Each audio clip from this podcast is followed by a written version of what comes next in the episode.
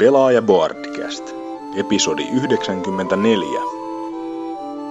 Anal Fantasy.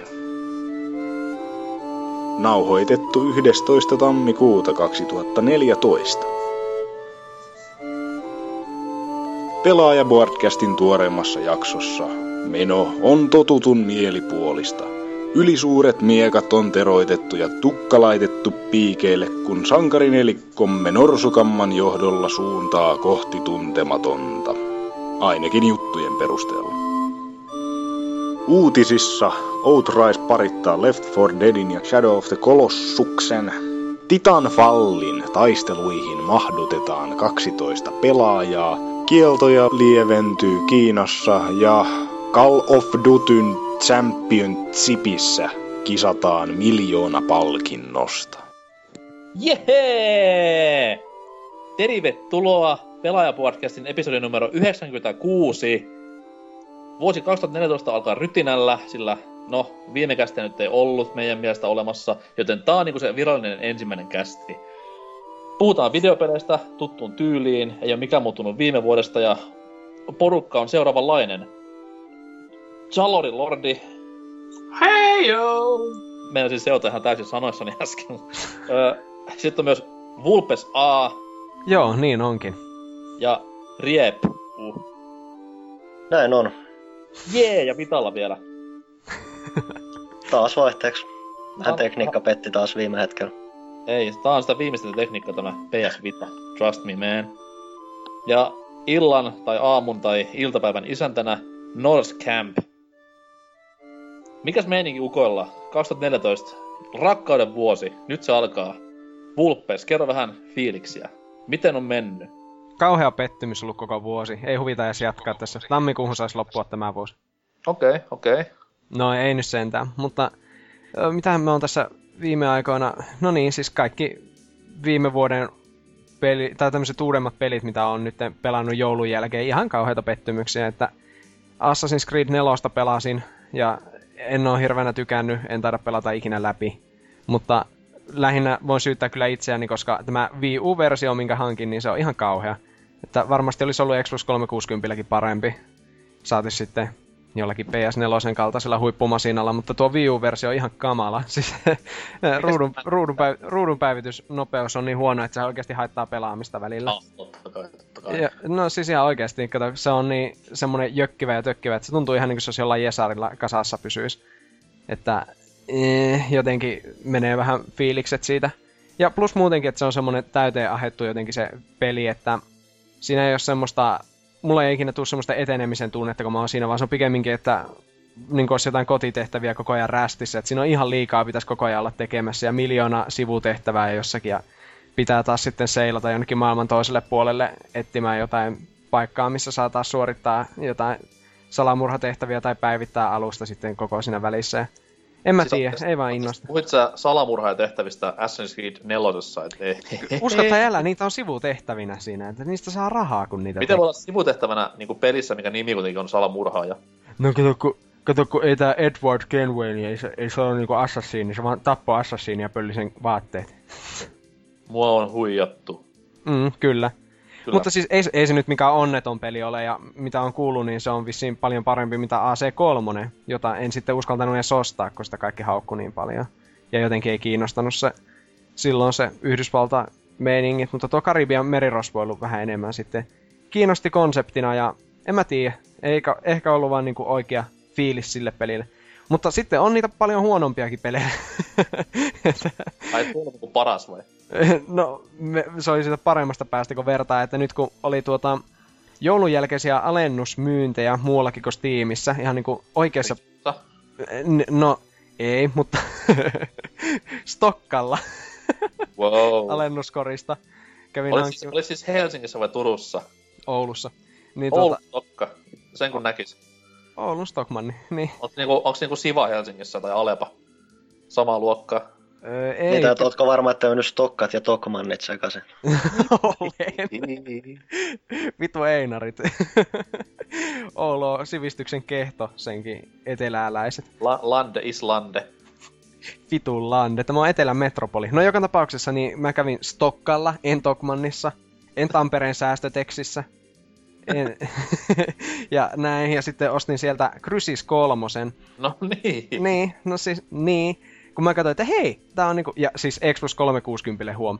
Kun Totta se, kai. joo, joo, kato se lähti, olikohan se 12 vai 14 euroa, kun se olisi maksanut, niin mä olin, että hei, että nythän maistuisi tämmönen niinku lyhyt räiskintäpeli, viiden tunnin räiskintäpelikampanja hyvällä grafiikalla ja tälleen. Niin oli sitten, pelasin, pelasin sen 40 minuuttia ja en taida enää ikinä pelata sitä, että ihan jäätävää paskaa, siis ensinnäkin niin perusräiskintää, mitä osas arvellakin, että ei mitään, mutta sitten sekin ylipäätään, että se on jotenkin niin öö, laimea. Se alkukohtaus, missä siinä ollaan siinä öö, siellä sataa niin hulluna esimerkiksi, niin just jälleen kerran tämä ruudun päivitysnopeus, niin se näyttää ihan diashowlta. Eikä se grafiikkakaan ole missään nimessä hyvä, että esimerkiksi joku Halo 4 on sata kertaa paremman näköinen samalla konsolilla. Ihan, ihan turha ostos. Se on kyllä niin kuin yksi munattomimmista ja persoonattomimmista sarjoista, mitä maailmassa on, että Mm. Mä en ikinä sitä ekakaan ymmärtänyt, kun nämä PC-jäärät sitä muna ha- vahdossa hehkutti. Et sehän nyt on periaatteessa vaan niinku grafiikkashow, ei mitään Niin. muuta. Siinä oli vähän kivaa pelattavaa, jee, mutta ei mitään muuta. Joo, siis, ja tuossakin justi, mä en oo siihen Krysiksen loreen taustatarinaan, niin eh, en oo kiinnittänyt mitään huomiota, niin ei tossa, siinä vaan justiin niinku, sun joku kaverin etunimi on Psycho, tai jotain, niinku, että, Mutta siis ei, ei mitään hätää, että sieltä tulee kuitenkin varmaan Crytekilta tuossa parinkymmenen vuoden päästä semmonen Crisis Historia, vihreä iso, iso kirja.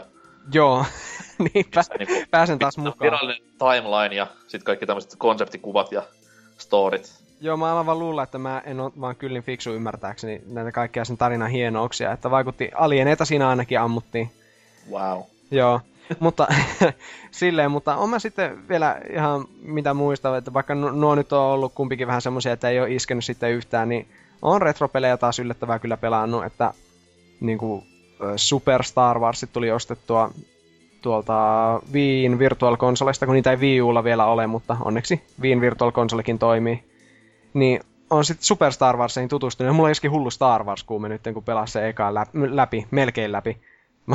Kuoleman tähden kanjonissa menossa ja pitäis, pitäis vielä siinä selvitä pari minuuttia, niin se peli voisi sanoa, että se on läpästy. Mutta se, on, mut se oli ihan hyvä kyllä. Se ei tykännyt. Mennyt hermot vaan jotain ehkä kymmenen kertaa sen kanssa, mutta silti sitä tekee jotenkin mieli pelata, koska se kuitenkin itse pelattavuus on hyvä, vaikka haastetta on. Se on, se on vielä jotenkin helpommasta päästä siitä sarjasta, että sit se kolmas, se Jedin paluu, tai siis Super Jedin paluu, niin se on sitten jo semmoista aika infernaalista vaikeutta jo. Joo, Vaikka- mi- miten se on vaikeampi? Onko se vaan niinku... Se on paljon armottomampi sille, että siinä on tämä kynnys, kun sitä pelaa. Totta kai, jos oot pelannut vanhoja, niin sulla on hyvä tatsi päällä. Niin, Jos sitä pelaisi kylmintä, niin on se aika shokki. Se on alusta asti semmoista hirvetä tasoloikkaa ja bullet hellin sekoitusta. joo. Okei, no pitää tutustua sitten niihin kanssa, että ehdottomasti halutaan nyt pelata kyllä ne kaikki muutenkin. Ö, Ootko se spoilaa lopun? No, Se on se faija, se musta tyyppi. Ei ole tässä Super Star Warsissa. Se on vasta Super Empire Strikes Backissa. Oi joo. mutta, mutta mä luin kyllä jostakin spoileria, että kuolemantähti räjähtää tässä ekassa. Uh. Se oli aika, aika hämmentävä tieto, mutta olisi jotenkin pitänyt arvata, kun on ne leffat kuitenkin lapsena kattonut jotain tyylin kerran päivässä. Niin, niin. Mä muuten oikeasti tein silleen, että mä katsoin aina yhden Star Wars-leffan päivässä. Ja koska silloin oli vain neljä Star Wars-leffaa tullut, niin tuli katsottua melkein kahdessa viikossa. Kolme. Ö, Neljä, koska mä katsoin ekana tietenkin Phantom Menace. Oli vaan episodit 1, 4, 5 ja 6. Oh, oi Jeesus. Taas tuntee vanhasta monta. Niin, niinpä. Mutta mieti, eka Star Wars-leffa, minkä näin oli Phantom Menace. Ja voi että mä tykkäsin siitä. Ykkönen. Kävin katsomassa sen myös toissa vuonna elokuvateatterissa 3 d ja nautin kovasti. Varmasti. Mullahan kävi niin, että mulla oli vuosia vaan toi Jedin paluu vhs nauhalla, niin mä katsoin sen viikoittain sen yhden saman leffan moneen Ah. otteeseen, ja se oli, se oli siinä. Oli varmaan aika hieno revelaatio sitten, kun pääsee niihin aiempiin. Sille, "Oo." Siis kyllä mä olin nähnyt, mutta mulla, se oli niinku ainoa, mikä mulla oli nauhalla, Aa, ja se oli niin. se, mitä piti sitten kuluttaa ja kuluttaa ja kuluttaa.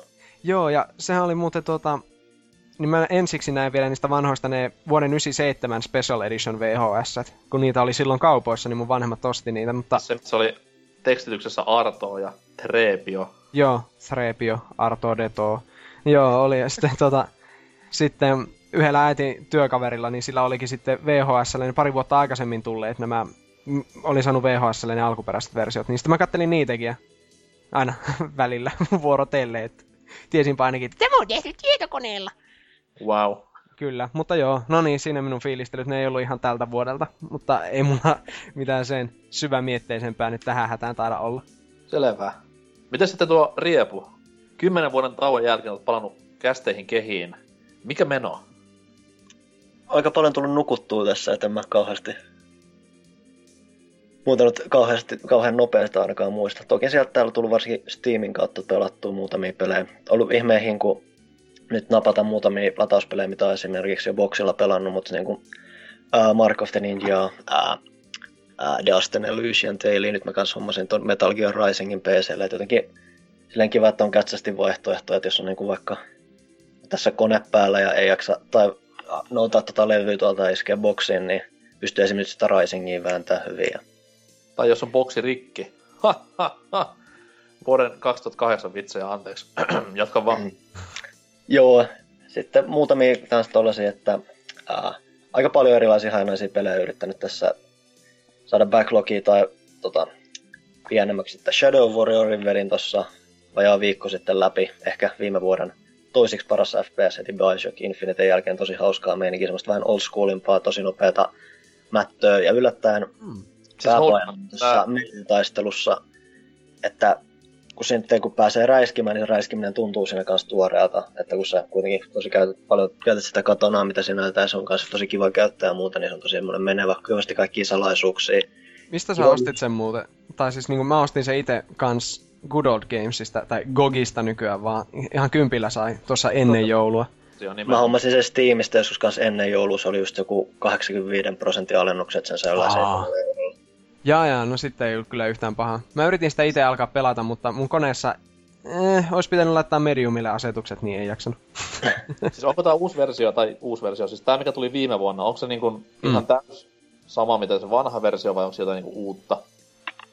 Siis onhan se uudistettu aika, että mä en ole sitä alkuperäistä tyyli kun nähnyt ihan filaukselta, että totta kai siis okay. se, on ihan, se, on, siis se on kyllä ihan, että tuntuu modernilta peliltä, että se on tosi moniulotteisen oloinen se kaikki miekkamätkintä ja tällainen, siinä on mukaan kaikenlaisia tämmöisiä kiihtoaikavoimia, mitä niin kuin yhdistellään sen toiminnan keskellä, että se tulee niin tosi moniulotteinen juttu, että jos niin kuin, että Mä en ole tosiaan sitä alkuperäistä niinkään vääntä, että mä en niin jaksa uskoa, että se on niin monipuolinen ja muuta. Ei se läheskään, sehän oli tosi, se, se oli vaikka Duke Nukem 3D. Joo, just, just nimenomaan, että se on niin tosi hyvin onnistuttu vääntö, mutta silti se on tosi, että siinä on niin vauhdiltaan se tuntuu samat old schoolilta, mutta just kaikki nämä monipuoliset säädöt ja muut, että on niin onnistuttu tasapainottaa tosi hyvin mielenkiintoisesti. Sitten siinä on muutakin tommosia, että niin kuin, se ei kanssa niin kuin kuitenkaan kompastu niihin näin modernien räiskintöjen tietynlaisiin ää, tylsyyksiä, että siinä esimerkiksi tietyllä tapaa löytyy mukaan, mukana tuommoiset regeneroituvat heltitkin, mutta se niin tehdään niin, että sun pitää manuaalisesti itse vääntää semmoinen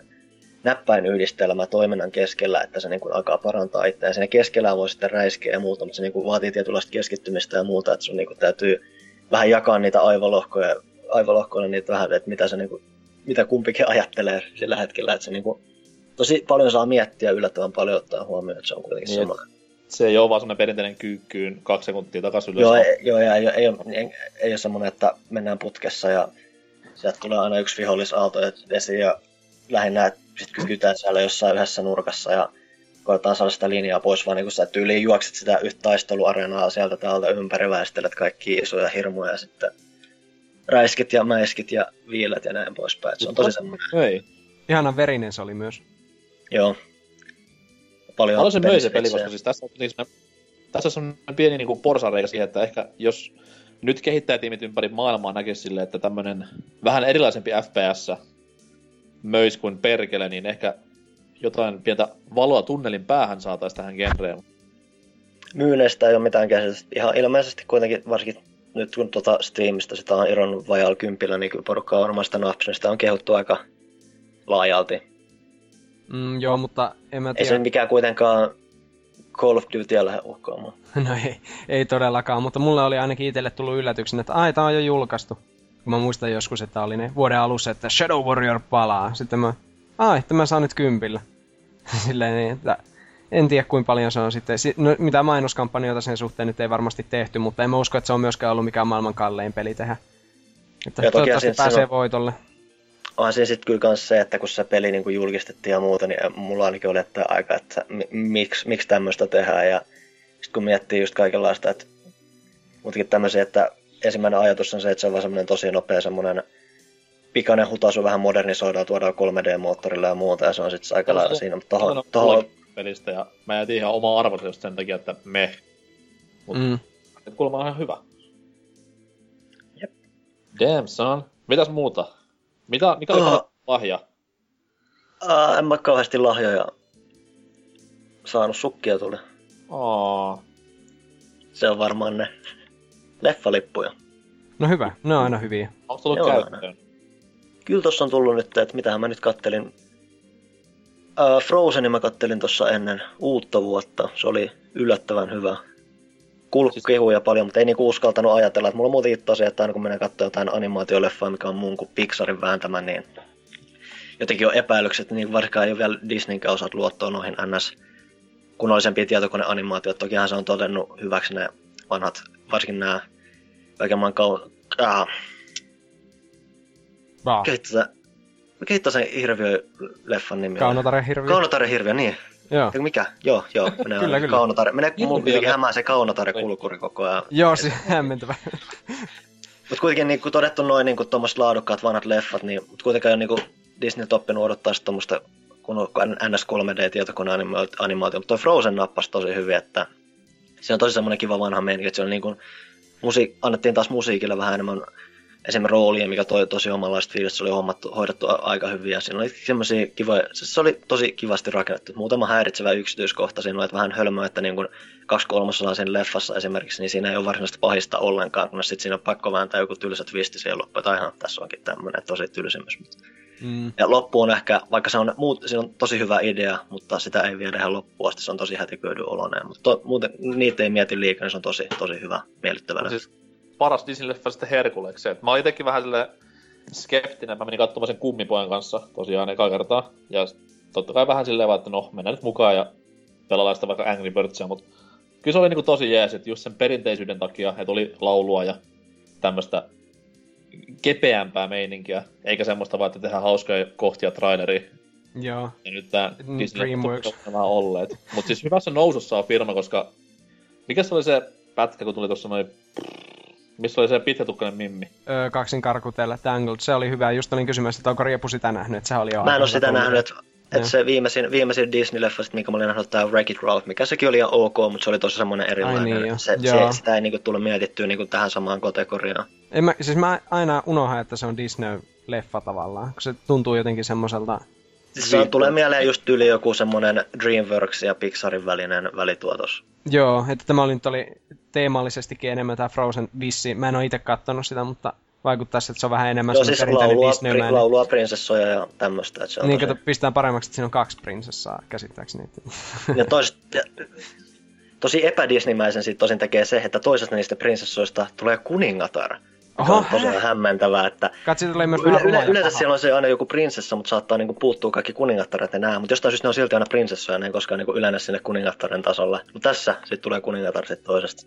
Joo, hämmentävä. Seuraava leffa on täynnä hirveätä monarkiaa ja politiikkaa silleen, että brittiläinen pukudraama. Game of Thrones. Kyllä. Mitä muut? Mitähän muuta? Tuossa kokeilin tovi aika sitten vähän enemmän tota, ää, Dragon's Crownin pikaisesti. Ihan menevä idea, mä tykkään tosta, että se on tosi tommonen roolipelimäinen tatsi tommoseen beat'em up että siellä on questeja, mitä tehdään leveleet, karttuu kerätään porukkaa rinnalle taistelemaan. Ihan menevää, ei nyt varmaan tule kauheammin erityisemmin ää, mätettyä. Ää, Super Mario 3D Worldia tullut mätettyä aika paljon. Ihan messevä peli, kenties viime vuoden no, viime vuoden kolmanneksi paras peli. Ää, mm-hmm. Aika lailla. Tosi semmonen, se ei tietenkään mikään niinku Galaxin tapainen semmonen tosi mahtipontinen seikkailu tai semmonen Sunshine tyylinen isompi seikkailutyyli, mutta se on semmoinen ehkä mekaanisempi, mikä kautta siinä on niinku voitu niinku vähän vapaammin niinku miettiä semmoisia tosi simppelempiä, mutta silti tietyllä tapaa myös monipuolisempia semmoisia tasolokokemuksia, mikä antaa niinku Nintendo kehittäjille tosi hyvän mahdollisuuden niinku tai niiden luovuudelle niin kuin mahdollisuuden kukkii tosi mielenkiintoisella tavalla. Se on tosi hauska peli. On siis, mä, mä ite panin merkille sen, että itse panin merkille siinä pelissä sen, että se on siis niin perustasolla kuin vaan voi olla, mutta siinä on aina joku semmoinen twisti, mikä heittää vähän silleen, että wow. Joo, siis Et siinä on niin, Nintendolla aina tyypillistä se, että niillä on tuhansia tuhansia ideoita ja ne ei niin kuin, suostu kauheasti kierrättämään niitä oikein missään vaiheessa, vaan heittää uutta tavaraa koko ajan, koko ajan, koko ajan. Et, niin kuin yksi esimerkki tuossa on se, että jossain niin tulikentässä olisi tämä joku random kuutio, minkä päällä hypitään yhdessä kohtaa. Sä et missään muussa kentässä enää näe sitä. Se on niin kuin siellä yhdessä kohtaa, se on siinä. Tavallaan se on vähän sääli, mutta sitten tavallaan se on jees. Joo, mä itse asiassa kirjoitin tuossa just peliplaneettaa arvostelua just ennen joulua nimenomaan, että tuli todettu, että sä, sitä vaihtelua on niin paljon, että sä välillä niin jäät kaipaamaan, että hetkinen, että tämä yksi idea oli niin kiva, että miksi tämä ei voisi melkein olla enemmänkin. Että niin kuin, varsinkin mä tykkäsin tosi paljon niistä monistavista kirsikoista, mitkä niin kuin tuo tosi semmoista häröä mm lisätwistiä siihen pelaamiseen. Niitä oli tyyli jossain kolmessa kentässä ja se oli mm. se, että niin, vähän niin kuin olisi ollut kiva, että siellä olisi niin kuin, pystyisi jotenkin, että tekisi jonkun semmoisen sivujutun siihen messiin, että okei, okay, että tässä on nyt tätä ideaa, käytetään vähän enemmän, että sun ei välttämättä läpäisyn kannalta on niin tärkeää vedellä näitä läpi. Mutta se voi niinku, voisit niinku kuitenkin käydä, että niinku tyli jotain vaikka ää, New Super Mario Bros. uun tapaisia haasteita tai jotain. Sen sijaan kanssa, mitä tuossa oli sitten, oli ne jotkut tuot kentät, mitä oli joku viisi kappaletta ja ne oli turhin lisä ikinä. Et ne, niitä, niitä, niitä kenttiä idea oli se, että sä liikutat sitä hidasti kulkevaa Toadia paikasta A paikkaan B ja kerät ne tähdet ja se on siinä. Ainoastaan niin se yksi vikakenttä lopussa oli joku, mikä pakotti miettimään, että ne oli ihan naurettavia lisiä. Ää, minusta me ollaan jäänyt hyvässä mielessä justiin silleen pyörimään tuonne takaraivoon, että Et olipas jos, hassu lisä. Siis, se, siis se, on, se on kiva semmoinen yritys tuoda vaihtelu, mutta kun yksinomaan se, että se hahmo liikkuu niin jumalattoman hitaasti, niin tulee semmoisia tosi semmoista tervajuontia. No eikä tullut. on se. Onneksi niitä ei ollut tosiaan kuin vain joku viisi kappaletta tosiaan myös vähän sääli, että sinällään aika jännää, että yleensä Mario-kokemukset muutenkin on semmoisia tosi niin kuin, tasalaatuisia tai vähintään niin kuin, nousee koko ajan, niin tosi kuitenkin jäi mieleen, että tosiaan noin Toad-kentät, sitten oli ne pari Bowser-matsia, missä on niin kuin sen auto mukana. Mä täytyy sanoa, että ne oli oikeasti huonosti suunniteltuja, mikä on tosi outoa sanoa Mario-pelistä. Mä en tykännyt niistä yhtään, ne, oli, ei, ne ei edennyt oikein kunnolla mihinkään. Ne oli siis, että vaikka 99 prossaa peli, no 95 prossaa pelistä oli sen tosi sujuvaa menoa ja muuta. Tosi siis ammattitaidolla tosi kunnianhimoisesti väännetty kasaan, niin silti sieltä nousi noin pari kohtaa, niin kuin Toad-kenttä, noin pari bossimatsia, mitkä jotenkin ei onnistunut saavuttaa sitä ää, tietynlaista ää, notkeutta, tämmöistä sujuvuutta, mikä on vähän sääli, että se, niin kuin, ne sit nousee tosi vahvasti sieltä esille. Että... Em, siis mikä niissä Bowser-auto ne ja se, niin, ne kaksi bossimatsia, missä jahtaat Bowserin autoon, on naurettavan hitaita.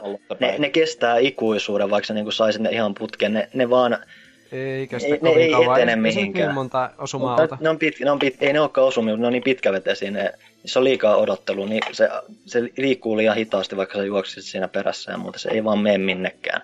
Se on heikosti suunniteltu, varsinkin se varmasti menisi paremmin jossain muussa pelissä, mutta kun katsoo tota peliä ja muuta, jossa kaikki muut on niin tarkkaan mietitty loppuun asti, niin sujuvasti pohdittu. Esimerkiksi tulee mieleen, kun vetää esimerkiksi sen pelin ihan vikaa kenttää. Siinä pystyy niinku käytännössä, jos sä vaan et kuole, mikä on aika hankalaa, mutta kun sä tiedät kaikki tietyt kohdat, missä mennessä pystyt juoksemaan sen läpi, Joo. hyppimään tosi tarkasti vihollisten yli ilman, että sun tarvitsee pysähtyä tai mitään. Sitten sieltä välistä tulee just tommosia bosseja, mitkä periaatteessa ne toimii, mutta ne ei vaan, ne ei ole tarpeeksi sujuvia kaikkiin muuhun verrattuna, mitä siinä pelissä on. Et ne niin kun sit nousee silleen tosi nihkeästi esille sieltä. Okei. Okay. No joo, toisaalta Super Mario Bros. 3 oli niitä itsestään scrollaavia kenttiä ja kaikkea, että se on vähän... Ei näköjään voi olla semmoista tasaisin letkeästi etenevää aina. Mä aloin just funtsimaan sama juttu, koska siis Galaxy on totta kai A, täydellinen peli, mutta siinäkin on sitten taas näitä lapsuksia, just nämä prankster-komediat ja nämä. Ja mm. Galaxy 2 oli nämä, ei kun siis, oli se Galaxy 2, ei kun Super Mario Land, Comedy Land, missä oli nämä Cosmic Mario-kentät. Mm. Et kaikki muu toimi pelissä hyvin, mutta siinä on semmoinen yksi itseään toistava, pikkusen hang, tai semmoinen ihmetyttävä asia, mikä vähän laskee sitä sädekehää, mutta ei silleen kriittisesti kuitenkaan. Ei sille, minun, ne, minun mielestä ne oli ihan hyviä ne Bowserin autokohtaukset lähinnä, koska ne oli ihan niin kuin konseptinakin niin hauskoja. Ja sitten tota, monellako, pelasitko yksin sen ainoastaan? Oletko pelannut monin pelinä sitä muuten riepu? Ollen. Lähinnä ko- ihan kokeiluasteella vaan. Joo, okei. Okay. me pelattiin joulualla kavereiden kanssa neljästään sitä, niin se, siis mikä tahansa on neljästään, tuntuu semmoista kauhealta kaaukselta. Jopa se bossikin siinä. Ei kyllä läpi pelat, ei, ei läpi ehitty pelata, jonnekin neljänteen maailman varmaan yhden illan aikana siinä. Mutta... Mutta siinä on vähän sama ideologia varmaan, mitä näissä New Super Mario Bros-pelien moniperissä, että siinä on kahta koulukuntaa, että on sitä, ketkä pelaa porukalla silleen tyylikkäästi ja taidokkaasti, ja sitten on tämä sekoilu Tämä, niin tämä, että heitänpä kaverin rotkoon ihan vaan, että saa syytä tapella. Kyllä. Joo. Tässä 3D Worldissa on sentään se, että kun se on kuitenkin 3D-peli, niin se, niin kun antaa, se on tietyllä tapaa hidastemposempi, niin se tietyllä tapaa antaa kuitenkin laajemmallekin yleisölle mahdollisuuden pelaa vähän kuitenkin taktisemmin, että se ei ole niin kuin nämä bros uut tai muut, että on niin 2D, että sulla ei muutenkaan kauheasti liikkumavaraa tai ainoa suuntaan eteenpäin. Se on se, että tuossa niin on vähän niin semmoista kommunikoinninkin varaa, kun se ei etene niin hirveät tahtiin. Joo, tuossa ei tule sen ihan niin helposti vahingossa tai niin kuin hypittyä toisten niskaan ja pudotettua niitä rotkoon silleen. Mutta se on kuitenkin ihana helppoa, jos se haluaa tahallaan tehdä. Sen vaan sano. Kyllä. Mennäänkö eteenpäin vai oliko Riepulla vielä jotain sydämellä? Kyllä itse asiassa kun taas katselin, että parikymmentä päästiin tuohon ihan Mario asti, että siinä mentiin aika pitkällekin jo historiaa, mutta mainitaan ainakin, että Brave Default on kanssa jonkun verran tullut mätettyä, että tosi, että tosi mielenkiintoinen tuotos siinä mielessä, että semmoinen kiva nähdä tuommoinen tosi tietyllä tapaa perus Final Fantasy-mainen oloinen seikkailu, että niin kun paikasta toiseen mennään välillä ilmalaivalla, välillä kävellen. Siellä on aina se yksi kaupunki, minne mennään, sitten se, sit se haarautuu johonkin luolastaan tälle ja homma jatkuu matkaa etenee. Ja sitten se kuitenkin, kuitenkin mielenkiintoisella tavalla se ei tunnu ihan turha yliperiteen se, että siinä on kuitenkin se mielenkiintoinen taistelusysteemi, missä on niin laitettu vähän, että vuoroa pystyy kasvamaan, mutta se on ollut tosi mielenkiintoinen kokemus ja kaikenlaisten ää, jobi-juttujen kanssa, kikkailujen kanssa, että se on ihan mielenkiintoinen tuotos. Mähän nauroin paskasta nauraa, kun se peli tuli, että tässä on tämä uusi ja vallankumouksellinen taistelusysteemi. Sitten mä luin, että niin, että siinä on vaan niinku torjunta ja hyökkäys, että miten siitä voi mukaan saada monipuolisen, mutta sitten kun sen kokeilee ihan livenä, niin kyllä se niinku, se tuo ihan huiman ulottuvuuden siihen peliin. Joo, siinä on vaan ollut nyt vähän se, että kun sä aloitat pelaa sitä, niin kaikki matsit, siis ei, ei tarvitse mitään grindausta tai vetää, niin kun sä löydät sen tietyn touchin siihen, niin alkupään matsit menee ihan naurettavan helposti ja saat pohtia sitä, että nouseekohan tämä haaste ollenkaan. Sitten kun, va, sit varsinaisesti kun sä etenet siinä, niin aina se ainut haaste, mikä siinä tuntuu vähän nousevaa, että ne taistelut vähän niin kuin pitkittyy pitkittymistä, ainakin muun tuntuu että mä en ole mitään grindausta tai muut tehnyt. Se ei niin kuin varsinaisesti vaikea, mutta musta tuntuu, että ne taistelut alkaa mennä vähän puuduttavan pitkiksi. Tosi siinä on sitten kiva lisä se, että sä pystyt ihan manuaalisesti lähteä säätämään, että kuinka paljon tulee random taisteluita ja muuta. Se on tosi kans paljon tommosia kivoja pikkulisia ja säätömahdollisuuksia ja muuta, varsinkin kun tämä niin perustuu siihen Bravely Defaultin for the sequel paranneltuun versioon, mikä mm. niin kuin Japanissa julkaistiin eri, erikseen sitä alkuperäistä, mikä oli vähän könkömpi, että tässä on tosi tommosia kivoja lisää juttuja ja muuta. Pakko kans, kor, pakko kans nostaa hattua kanssa että siinä on tosiaan tämä nämä kaverisysteemit tai kylärakennus tai muuta, niin semmoinen tosi, tosi pieni random, satunnainen tommonen lisäsivujuttu. Mutta mä tavallaan tykkään, että mä en yleensä niinku tuommoisten sosiaalisten ää, aspektien fanipeleissä, mutta tuossa se on toteutettu kivasti, että niinku välillä niinku tallennuksen yhteydessä käy niinku painaamassa, että update street, street pass juttu tai muuta, niin saat lisää porukkaa niinku kylä, semmoisen rakentamaan kylää, ja sitten niiden avulla sä pystyt hitaasti varmasti rakentaa kylää, sitä kautta sä pystyt tuomaan erikoiskauppaa, varusteita, saat lahjoja ja muuta. Et se on tosi semmoinen kiva sivuidea, mitä on niin kuin, kiva siinä seikkailla edetessä välillä. Sen kanssa on kiva kikkailla.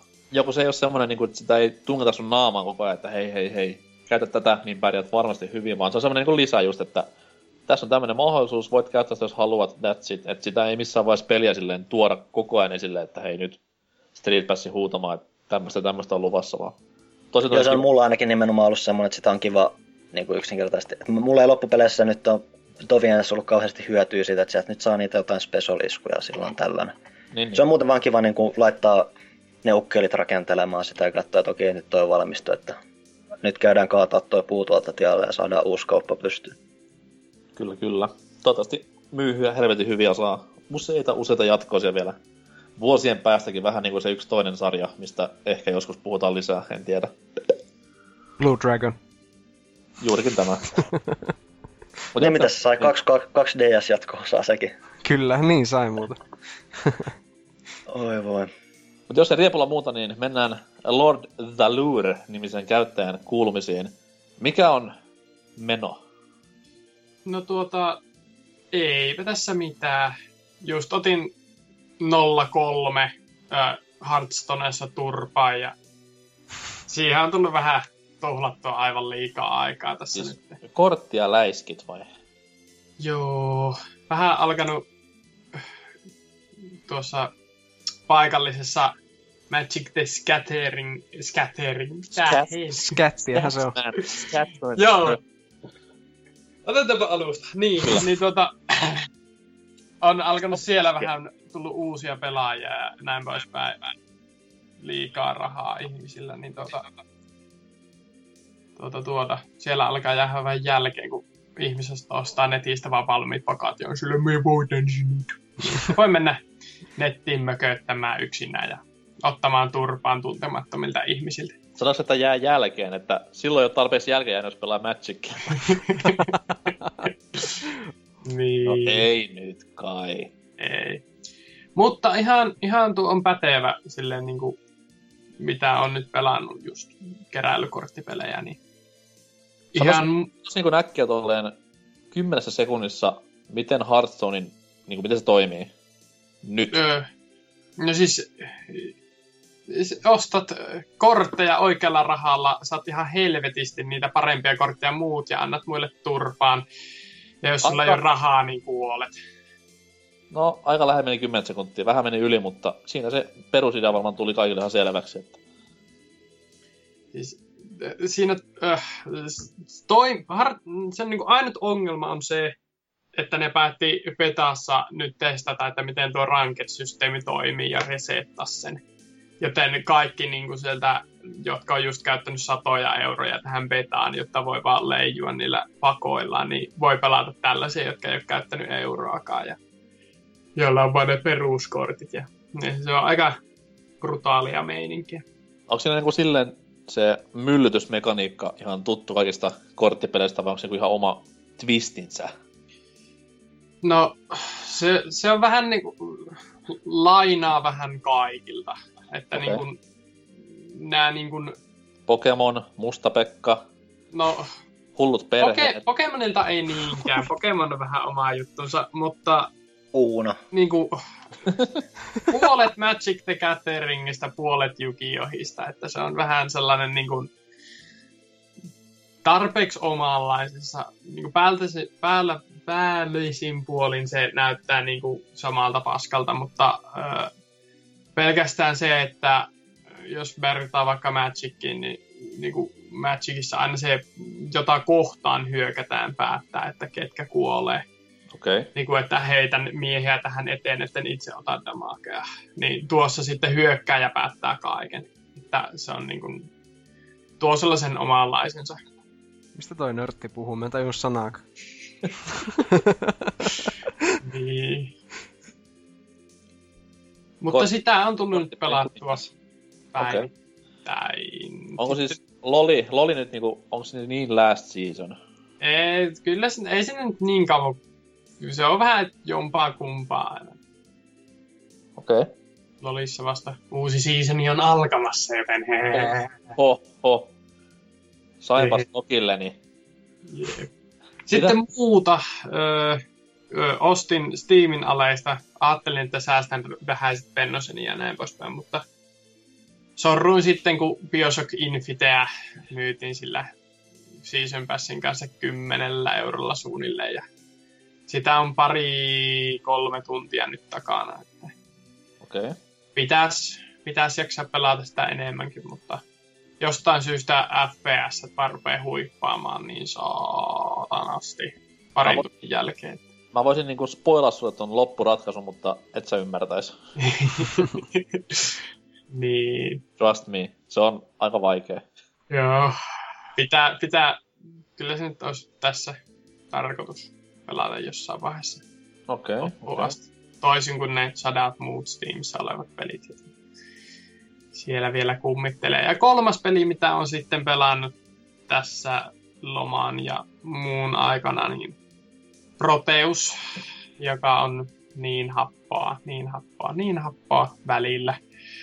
Että kun se on niinku 50 minuuttia mitään ei tapahdu ja sitten sä istut just oikeassa he- hetkessä siinä oikeassa paikassa ja rupeat nipist- nipistelemään itseäsi, kun et ole ihan varma, että näetkö unta vai se, koska tämä peli ihan oikeasti näin pahasti. Mä en Wow. oo kuullut niinku sanakaan tästä pelistä ikinä. Mut ehkä ei kannatakaan vai? Ei siis on, se on hyvä, se on hyvä, mutta Okei. Minkä tapainen se on? Mäkään en oo edes kuullut, minkä, mikä siis se on. tämä pikselisaari-peli, jossa mennään se- saarelle, Jatka vaan. Niin saarelle ja mitään ei tapahdu, mitään ei tapahdu, lopulta tapahtuu jotain ja tunnissa yksi läpimenokerta on pelattu, mutta sitten siellä on tällaisia kaikkia, öö, en mä vieläkään tiedä miten ne aktivoituu, mutta jotain aina tapahtuu tietty jotain, kun tietyt ehdot täyttyy ja näin. Niin siis se on kai satunnaisesti muodostua semmoinen pikselisaari, missä niinku käytännössä hengailet, fiilistelet. Siis kun sä etenet siellä, niin siellä niinku tyyliin vuoden ajat vaihtelee, se ympäristö vähän kehittyy mukaan. Siellä on jotain pikselisammakoita hyppimässä ja sitten tyyliin kun sä oot pelannut sitä Animal joku 50 Crossing. minsaa, niin siinä sitten tapahtuu vähän enemmän jotain. Et se on semmoinen tosi paljon semmoinen tunnelmointi, säätö, elämys, elämysjuttu siinä sen ekat 50 minsaa, kunnes se sitten on käytännössä periaatteessa läpi. Niin, et se ei niinku silleen happonen kuin joku tyylin Jeff Minterin pelit tai joku vastaava. Ja Ei, siis se on semmoinen, että happoisuus lähinnä muodostuu siitä, että se näyttää vähän erilaisemmalta. Se on okay.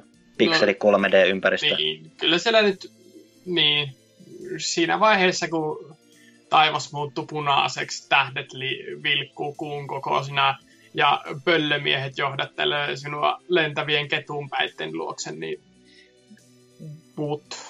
Tiedät Siis- olevasi Oulussa. Se on, siinä ei mitään happosuutta, että se on viikonloppu Joensuussa. joo, hmm, no joo, eh, ehkä en kommentoi tähän mitään. niin, mutta joo. Oliko siinä kaikki? Äh, no sitten actual life, niin kuukausi lukiota jäljellä ja sitten pitäisi jäädä lukulomalle ja ehkä kirjoittaakin keväällä sitten jotain keväänpänä. Ei se nyt vielä kevättä ole. Mutta niin, Lukuloma menee varmasti lu- lukiessa. kyllä. Niin kuin aina ihmisellä. Yeah. Viikon ilta vähintään. Kyllä se matikan pitkä oppimäärä ainakin sisäisesti ihan kohtalaisesti. Lukiessahan matikka paranee aina silleen, että pänttää sitä vaan. Lukuaineiden kuningas.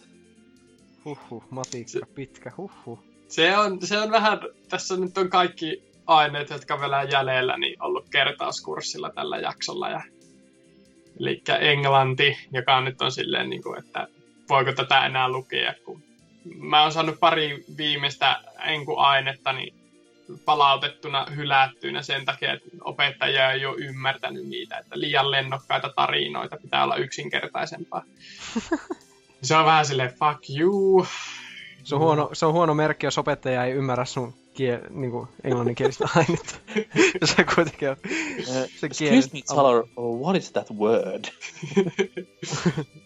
Kyllä se taisi olla enemmän niin kuin tarinallisesta sisällöstä kuin sanavalinnoista. Mutta Aa. tota, Jätät sen LOL Fanfictionin sivuun, niin hyvin, Mm. hyvin, hyvin käy. Niin, siinä on Sä sä oot kuvaillut perus Fanfiction, LOL-matsin siinä, että ei yksi sanaakaan niistä. Niin, ja sitten äidinkieli, joka kyllähän mä nyt suomeen puhuu. En usko. Niin, en. Se on todettu tämänkin kästi aikana ja useasti. Ja sitten juuri se pitkä matikka, joka on niinku, just kun luulee tajuavansa jotain, niin silleen, muistatteko kun kävimme kaksi vuotta sitten tämän asian, ja tämä on nyt aivan selvää, ja...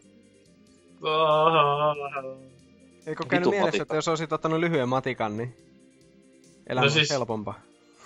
Vai jääkö ne johonkin hyvin matemaattiselle uralle kenties? Ei, siis se on mielenkiintoista, miten meidän nyt 30 about, vai 27, kumminkin niin kuin 30 niin kuin lähellä, niin 20 suunnilleen on pitkässä matikassa. Oho, Ja mä en paljon. ymmärrä, miten se niin kuin onnistuttiin huijaamaan meille silloin ysiluokalla, että tämä olisi nyt jotenkin hyvä idea, mutta niin, kuin, niin kävi näin, ja kukaan ei tajua yhtään mistään mitään. Oliko teilläkin se urbaani legenda koulussa, että pitkä matikka saa aina?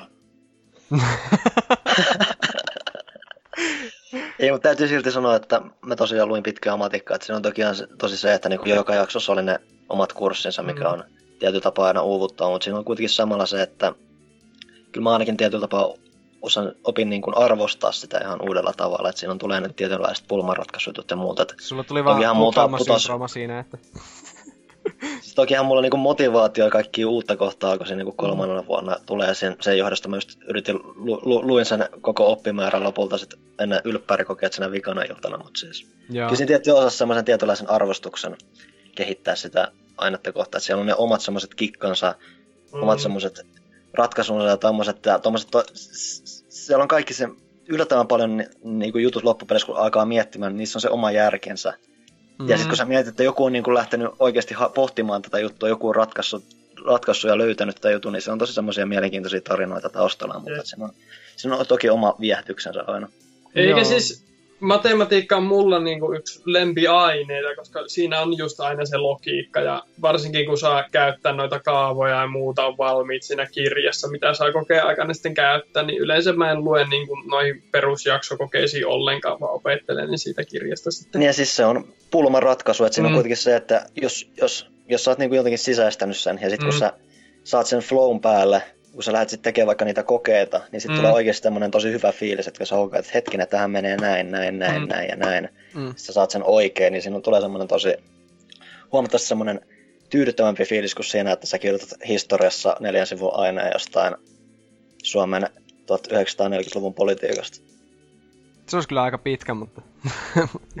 mutta tuli mun muuten mieleen tuosta kun pitkä lyhyt matikka vaan äkkiä nopeasti vielä ennen kuin jatkuu tämä meininki, niin tota, sen verran, että sehän mm, sitten kun hakee opiskelupaikkoihin, niin niistähän saa aina tietyn verran pisteitä niistä, joista niin kuin arvossa Joo, niistä- pitkä, ma- pitkä matikka antaa tosi hyvä, vaikka sä niinku vetäisit sen ihan pohjalle, sä saat yllättävän hyvät Mm. pointsit siitä Niin, niin saakin, mutta se justiin tuota, ei kun hyvä, kun mulla oli yksi kaveri, niin oli pitkässä matikassa, ja minä aina sille tietenkin naureskelin, että voi teitä pitkämatikkalaisia. Sitten justiin päti, että joo, että se on ihan sama, että vaikka kirjoittaisit lyhyestä matikasta laudaatturia ja mä saisin C, niin tulee saman verran pisteitä.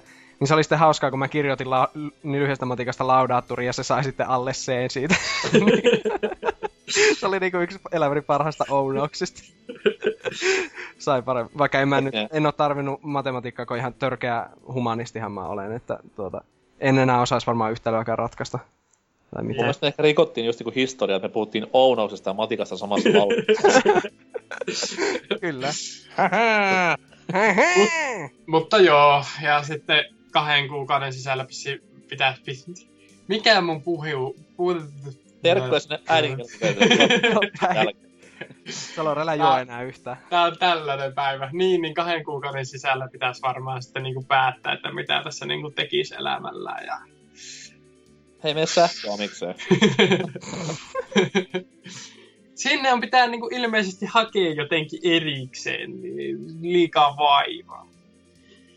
Mm. Niin, että Mutta ammattikorkea, se, ammattikorkea ei tarvitse hakea erikseen, että se vaan tulee niinku koputtamaan ovelle sitten. Ja ainahan sä voit mennä sen armeijaan ja miettiä koko 12 kuukautta sitten siellä, että mitä mä tekisin. 12 kuukautta. Ja sit, siis sitten hoidat sen 12 kuukautta, että sä jäät sinne opiskelemaan maanpuolustus yli mikä korkeakouluun ja, Mm. ja tähän hieno ura lähtee. Pääset eläkkeelle mitä 35-vuotiaana vai mitä se on. 55 nykyään. Ku, ku, No. Se on, se on niinku just niin niinku sitä, mitä mä haluan elämässäni tehdä. Mm. Ampu kuvitteellisia natseja unissani Mitä? joka yö. Mitä? Okei. Koska se- niinku seuraava maailmansota tai mikä tahansa sota, niin kaikki kuolee piste. Mutta joo, ei, ei mulla muuta. Mennään eteenpäin. Selvä. ja sitten omat kuulumiseni tässä vuosien ajalta. Öö, en nyt mene joulu- ja uuteen vuoteen, siitä on niin kauan aikaa ja tuli oltua Suomessa ja siitä ei ole harva, harmantakaan muistikuva, mutta mitä sen jälkeen on tapahtunut, niin vaikka mitä. Backlogin suoritin. Nyt ei ole pelin peliä pelattavana, joten olen niin sanotusti vapaalla tässä Donkey Kongiin asti. Ah. Mitä se tuli läpäistyä, niin just se Bravely Defaultti, mikä oli erittäin suuri positiivinen yllätys. Mario kokonaan, joka oli huikea peli, mutta tämä lopun NS vaikea oli sitten vähän pettymys, koska olin kuvitellut, että se jotain ihan infernoista helvettiä, mutta se nyt oli aika simppeli. Se on paljon hyvä. Niin tästä mä odotin vaan vähän liikoja. Kyllä mä, kyllä mä niin siis kuolin pari kertaa, mutta sitten kun se hiffas, niin kyllä nyt meni.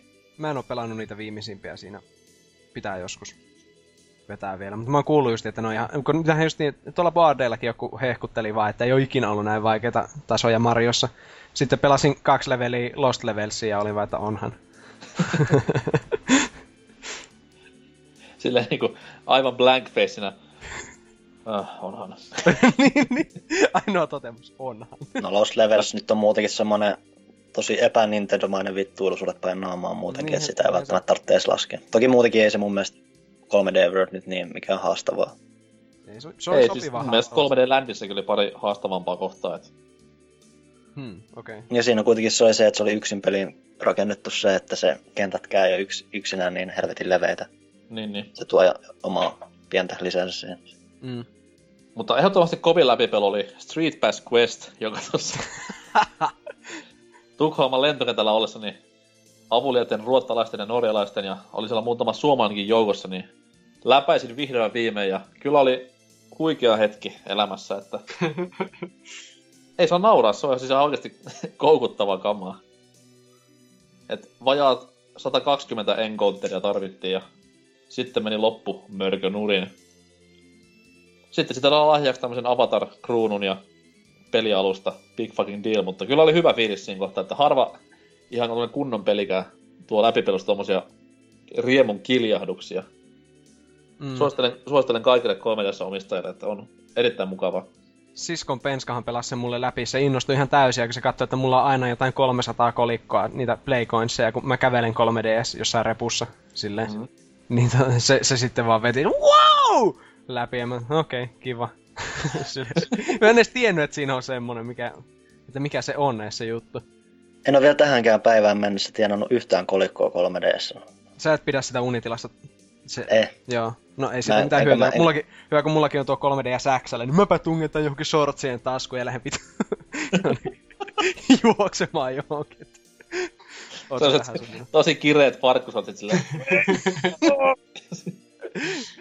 oh. Kuulee vaan, kun se näyttö puristuu paskaksi sillä välissä silleen, oho. Vituttaa aina kun käy niin. Aina. Mutta, mutta, äh, no mitäs muuta?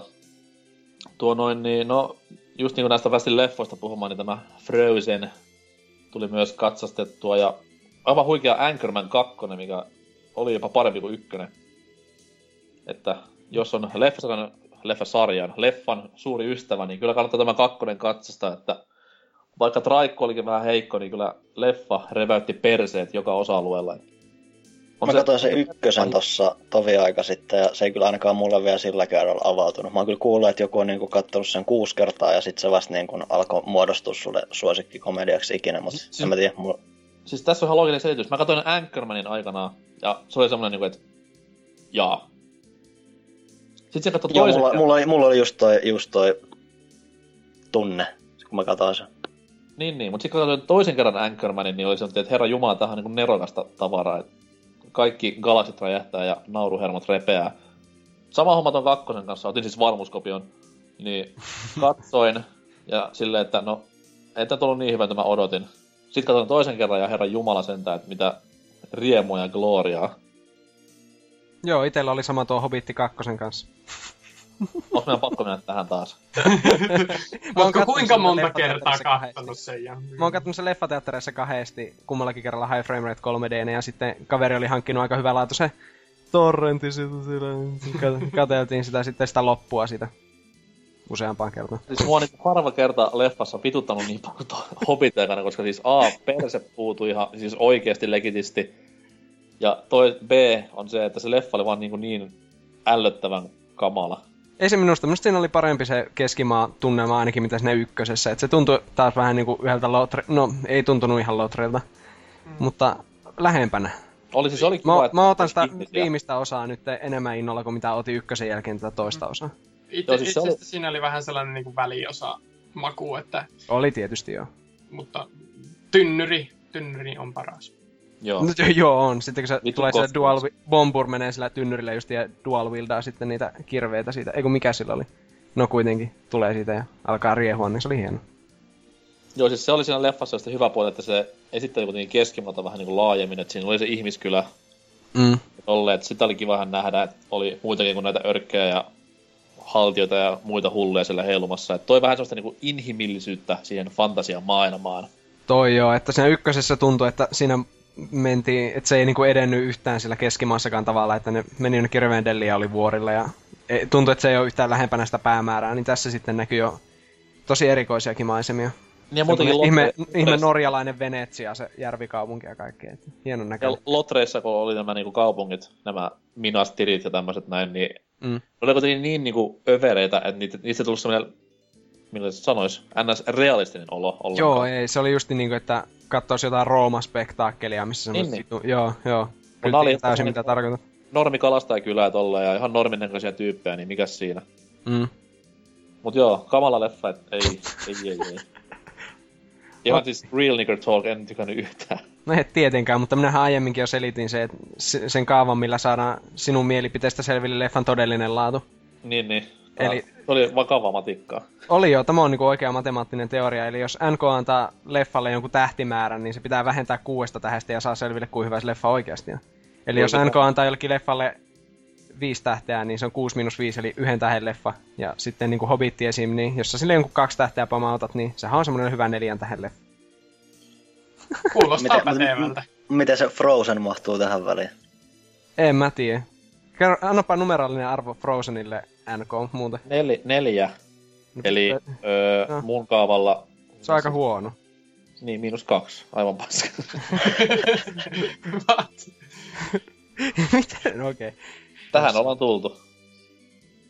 No joo, niin. Nyt, nyt vaan sitten niinku iltalehdelle vinkkejä, että Nyt olisi hyvä arvostelija, että on helppo.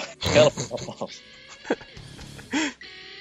Mutta joo, tota, ei mulla nyt sitä elämästä niinku sen kummempaa. Mennään vaikka tästä uutisöysiöön ja puhutaan siellä sitten vähän ajankohtaisempia juttuja.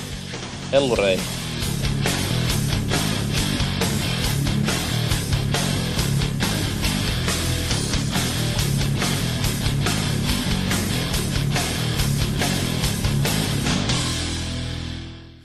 Jee, jee, jee, jee! Tervetuloa uutisosioon. Käsittelyssä jälleen kuuluvimmat ja polttavimmat aiheet, mitä maa päällään kantaa. Ja totta kai, koska meillä on mukana niin uutisguru Riepu, niin annetaan herran itsensä aloittaa ja hiljentykäämme kuuntelemaan tätä viisasta miestä idästä. Vaikka sitten niin. Piti tosiaan puhuella tosta tosta semmoisesta tuotoksesta kuin Outrise, joka julkistettiin tuossa kuluneen viikolla vähän aikaisemmin tuossa, onkohan joskus keskiviikon tienoilla. Aika tietyllä tapaa varovaisesti, hiljaisesti ja, ja tie, tässä nyt käydään läpi, niin tietyllä tapaa arvaa, että mistä syystä. Kyseessä on siis tämmönen jälleen uusi verkkoräiskintä, mutta ihan periaatteessa mielenkiintoisen oloisella twistillä, että mitä kehittäjät on nyt hehkuttanut, kyseessä pitäisi niin kuin olla Left 4 Deadin ja Shadow of the Colossuksen tapainen peliyhdistelmä, jossa on myös sitten hippunen Terminaattoria ja Robocopia mukana. Siis Että niin kuin- huikea, huikea fanservice, jos näin lähtee. Itse ainakin ostan heti. Niin, tai ainakin tosiaan hehkutus kuulostaa vielä hyvältä, mutta jatketaan vähän eteenpäin. Että ideanan pelissä on se, että about tuommoinen 15 hengen pelaajoukko lähtee kaatamaan yhtä tuommoista jättimäistä robottia yhdessä nettimatsissa, ja sitä robottia itsessään ohjaa vielä joku oma pelaajansa, jolla on sitten, totta kai kun on iso robotti käsissä, niin ihan älyttömät aseet, se pystyy vaihtamaan kuvakulmansa ja muuta, ja muuta iskee erilaisen keinon, kun taas pelaajat itsessään, ne, siis ne pienemmät sotilaat siellä, se vi- 15 hengen joukko, yritän niin kaataa sitä robottia, niin, niin kuin voi kiipeillä siihen robottiin, ne voi niin käyttää erilaisia aseita, niillä on erilaisia joilla avulla ne voi yrittää kaataa sitä ja niin po- pois. Että siinä yritetään luoda tuommoista isoa pomomatsimaista spektaakkelia. Periaatteessa tosi lupaavalta kuulostava peli ja ehdottomasti kyllä nimen pidän muistissa, mutta säälihän tässä on tosiaan se, että peli itsessä on vielä tosi alkuvaiheessa, että kehittäjät on esimerkiksi myöntänyt, että varsinainen se itse kehitystiimikin on niin kuin vasta kunnolla kasautumassa, että se kuitenkin koostuu niin kuin ihmisistä, jotka on ollut Assassin's Creed 2 Hawkenin ja Call of Dutyn parissa tehnyt töitä ja muuta. Tiimi itsessään varsinaisesti kasaa vielä, että nyt alustavasti sen parissa on tehty, tehnyt työtä joku kuusi ihmistä omalla vapaa-ajalla. Niitä on nyt tarkoitus kasvaa tässä koko ajan, että kun ne lähtee niin kuin kasaamaan tota tuotesta. Ne ei ole vielä edes kauhean varma, että lähteekö tuo projekti rakentumaan niin kuin ihan joku yksityisrahoituksen kautta vai olisiko peräti mahdollista mennä Kickstarterin kautta tai muuta. Että vähän tämmönen osoitus siitä, että tosi komea idea, mutta vähän pelottava aikaisin tuotu esiin, että enää nähdä, että mitä tuosta lopulta syntyy. Niin, Mä vähän veikkaan, että siihen kun pääsee nyt, jos sen niin kuin rahoittaa muut kuin Kickstarter, niin kun pääsee isot herrat peukaloineen väliin, niin se voi muuttua aika radikaalistikin jossain kohtaa, että se toivottavasti nyt menee silleen, että saavat tolla porukalla kasaa ja jonkinnäköistä rahaa jostain, että ei tule mikään EA kynsinen siihen sanomaan, että hei, tässä on fyrkat, mutta me halutaan tämmönen ja tämmönen juttu tähän peliin. Free to play MMO. No, sieltä sitten vähän tulikin, mitä pelkäsin. siis itehän pelkään vaan, että tuosta, mu- kuulostaa hyvältä, mutta niinku, että yksi jätkä iso robotti ja 15 on sitten ympärillä ringissä ja ampuu tehottomilla aseilla ja jos ne saa ammuttaa sitä 20 minuuttia, niin robotti kuolee. Niin se oli niinku piu, piu, piu, piu, piu, piu, piu, piu ja jatkaa. Että Mm. Niin, mutta potentiaalia ideaalisesti kyllä. Ja hauska yksityiskohta on kanssa se, että aikaisemmin viikolla kanssa julkistettiin semmoinen peli kuin Evolve, joka on kanssa niin kuin Left 4 Deadin tietynlainen seuraaja, että se on samalta kehittäjältä kuin Left, alkuperäinen Left 4 Dead, mutta siinä niin kuin on niin kuin neljä pelaajaa taistelee yhtä yksinäistä semmoista alien-hirviötä vastaan, että vähän pienempi mittakoko, mutta vähän periaatteessa sama idea, että ehkä tämä nyt on osoitus siitä, että mitä seuraava parin vuoden aikana voidaan odottaa räiskintä genren suhteen. siis tämmönen niinku Bounty-tyylinen moninpeli tekee tuloa näköjään hyvin paljon. Tai joku tämmönen, just että halutaan tuoda tämmöisiä vähän pomotaistelumaisempia kokonaisuuksia niin kuin monin peliosuuteen niin kuin Niin, niin. nostaa molemmat osapuolet esille. Ja... Niin, se on en- enemmänkin on pomotaistelu kuin Bounty, koska Bounty taas ei pysty puolustautumaan ollenkaan, että se vaan juoksentelee. Kuka muistaa Turok 2 klassisen Monkey Modin, jossa monipelissä siis yksi pelaaja oli apina, juoksi karkuun ja kaikki muut sitten tätä tappaa ja tolleen. No tuota samaa pystyy tekemään Time Splitters kakkosessa ja kolmosessa tietysti. Niin, se pystyykin joo, ja sitten se on vähän sama kuin toi joku tämmönen Capture the Flag kodissa, että niin. Samahan, mm, samahan pystyi tekemään myös Pleikkari 2 Nalle Puhis. varmasti ei. tämä räiskintäklassikko ei koskaan unohdu. Oliko Riepu kommentteja tässä uutisessa vai? Aika vähän jäänyt siellä on herra nimeltä... A, a, a, a, a, mikä se oli? Proven Mental todennut, että ainakin idea vaikuttaa mielenkiintoiselta, että nimenomaan nostaa esiin se, että konsepti on jännä. Voisi toimiakin, mutta vähän pelottava aikaisin tosiaan nyt on tullut homma esiin, että paljon voi vielä tapahtua. Okei, okay, ja varmasti tapahtuukin, ei sinne mitään. No. Jopa peruuntuminen on mahdollista, mutta sormet ristiin. Sormet ristiin. Miten sitten tuo Vulpesin uutinen? Hit Jo- me man. Okei, no minun uutiseni koskee tätä tulevan kevään suurta Microsoft yksin oikeuspeliä, eli Titanfallia, Jee. jota, jota muun muassa on monissa paikoissa hehkutettu, että tämä on sitten tämä God, God 4 tekijöiden, tai niin kuin tässä on mukana tätä Vince Zambella ja näiden, niin heidän tekijöiden seuraava aluevaltaus, joka mullistaa monin peliräiskinnän näillä hienoilla titaanimekhoilla ja muulla. Siis Mutta- hetkinen, onko tämä se, se kuuluisa Halon tappaja, mitä haettiin tuossa 20-luvun puolivälissä joka puolella? Ehkä tässä olisi halon tappaja. No, ei, oikeastaan nyt mitä enemmän tästä tulee uutisia, niin alkaa vähän vaikuttaa, että ei. Koska nyt tämä Respawn Entertainment Studio on kertonut, että maaliskuun alussa julkaistavassa Titanfallissa, niin siinä pelaajamäärä on näinkin valtava kuin 12 maksimissaan. Ja tätä perustellaan tässä virallisesti sillä, että se on ihan tasapainon vuoksi, koska tarkoituksena on tehdä semmonen mahdollisimman tasapainoinen peli, että ei olisi semmoista tuurimunkittelua kaikki, niin 12 pelaajaa sillä saa kuulemma tiiviit, tiiviit matsit, mutta tässä on sitten tämä erikoinen puoli vielä, että, että tässä on mukana sitten botteja, Wow. vanhoja tuttuja jostain 2000-luvun alulta. Justiin, että sillä on tekoälyohjaamia hahmoja sitten pyörii myös oikeiden pelaajien lisäksi sille tantereilla, mikä on aika, mä sanoisin, aika ennen näkemätöntä melkein. Tai siis niinku, ei tule mieleen tämmöistä isoluokan peliä, missä olisi vastaavaa. Siis mä näen niinku jo foorumikeskustelut siitä, kuinka jengi itkee, kuinka joku botti oli epäreilu heitä kohtaan ja vainosi Niin. häntä koko matsin ajan. Mm, niinpä, nimenomaan. No nime, nimenomaan tollasta sen pitäisikin olla. Niinku, Niin, että oma paskuus selitää sillä, että botti jahtas koko matsin ajan. ei kun se, että botit jahtaa yhtä tyyppiä tasa, niinku tapaat botiin niin se rupeaa jahtaamaan sua, kunnes joku muu tappaa sen tai jotain muuta tällaista. Niin Siis kuin... tämähän on vanha idea, koska Perfect Darkissa oli tämmönen, niitä sanottiin silloin simeiksi näitä Perfect Darkin botteja, ja siinä Joo. oli Vengeance Sim. Eli aina kun- jos sen tappo, se tuli sitten sun perään niin kauan, että se tappoi sut. Ah jaa, ihan se hyvä. oli hassu idea. Ei, ei tässä siis hirveä uusi idea ole. Mm. Ei silleen, mutta tämä on vähän Ja niin siis itse asiassa toi koko bottijuttuhan oli jo pitkään tiedossa, että Titanfallista tulee niitä ole, että sehän kun ne on markkinoinut sitä, että ne haluaa tietynlaisia, tietynlaista yksinpelispektaakkelia mukaan siihen, niin ne, toi on yksi keino niin vähän sekoittaa sitä pakkaa niin, niiden suhteet. Toki ne on samalla sitten sanonut, että Mm. niitä botit ei nimenomaan ole se suurin haaste siellä, että on niin kuin, ne on siellä, ne ehkä tekee sen jonkun tietynlaisen spektaakkelimaisen, tekee niistä jotenkin, yrittää tehdä spektaakkelimaisempia niistä otteluista, mutta ne itse pelaajat on kuitenkin se päähaaste siellä kuitenkin edelleen. Joo, siis silleen, että ne on niinku semmosena luomassa sinne semmoisen suuremman sodan tuntua, mitä välttämättä tuolla 12 pelaajalla ei saisi. Että... Niin tässähän ei ollut Titanfallissa myöskään niinku yksin pelikampanjaa sinänsä varsinaisesti. Joo. Ei, se on monin peli.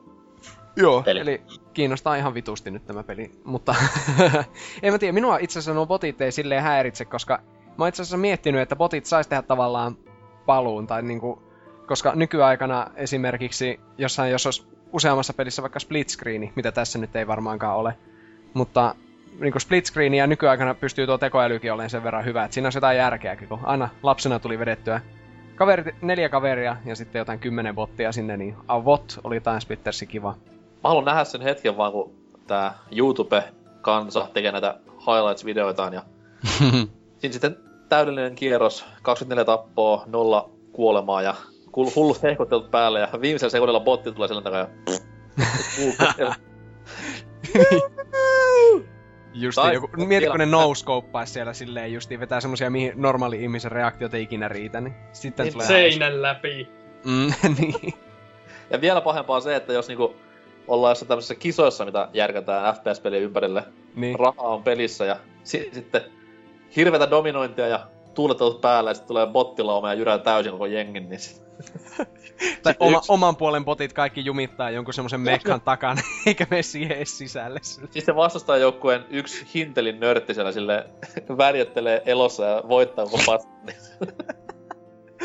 Sitä odotellessa. Mutta joo, tähän, tähän on 31 kommenttia, eli menee neljännelle sivulle asti. Tää uutiseen. Niin tosiaan tämä peli saapuu Xbox Oneille ja PClle ja Xbox 360 jopa, niin 13. maaliskuuta, jos joku ei tiennyt. Mutta niin, no niin, täällä ensimmäinen kommentti on Gurgilta. Eli jotain ADHD, ES, Kod, Jonne, Spede ja kum... Tuo oli yhtyssana muuten koko homma. Kumminkin ollut testaamassa. Kuulostaa aika paskalta noin pieni pelaajamäärä ja sitten jotain botteja mukana. Ei hyvää taida tulla millään. Okei. Okay. Okei. Sitten Viellu täällä miettii, että liekköhän edes PCllä isompia matseja. No, ei varmaan, mm. koska ei se niin tällä kertaa varmasti... No, jos tämä olisi Xbox 360, niin se voisi johtua ehkä tehoistakin, mutta tälleen, niin mä en usko, että ei pystyisi enempää tuomaan pelaajia. No sitten Portablella on aika pitkä kommentti. ei näin. Joo. No, ei, ei sitten. ei sitten, mä luulin, että se oli näin. Joo, sitten tota... Täällä joku kuitenkin niinku Jeff the Ripper sanoi, että jos on Hawkenia pelannut, niin kyllä tietää, ettei niitä pelaajia tarvi ihan hirveää määrää olla. Tosin tuo 12 on aika pieni, kun siinä ei edes pelata mekheillä koko aikaa. Bottivastusta ja hömpötys on kyllä turhaa ja pitäisi olla sää- säädettävä optio. Yksi hirveä esimerkki on Brink. Niin, Brink. Joo, se, mä muistankin sen pelin melkein. Tuli noista mekeistä muuten mieleen, että eikö ne kans tossa pelissä sanottu, että kun sä et itse ohjaa niitä, niin ne periaatteessa kulkee mahdollisesti sun mukana tai tekee itse jotain muuta, että se kans tuo jotain omaa säätöään siihen Titanfallin toimintaan. Ihan mahdollista. Tuo on kyllä ihan jännä, sillä vaikka tuo NS vaikuttaa semmoista perus skifiräiskyttelyä osa 124, niin saa nähdä, miten tuo käytännössä toimii. Että voi olla aika erilainenkin, kun siinä justiin on sitten tätä tekoä, pas, semipassiivis-aktiivista tekoälyä sillä taustalla. Mutta joo, hetkinen. Pystyykö sitä muokkaa mitenkään sitä tekoälyä siinä pelissä, että onko silleen, että siellä pystyy laittamaan ihan, ihan daijuks ne, tai silleen täys tappokoneeksi. Olisipa kiva, kun siinä pystyisi niinku jo näissä Star Wars Battlefronteissa tietää, että niinku silleen, että move, move, move, tai sitten we're here. Voisi komentaa niitä, niin siinä olisi jotain hauskaa sitten. Jotain No, yksinkertaisia.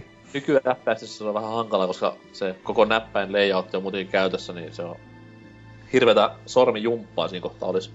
Olis joo. Tekis paremmat kontrollit saatana. No joo. Tekis paremmat pelejä. No vittu.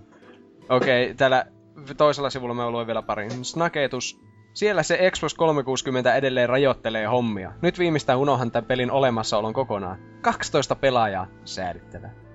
No okay. joo, en mä tiedä. Hauskahan yksityiskohta tässä kanssa on se, että 36, 360 versiot kehittää eri kehittäjä, mm. jonka nimestä ei ole vielä tälläkään hetkellä mitään tietoa. Että se on aika selkeästi semmoinen oma projekti siellä sivussa, joka tuskin on oikeastaan millään tavalla määrittänyt, miten toi peli on muodostunut. Joo, en minäkään usko. Siis tämä on ihan selvästi alusta asti suunniteltu, että tämä on niinku NS Next Gen kokemus. Entä? Mutta se, niin, täällä ihmiset menee vainoharhasiksi, kun 12 pelaajaa on niin vähän, että itkettää ilmeisesti. Miten 12 on vähän? Niin niinku, siis en mä tiedä, en mulla ikinä, jos mä oon pelannut jotain 12 pelaajan kesken jotain nettipeliä, niin ei mulla ole ikinä tullut semmonen tunne, että tässä olisi nyt liian vähän. Eri homma, jos se peli on joku Mag tai Battlefield PCllä, missä on niinku kentät on semmosia Oulun läänin kokoisia.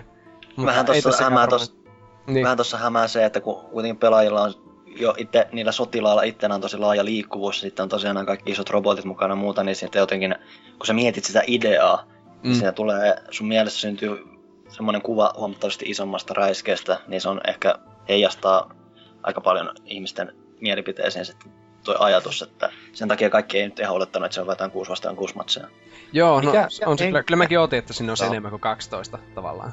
Se on niinku vaan, että jos on niinku mappi, jossa on vaikka yksi varastohalli tai joku muu vastaava, niin sillä jos siellä on niinku kymmenen ihmistä, niin se ei tunnu mistään, mutta laitetaan sinne kymmenen robottia, niin siellä alkaa niinku olla jo liikkumisvaikeuksia ihmisille. Niinku. Ja se pelin kuitenkin isoin homma tulee olemaan se, että mä en tiedä, onko siinä niinku mitenkään tuhoutuvia ympäristöitä tolleen. Mutta siinä kohtaa, kun mä näen tämmöisen ison mekhan hyökkäämässä mun kimppuun ja jumittamassa silleen polvenkorkuisella laatikkoon, niin siinä kohtaa mun niinku immersio menee aika nopeasti kuiluun. Et toivottavasti ne fiksasi jotenkin silleen, että siinä olisi semmoinen NS-esteliikkuvuus, niin kuin vaikka Bäfäreissä on juostassa tai vastaavaa. Niin... Mm. Täällä viimeinen kommentti on, minkä mä nyt tässä luen varmaan, niin tämä on pelaajalehden taiteelta Lasse Ergolasilta, joka on laittanut, että Vaadin, että tulevissa Next Gen tennispeleissä on vähintään 32 pelaajan samanaikainen moninpeli. Muuten jää hyllyyn. niin se on tosiaan ihan totta, kun ihmiset jotenkin olettaa, että nyt kun tulee Next Gen, niin kaikissa peleissä pitää olla se vittu 64 niin kuin kentällä samaan aikaan, että pelaajamääräthän kasvaa aina kun konsolisukupolvi vaihtuu, eikö vain? Mm-hmm. Mieti 32 pelaajan tennis. Vähän on se siistiä. ja siis FPS-peleissä ei ole paskan väliä, kuinka monta pelaajaa siellä on. Se ei kiinni, mit, kuinka iso leveli on, koska jos se leveli on niinku makuuhuoneen kokoinen, niin sit sinne ei sovi vaan 64 pelaajaa, ei vaan sovi. No joo, siis mä sanon edelleenkin, että parhaimmat räiskintä monipelikokemukset on neljällä pelaajalla. Samalla mm. so- ja Samalla sohvalla. Mm. Sama ja, sänky, jos on vaan, ei oo sohvaa. Jaha, oot sä ollut sängyssä kolmen muun kanssa siis? Mä, mä voin tunnustaa, mä oon hauskaa. miehen kanssa pelaamassa Perfect Darkia joskus. Oi, voi sitä tatin hakkauksen määrää. Lasketaanko se homoiluksi? Oh no. tatin hakkausta täydellisessä Jos laukasitte. niin, tatin hakkausta täydellisessä pimeydessä kolmet neljästä sängyllä. oh dog. Oh fuck, mitä mä nyt tekemään? Ei ihme, että susta kasvoi tommonen kieroutunut. Kyllä. Mutta joo, eiköhän siinä ollut tämä uutinen paukuteltu. Ei se nyt niin kovin iso ollut, kuin mitä kommenttien perusteella voisi päätellä. Ei, hienoa. Ja ne, ketkä odottaa peliä, niin onnea teille. Itse en jaksa väsynyttä toimintaa. Make Warrior on ainoa Make-peli, mitä on maailmassa ikinä ollutkaan. Aha. Sinällä jännä, että on vasta nyt niin nostelleen kunnolla asia, että monet on niin kuin päässyt jo pelaamaan Titanfallia ja vääntämään onnesta soikeana sitä, mutta vasta nyt niin kuin on tullut tuommoista valitusta, että hetkinen, että mikä tässä on meininki, että herättää kysymyksiä siitä, että onko niinku, millaisen fiiliksen porukka on sitten, jotka on testannut sitä peliä, että onko se niinku yksinomaan jo siinä, että mitä on näytetty, niin se on itsessään tuntunut mahtavalta, vaan onko se enemmänkin se ollut sitä, että okei, okay, tämä vaikuttaa lupaavalta. Ne on vaan ollut silleen, että hei, tää on hauskaa sitten tota, joku että 12 pelaa. Mä luulin, että tää on hauskaa, mutta tää onkin perseestä. Mä veikkaan, että nää hehkuttaa, että silloin ollut, hei se on Bungin peli. Ei tämä on Bungien peli. Ei, Sä kun- aina sekoitat Respawn, siis äh, tämä Destiny äh, Titanfall ja Destiny. Mutta ei sinänsä mikään vakava virhe, koska se on vähän kuin sekoittaisi Forza ja Gran Turismo. Että ihan samannäköisiä. Voi minua syyttää. Ei. Tota, Salor, uutinen. Kerro. No, nyt on lievää oikeutta tapahtunut, tapahtunut maailmassa ja usko ihmiskuntaan on palautunut, sillä konsolikielto lieven... Niin? Jaa, konsoliki... Can I finish? Sano, sano vaan. Mä uskon suhun, anna mennä. Kons... Konsolikielto lieventyi Kiinassa. Hyvä. Niin. Eli siis nykyään Kiinan markkinoilla saa muu, myös ulkomaiset, äh, ulkomaiset nämä laitevalmistajat myydä konsoleitaan. Ja periaatteessa nyt Kiina on länsimaalaistunut sivistysvaltio. Voi harmi, koska nämä Piraatti N64 oli aivan huikeata kamaa joskus 2010. Oliko se IQ ja nämä muut vai? Juurikin tämmöiset vitun niinku härskit touhut. Joo, Mut mä siis- muistelin kans. Onko siellä Minä nyt Kiinassa ollut... ymmärrän tästä Niin. Sano vaan. Mä nyt ymmärrän tästä uutisesta, että äh, nämä IQ on ollut niinku ihan virallisia Nintendoja, mutta vaan tällä Siis on, Nintendon siellä on- tytäryhtiö. semmosia härskejä bootleg-konsoleita ollut myynnissä jo Niin. iät ja ajat, että myydään pleikka vuodella, mutta siellä onkin Nessi sisällä, niin se on aina semmonen vähän petti. Onko Kiinassa, niinku, se, eikö sinne ole ikinä saanut tuoda? Vai on, niinku ennen tätä? Öö, Onko tää niinku ihan superhistoriallinen? Ilmeisesti nyt 14 vuoden ajan on ollut kiellettyä pelikonsolien myynti Kiinassa, koska vaikuttaa negatiivisesti nuorten mielenterveyteen. Okei. Nyt ovat sitten tajunneet, että... Kun lukee pelaajalehti.comin kommentteja, niin ei voi muuta kuin my- myöntää. Itse asiassa ihan samaa mieltä, koska katsoo sitä, milloin videopelit breikkas Japanissa 80- ja 90-luvulla ja katsoo, mitä nämä pikkuhosuhaistelijat nykyään on niinku iältään, niin kyllä se vähän kulminoituu siihen kaikkeen. Että hyvä Kiina, olen ylpeä teistä. Niin. Paitsi ei enää, koska ne poisti sen kiellon. Ei. 20 vuoden päästä sielläkin ollaan norsunamarit päässä ja haistellaan miesten alushousuja. Niin. Mikäpä minä olen tuomitsemaan. Mulla on varaa tuomita, ne tekee mun riisin. niin. Nimenomaan No tekee. tästäpä... Tästä pääsemmekin keskustelemaan sitten kommenteissa, kun edelleenkin epäilen tämän käyttäjän auto, au, au, aitoutta. Kyllä on Au. vaikeeta tänään. Auto. Euroopan North on au, auton omistusta. Euroopan North on ö, ö, kommentoinut, että mielenkiintoisen paradoksi tässä on se, että Xbox 360 konsolini on valmistettu Kiinassa. Kiinalaiset kyllä saivat valmistaa konsoleita, mutta pelata niillä he eivät vissiin saaneet. Eli tiivisti hyvin tämän uutisen tässä nyt sitten. No siis Jo, jonkunlainen, va, jonkunlainen valmistuskieltohan siellä kanssa ollut, että se on niinku ollut kuitenkin On. kaikilla, että siis, jo, siis siellä on joku monimutkaisempi systeemi, totta kai sieltä tulee tavaraa lavatolkulla tänne, mitä ihan valmistuksen kautta, mutta silti on siellä joku kamalla joku valmistus, tommonen kieltokin ollut jos, jossain muodossa olemassa. Ilmeisesti että kuka valmistaa, koska jollain tietyllä alueella saa tehdä tai jotain muuta. Et kuinka moni Intian orjista saa käyttää Nokia viimeisimpiä kännyköitä? Ei kukaan. Ne vaan liikkuu tehtaalla duunaa niitä ja pistää eteenpäin. Ei niillä mitään niinku, käyttöä niille itsellään ole. Kuka käyttää muuallakaan Nokian viimeisimpiä kännyköitä? En minä, koska mulla on melkein vuoden vanha lumi. Sä ootkin ainoa isämaallinen meistä. Mm. Di di di di di. Ei, Finlandia soittoäänenä mulla siellä. Mertaranta viestimerkki äänenä. Mitäs muuta taustakuva. Joo, mutta sitten muita kommentteja, niin Jappa kirjoittaa, että Kiinan pahin ongelma onkin pelikonsolien vaikutus nuoriin. Kyllä näin on. Ei ole vaan lohikäärmeet. Ja sitten vi- lohikärmet ja niiden näkeminen. Se oli huumeviittaus. Ah, okei. Okay. Ja Nyt sitten se oli Spyro the äh, Dragon. Snaketus kirjoittaa vielä. Snaketus kirjoittaa vielä, että kolme erityisen typerää valtiota koskien videopelejä. Australia, Saksa ja Kiina. Yhdysvallat hyvänä neljäntenä perään, perässä lähinnä alastomuutta pelkäävinä ihmisinä, mitä videopeleihin tulee. Kuitenkin jokaisessa Hollywood-elokuvassa on rakastelukohtaus, jos kaksikin täysin sensuroimattomana. Ne ikärajamerkinnät on niissä peleissä ihan syystä.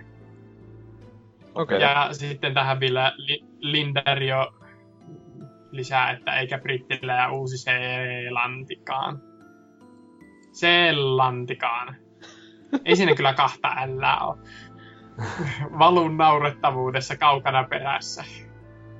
Ja sinänsä valu on mielenkiintoinen sanavalinta, kun no joo. No, mutta siinä ei ollut muita kommentteja, mutta tässä olla varmaan hiljaa tai loppukästi, kun en osaa puhua. No, mutta onnea Kiina. Kyllä. Ei mulla muuta. Kyllä. Onnea Low Wang. Niin, onnea Kang Po. onnea Mao. Ruffle Mao. Kyllä. Tota noin, meikäläisen uutinen koskee kilpaurheilua. Ja ehkä yksi maailman kovimmista urheilulajeista, eli Call of Duty. Tämän vuoden Call of Duty-turnaus, eli Call of Duty Championship, ollaan taas tässä pikkuhiljaa korkkaamassa ja joukkueet ympäri maailman pääsee kilpailemaan tästä miljoonan dollarin palkintopotista. Wow. Wow! Totta kai Master Race Onko 3 siis pääpalkintona miljoona vai äh, yhteensä miljoona jaetaan siis kilpailijoiden kesken? Miljoona dollaria on semmonen niinku sijaan 48 palkinto, et ei, ei pääpalkinto lähelle. Ja pääpalkinto on uusi Xbox. ei, siis se on pääpalkinto. Tai ei, siis se on okay. palkintopotti. Varmaan sitten jaetaan niinku kolmen tierin kesken. Mm. En mä tiedä, en mä pelaa videopelejä, mut siis to... mut joo, eli siis Master Race Gotcha. 360 se turnaus pelataan, ja 32 parasta joukkuetta ympäri maailman pääsee sitten tähän niinku huikeeseen finaalispektaakkeliin, joka pelataan siis Losissa tuossa maaliskuun lopulla. Ja sieltä tulee semmoinen, että 13 nelihenkistä joukkuetta Jenkeistä, 13 Euroopasta, sitten päästään rasismikorttiin, neljä Aasiasta ja kaksi Afrikasta ja lähi En tiedä miksi nauran, mutta anteeksi. ja, ja, ja, no niin, ei siinä muuta, että maaliskuun lopulla rytisee. Ja pystyy katsomaan jälleen kerran telkkarista tai netistä siis tästä mlg.tv-verkkopalvelusta. Ja kyllä on jälleen luvassa huikeaa urheiludraamaa tässä kuningaslajissa. Onko kellään niinku halua osallistua tähän näin? Joo, ehdottomasti. Mä voisin alkaa kasata- Osallistua. Siis, no siis jo, jos olisi niinku mahdollisuus voittaa paljon rahaa, niin kyllä mä nyt osallistuisin. Mut johonkin pitää ra- raja vetää, niin ei kodiin. Kyllä mäkin voisin miljoonasta pelata kodia. Ehkä se yhden matsi. Jos se on se finaali, niin why not? Niin. M- mitä vaikeaa se voi olla? niin. Kaikki Mutta pelaajat on kuitenkin jotain kuusivuotiaita, niin kyllähän me nyt semmoset voita aina. Ei, ei, ei, ei. Tässä on sääntöjä myös olemassa, hei, come on, ei ihan mitenkään mennä. Kisan osallistuakseen kaikkien joukkojen jäsenten tulee olla vähintään 12V tammikuun 9. päivän mennessä, jonka lisäksi vähintään kahden joukkueen jäsenen tulee olla karsittamaan kautta alueen asukkaita. Eli siis, jos haluat tehdä vaikka Suomi-joukkueen, niin, Ei voi vaan palkata eteläkorealaisia täyteen sitä. niin, Okei. Okay. kaksi suomalaista ja loput Nigeriasta, niin kyllä se... Mä haluan nähdä niinku Afrikan joukkueen tässä turnauksessa. No, onhan sielläkin... Onhan sielläkin vaikka mitä kuule. Savannia. siis Donkey Konga on peräisin Afrikasta. Nehän on saanut modernia sodankäyntiä harjoitella ainakin jossain Sudanissa, niin koko elämänsä saatana. Oikeastikin lapsena opetellut ennemmin virittää Claymoren, kun solmii kengännauhat. Mä haluan nähdä niinku nämä joukkueet silleen vaan, että se on... Tiedätkö, kun leffoissa on nämä stereotyyppiset maat, Niin.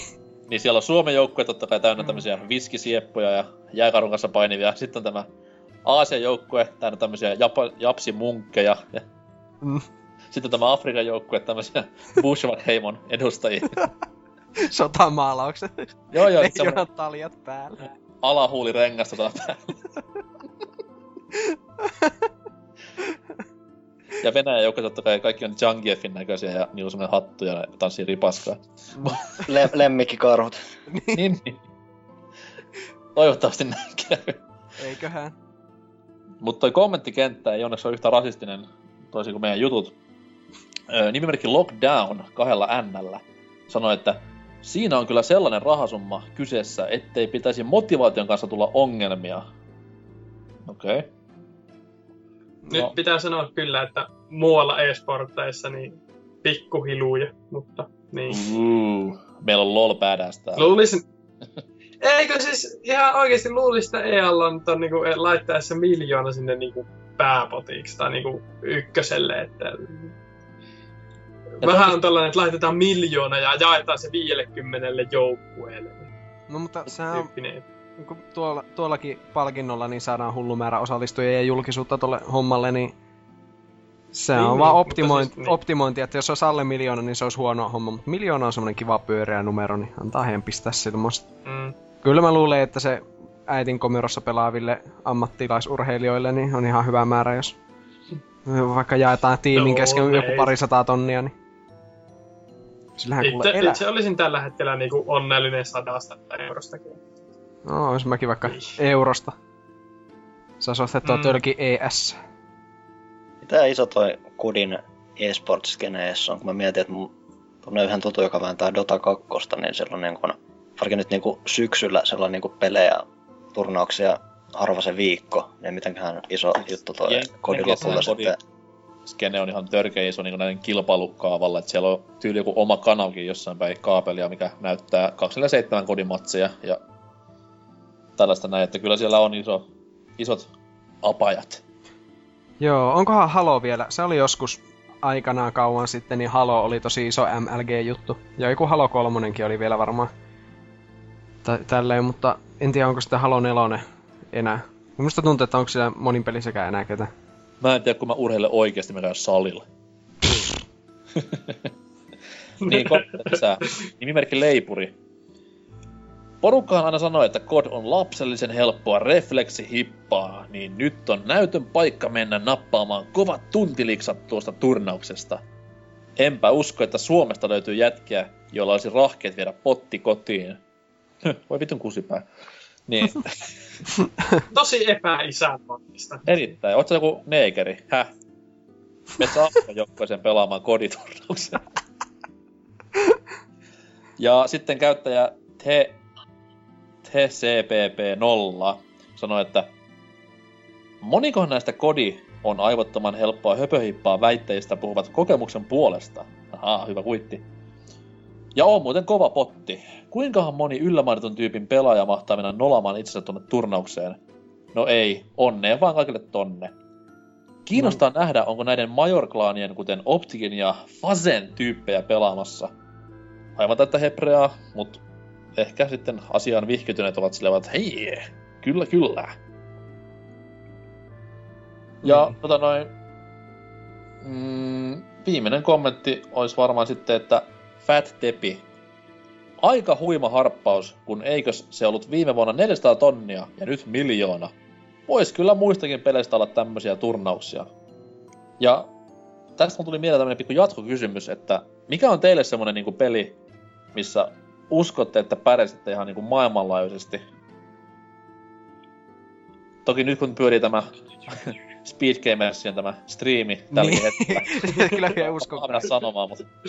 Mut siis ihan re, real nigga talk. Mikä on semmonen peli, missä uskotte, että voitte voittaa ihan kenet vaan? Mikä on Riepula semmonen? Mä olisin skidinä ehkä jotenkuten pärjännyt Crash Team Racingissa, mutta siinäkin on kuitenkin se, että vaikka sitä on niin satoja tuntia vääntänyt ja onnistunut kaiken maailman nopeat boostaukset hallitsemaan, niin kyllä mä silti veikkaan, että siellä on aika jäätävä määrä porukkaa, jotka on aina asteen parempi. Mutta se on ehkä, missä päästäisiin lähimmälle, lähimmäksi. Okei. Okay. Racing on kyllä kova. Mä en ikinä ollut siinä niin hyvä, yksi mun kaveri kylläkin. Niin, no, niin, mulla on se yksi kaveri, että ei, ei mulla ole mitään peliä, missä mä voittaisin kenet tahansa, että Harrille terkkuja, että haista nyt vittu. Mut siis mikä on semmonen, niinku, mikä tunnet handlaavasi niin hyvin, että voisit niinku olla maailman huipputasoa. Ja älä please vastaa Sakarin villapatapeli, koska se on niin vitu vanha läppä. Invataksi 2. No eikö siis tota... Sen skene on iso jenkessä kyllä, että se on ihan... Joo, siis Invataxi skenehän on muutenkin, se on jotenkin Euroopassa ja etenkin Japanissa semmonen vähemmän tunnettu. Mutta Amerikassa niillä on niitä omia kanavia omistettu Invataxille. No, en mä tiedä, siis tota... What is this Ainva Takesi? I. Niin tota... Koska Öö. taksi kirjoitetaan eri tavalla Suomessa. Taxes. Joo, hei Mario Party 4. Joo, Asiaan. Mario Party 4, joo. Mario Smash Football. Siinä mä oon hyvä. Gamecube-versio, ei Wii-versio. Ei sit oo Wii-versio. On siitä. Mario Strikers Charged. Mario Party 4 vai? Eikö siis Mario Smash Footballista? Aa, mä kuulin Mario Party 4. No mä sanoin ensin, että Mario Party 4, mutta sitten mä Okei. vaihoin sekunnissa. Okei, okay, ei huono valinta. Mitäs Salor? Ja nyt älä please sano LOL, sano joku oikea peli. No siis nyt pitää sen verran vuodattaa, että just jossain Lolissa tai Hearthstonessa tai missä tahansa, missä on minkäänlaista listausta tai rankkausta koskaan harrastettu, niin mä oon paska, joten eh, mikä olisi sellainen... Olisiko Iron Man 2? En, en, Ei kun G.I. Joe 2. joku, mitä, ku, joku, mitä kukaan muu ei ole pelannut. Koskaan. Ikinä. Mikä tahansa PS En Vita-peli. Niin. Vittu, että vanhalla. Eh, jo, joo, en, en tiedä. Joku en... Eh, joo. Jätän omaa kehuisuuteni nyt kaapiin ja en Oho. vastaa tähän mitään. Symppis. Pleikkari ykkösen Nalle puhun la- lautapelissä. No joo. Mut eikö sun, eikö sun pikkuproidi voittanut sut siinä, niin se on vähän niinku niin. kommentti. Mä olen sitten miettimään samaa, niin mulla olisi varmaan semmonen... No, Street Fighter nyt ei, koska se on ihan todistettu, että japsit. Mutta toi neljä ekaa Mario Party on semmoiset, että mä tunnen osaavani ne niin hyvin, että voisin haastaa kenet tahansa maailmassa niistä ja tuntea, että voisin voittaa. Etkö sä kuitenkin hävinnyt niissä huomattavan rahasumman tuossa ihan vastikään? Niin, mutta siis mä veikkaan, että on maailman top 4 pelaajaa mun kanssa pelaamaan. ja sehän on taitopeli, että sehän on tehty nimenomaan MLG-mielessä. Nimenomaan mä puhun siitä, että neljä ekaa Mario Partia, koska sen jälkeen tuli nämä randomi pelit mukaan tähän sarjaan hyvinkin vahvasti ja sitten oli kaikki päin helvettiä. Joo, niin se tavallaan. Mikähän on Fortune Streetin e-sports-skenen tilanne tänä päivänä? Fortune Street. Oi jumalauta. Sä voit katsoa Twitchistä, että montako katsojaa on Fortune Street-kanavalla, niin siitä saa hyvän kuvan. Hei, mutta miettikää, Bushido Blade voisi olla, siinä on tavallaan chanssit yhdellä hyvällä tuurimunkki lyönnillä, niin Bushido Bladeissa voisin haastaa kenet hyvänsä.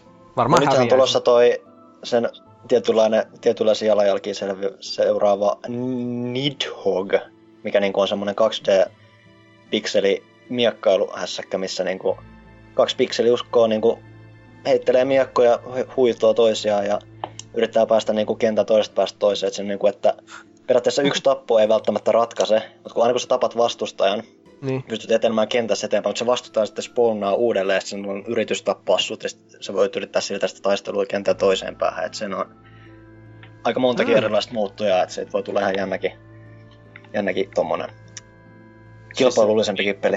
Se on nimenomaan myös suunniteltu sitä varten, että sä pystyt kilpailemaan, tai siis pelaamaan muiden kanssa, että sieltä löytyy joku yksin pelikin kai, mutta se on just suunniteltu monin pelin varten. Jaa, ihan siistin kuulonen. Siis se Nidhogg taas niinku tuhos mun uskon ihmiskuntaan, koska jälleen kerran, kuka olisi uskonut, että vuonna 2014 odotellaan täällä tämän näköisiä pelejä niinku ihan suu vahdossa. No. Mä Miksei? toivon, mä toivon niin, niin pahasti, että jonain päivänä jossain toisessa tämmöisessä ulottuvuudessa 98 pelaan Ocarina of Time ja mulle tulee se Christmas Ghost, tiedättekö, kun tulee niin menneisyyden ja tulevaisuuden ja nykyisyyden haamut. Niin. Ja se tulevaisuuden haamu. tulevaisuuden haamu vie mut tulevaisuuteen sille, että katso, tällaisia vitun pelejä pelaattu tuolloin. Niin. No, I don't wanna go there! No mitä hienoja pelejä nykyään pelailla. On, on siis Nidhogg ja kaikki vitun pikseli kirahvipelit, niin huhhuh. Pixelikiraffi 2 on minusta hyvä. Mä puhuin Space Giraffesta nyt, mutta anyways. No joo, Space Giraffe. 3 on hyvä, kyllä hyvä. On Onko ihan- Space, onko Space Giraffe joku Star Fox-pelisarjan niinku Se on spin-off? spin-off, joo. Eikö Lamasoftilta tullut taas kohta ihan joku uusi peli? Eikö mä luin, että Minter olisi ollut Taimaassa vähän aikaa, sitten olisi sanonut, että hän on lopettanut pelien tekemisen. Mut siis joku... voi la- laamoja jättää. oh man. Mutta jos siirrytään tästä happoisuudesta nyt ihan muihin maisemiin, öö, Aasensillan myötä, Vulpes. No. Onko sillä seksifantasiaa? Öö, joo, siihen liittyy kauniin näköisiä poikia ja Okei, okay, onko tämä kenties viimeinen fantasiasi? No saattaa hyvinkin olla tämän jälkeen. Joku minut hoitelee pois päiviltä. Hyvä, koska siirrytään puhumaan pelisarjasta Final Fantasy katkon jälkeen. Pysy kuulolla, jos kiinnostaa tytönäköiset pojat ja hirveän isot miekat.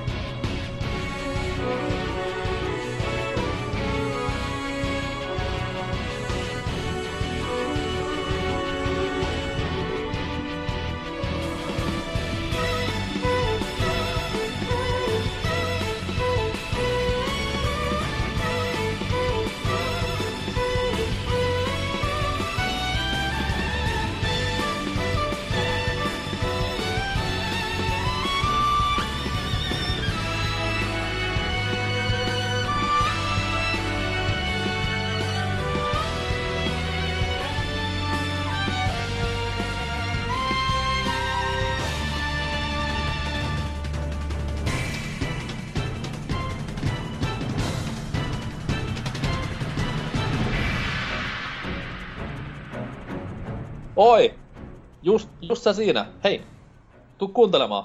Puhutaan Final Fantasystä. Istu alas ja hiljaa. Eli Final Fantasy. Moni saattaa muistaa nyt, että hei! Teillä oli joskus se Final Fantasy kästi. Paska pitut. Se oli Japsi Rope kästi. Ihan eri juttuja. Ja jos joku muistaa jakson numeron, niin kertokaa toki. Itse en, mutta se oli Mäkin itse asiassa ennalta mietin, että eikö meidän mukaan ollut jo Final Fantasy kästi, mutta okei. Okay. Mutta se mm. vaan kertoo tämän hienon pelisarjan tämmöisestä synonyymiydestä Japsi Ropeen. Se oli jakso numero 20 jotain. Kiitos. Autto paljon kaikkia. Kymmenen, kymmenen tarkkuudella kuitenkin.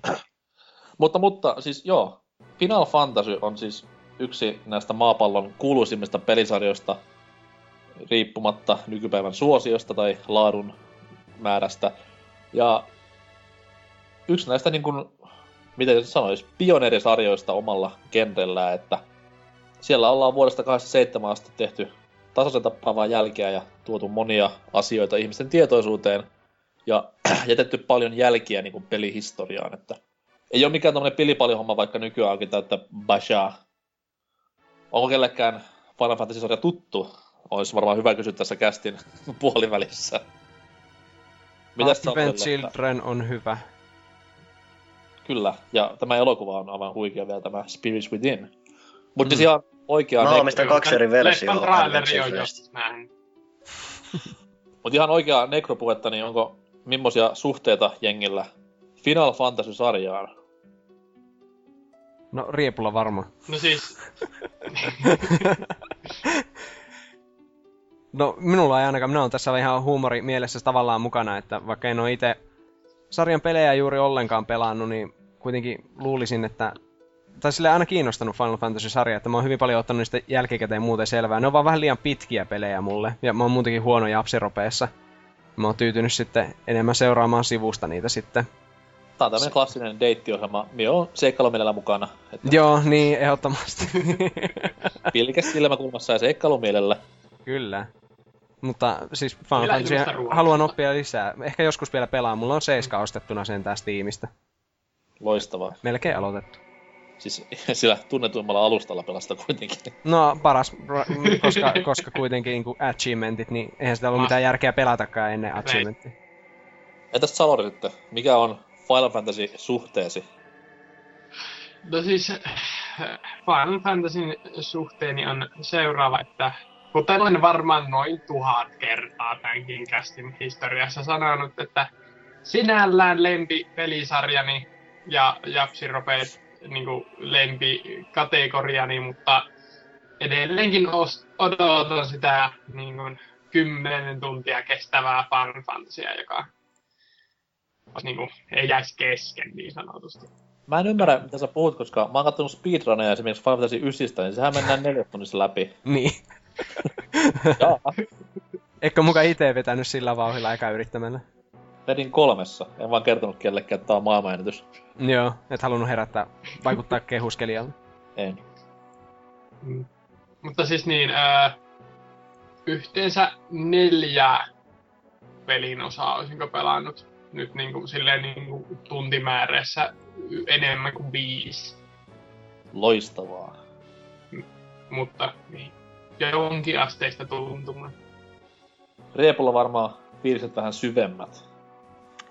Jota ehkä sinne päin. Tosiaan itse asiassa kohtalaisen vanhana tuli aikoinaan törmättyä tuohon sarjaan, että Final Fantasy 9 kautta vasta tutustui, että pienen koukun kautta en ollut edes mitään erityisempiä, erityisemmin roolipelejä pelannut. Joku Pokemon oli niin kuin noussut tutuksi alustavasti ja sitten niin kuin, muuten oli tosi itse asiassa vähän jopa karttanut kaikki tuommoista, että oli niin kuin katsonut vaikka jotain silloista Tilt-ohjelmaa ja seurannut sivusta, että mitä tämä, että taistelussa valikoista näpytellään hyökkäyksiä ja sitten ne lähtee joskus iskemään vuoron perään, että hän näyttää ihan urpolta. Mutta sitten aikoinaan tuli lueskeltua semmoista lehteä kuin virallinen PlayStation-lehti. Lähinnä sitä tuli toki osteltua sen takia, että se tuli aina demo. joka kuukausi demo messissä, mutta... Nykyään kyseinen Res... lehti tunnetaan nimellä pelaaja.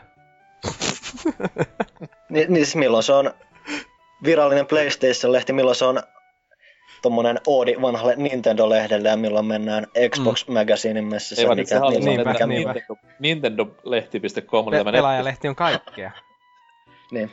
niin tosiaan sieltä virallisesta PlayStation-lehdestä, sitä, että vaikka yleensä demojen suhteen tuli se hommattua, niin yhdessä sitten sattui olemaan tämmönen ennakkoartikkeli, aika tyylikkäällä taiteella varustettu tosta Final Fantasy 9. Sitä tuli niin kuin aluksi tosi niin kuin nopeasti selautua läpi ja katteltua, että okei, okay, tähän, tässä on itse asiassa ihan jännän näköinen meininki, mutta en mä sitten Sitten kerran toi yksi kaveri sattui kanssa lukaseen läpi ja sitten jotenkin ihan yksi, kaksi niin päätti itse asiassa jopa ostaa sen pelin.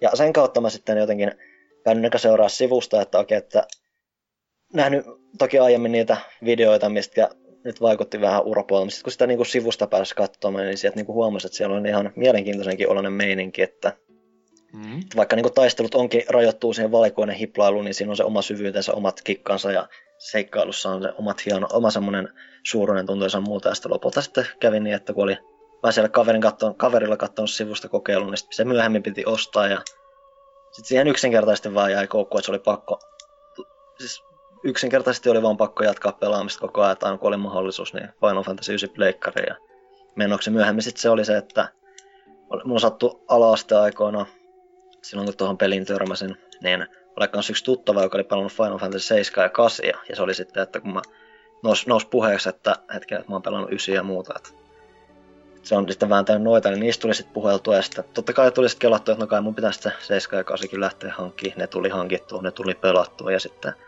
siitä alkoi sitten eskaloitua eteenpäin, että loppupeleissä, että aikoina kun PlayStation 2 esimerkiksi julkistettiin, mä en ollut varsinaisesti koko konsolista erityisen innostunut, että mä olin kuitenkin vasta pien lapsi silloin, niin eikä olisi tullut ajateltua, mutta sitten kun kuuli ja näki niin kuin Final Fantasy 10 sillä, niin sitten vaan tuli todettu, että kyllä se on pakko sitten vähän upgradettaa tuota konsolipuolta ja lähteä Final Fantasy 10 perään, että sitä kautta tuli just hommattua PS2, että pääsi mättää autofantsua ja niin poispäin. Et siitä sitten lopulta siinä kävi sitten silleen, että niin kun alkoi kaikki, mikä niin tuli nimen Squaresoft alla tai sitten myöhemmin Square Enix alla, niin automaattisesti ainakin jollain tapaa kutittaa tuolla aivopuoliselle, että pakko tsekkaa, mistä on kyse. Sitä kautta mä aikoinaan esimerkiksi innostuin ihan totaalisesti Kingdom Heartsista. Ja se on niin kuin Squaresoftin peli, missä on hippunen Final Fantasy, ja se on kuitenkin oma semmoiset kikkansa, niin sitä kautta tuli tutustuttua siihen ja menty ihan täysin, tultu ihan täysin sekaisin siihen. Että tommonen kepeä nousu sen pari ja lopulta ollaan aika kovasti koukussa oltu. Että kyllä niin kuin, vaikka nykyäänkin, nykyäänkin kun aina tulee niin kuin Final Fantasy nimi esiin, niin kyllä se katso vähän niin kääntyy sinne puolelle, vaikka se sarja onkin kääntynyt vähän heikommalle No, Se johtaa siitä heritakesta, mikä tällä sarjalla on, että harva pelisarja kuitenkaan puksuttaa sitä 30 vuotta kartalla. Joo. Että. Hmm. Mutta pääpointti on se, että niin, pitkä sarja ja se on hienoa Final Fantasyssä, että se on tosi harva aloittanut silleen samasta lähtökohdasta mitä muut, että mä en tunne yhtään ihmistä, ketä silleen, että joo, odotettiin kaikki silloin ekaa peliä pelikapan edessä, vaan siis kaikilla on semmoinen oma niinku storinsa, mitä on aloittanut Final Fantasyn pelaamisen, ja se on aina kiehtovaa kuunnella, että mistä osasta aloittanut ja miten tuli vastaan ja tämmöistä näin, niin hyvinkin siistiä sinänsä. Ja johtuu varmaan siitä, sarjan julkaisuhistoria on muutenkin tosi hajanainen, että tosi niin kuin, on vähän hankalasta tilanteesta aloittaa sen nousunsa. Kyllä, kyllä. Mutta kun päästiin puhumaan sitä historiasta, niin lähdetäänpä sitten tästä osa kerrallaan vähän purkamaan tätä vähän alussa hämmentävältä tuntuvaa vyyhtiä. Ihan ekasta osasta alkaen, joka aikanaan sitten tolle Nessille ja muutamalle muullekin tämmöiselle vähän pienemmälle konsolille julkaistiin. Ja totta kai myöhemmin uudelleen. Mutta siis en nyt lähde tätä storia heittämään, että mistä Final Fantasy nimensä on saanut. Se on kaikille tuttu. Viimeisiä pelejä ja tälleen näin. Mutta itse pelinä Final Fantasy 1 öö, on siis, se on totta kai niin kuin kaiken alku ja juuri, ja siinä on paljon juttuja, mitä on ihan nykypäivänä Final Fantasy 3 toista jopa löytyy. Ja miten nyt sanois? En lähde enempää juonia spoilaamaan mistä näistä osista, että älkää sitä pelätkö ketään, mutta story ylipäätään on, että neljä valon sankaria ja hirveästi mennään kurmottamaan pahuutta maailmasta pois ja tämmönen niin aika perinteinen, miten nyt sanois, pelijuoni oman aikanaan.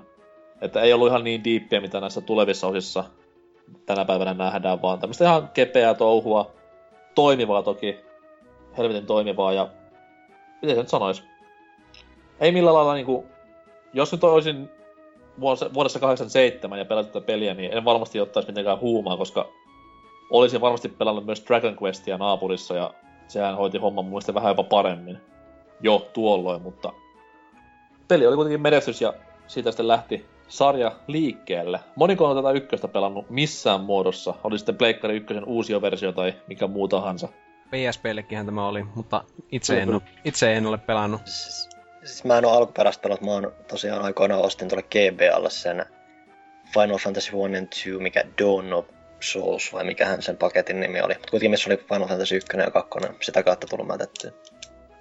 Semmonen peruskiva, tosi simppeli fontsu. No, kiva idea se, että sä niinku periaatteessa rakennat niinku neljästä hahmoluokasta, tai kuudesta hahmoluokasta neljän hemmon tiimiin ja sitten lähdet vetää sitä pelastaa maailmaa simppelissä ää, olosuhteissa. Ja sitten kiva, että niinku ne tietyn pisteen jälkeen niinku ne ää, hahmot, jot- jotka on niinku se tietty joku hahmoluokka, niin se hahmoluokka niinku ne kehittyy ylemmäs siitä ja hahmon sprite muuttuu huomattavasti siistimmäksi ja muuta. Et siinä on tommosia kivoja pieniä ippuja, että tosi simppelihan se on ja tosi, sen, toki sen simppeliyden puolesta sitä on kiva aina silloin tällöin palata sen pariin ja muuta, mutta ei mikään nyt semmonen ma- tan, tantereita tömisyttävä väännös.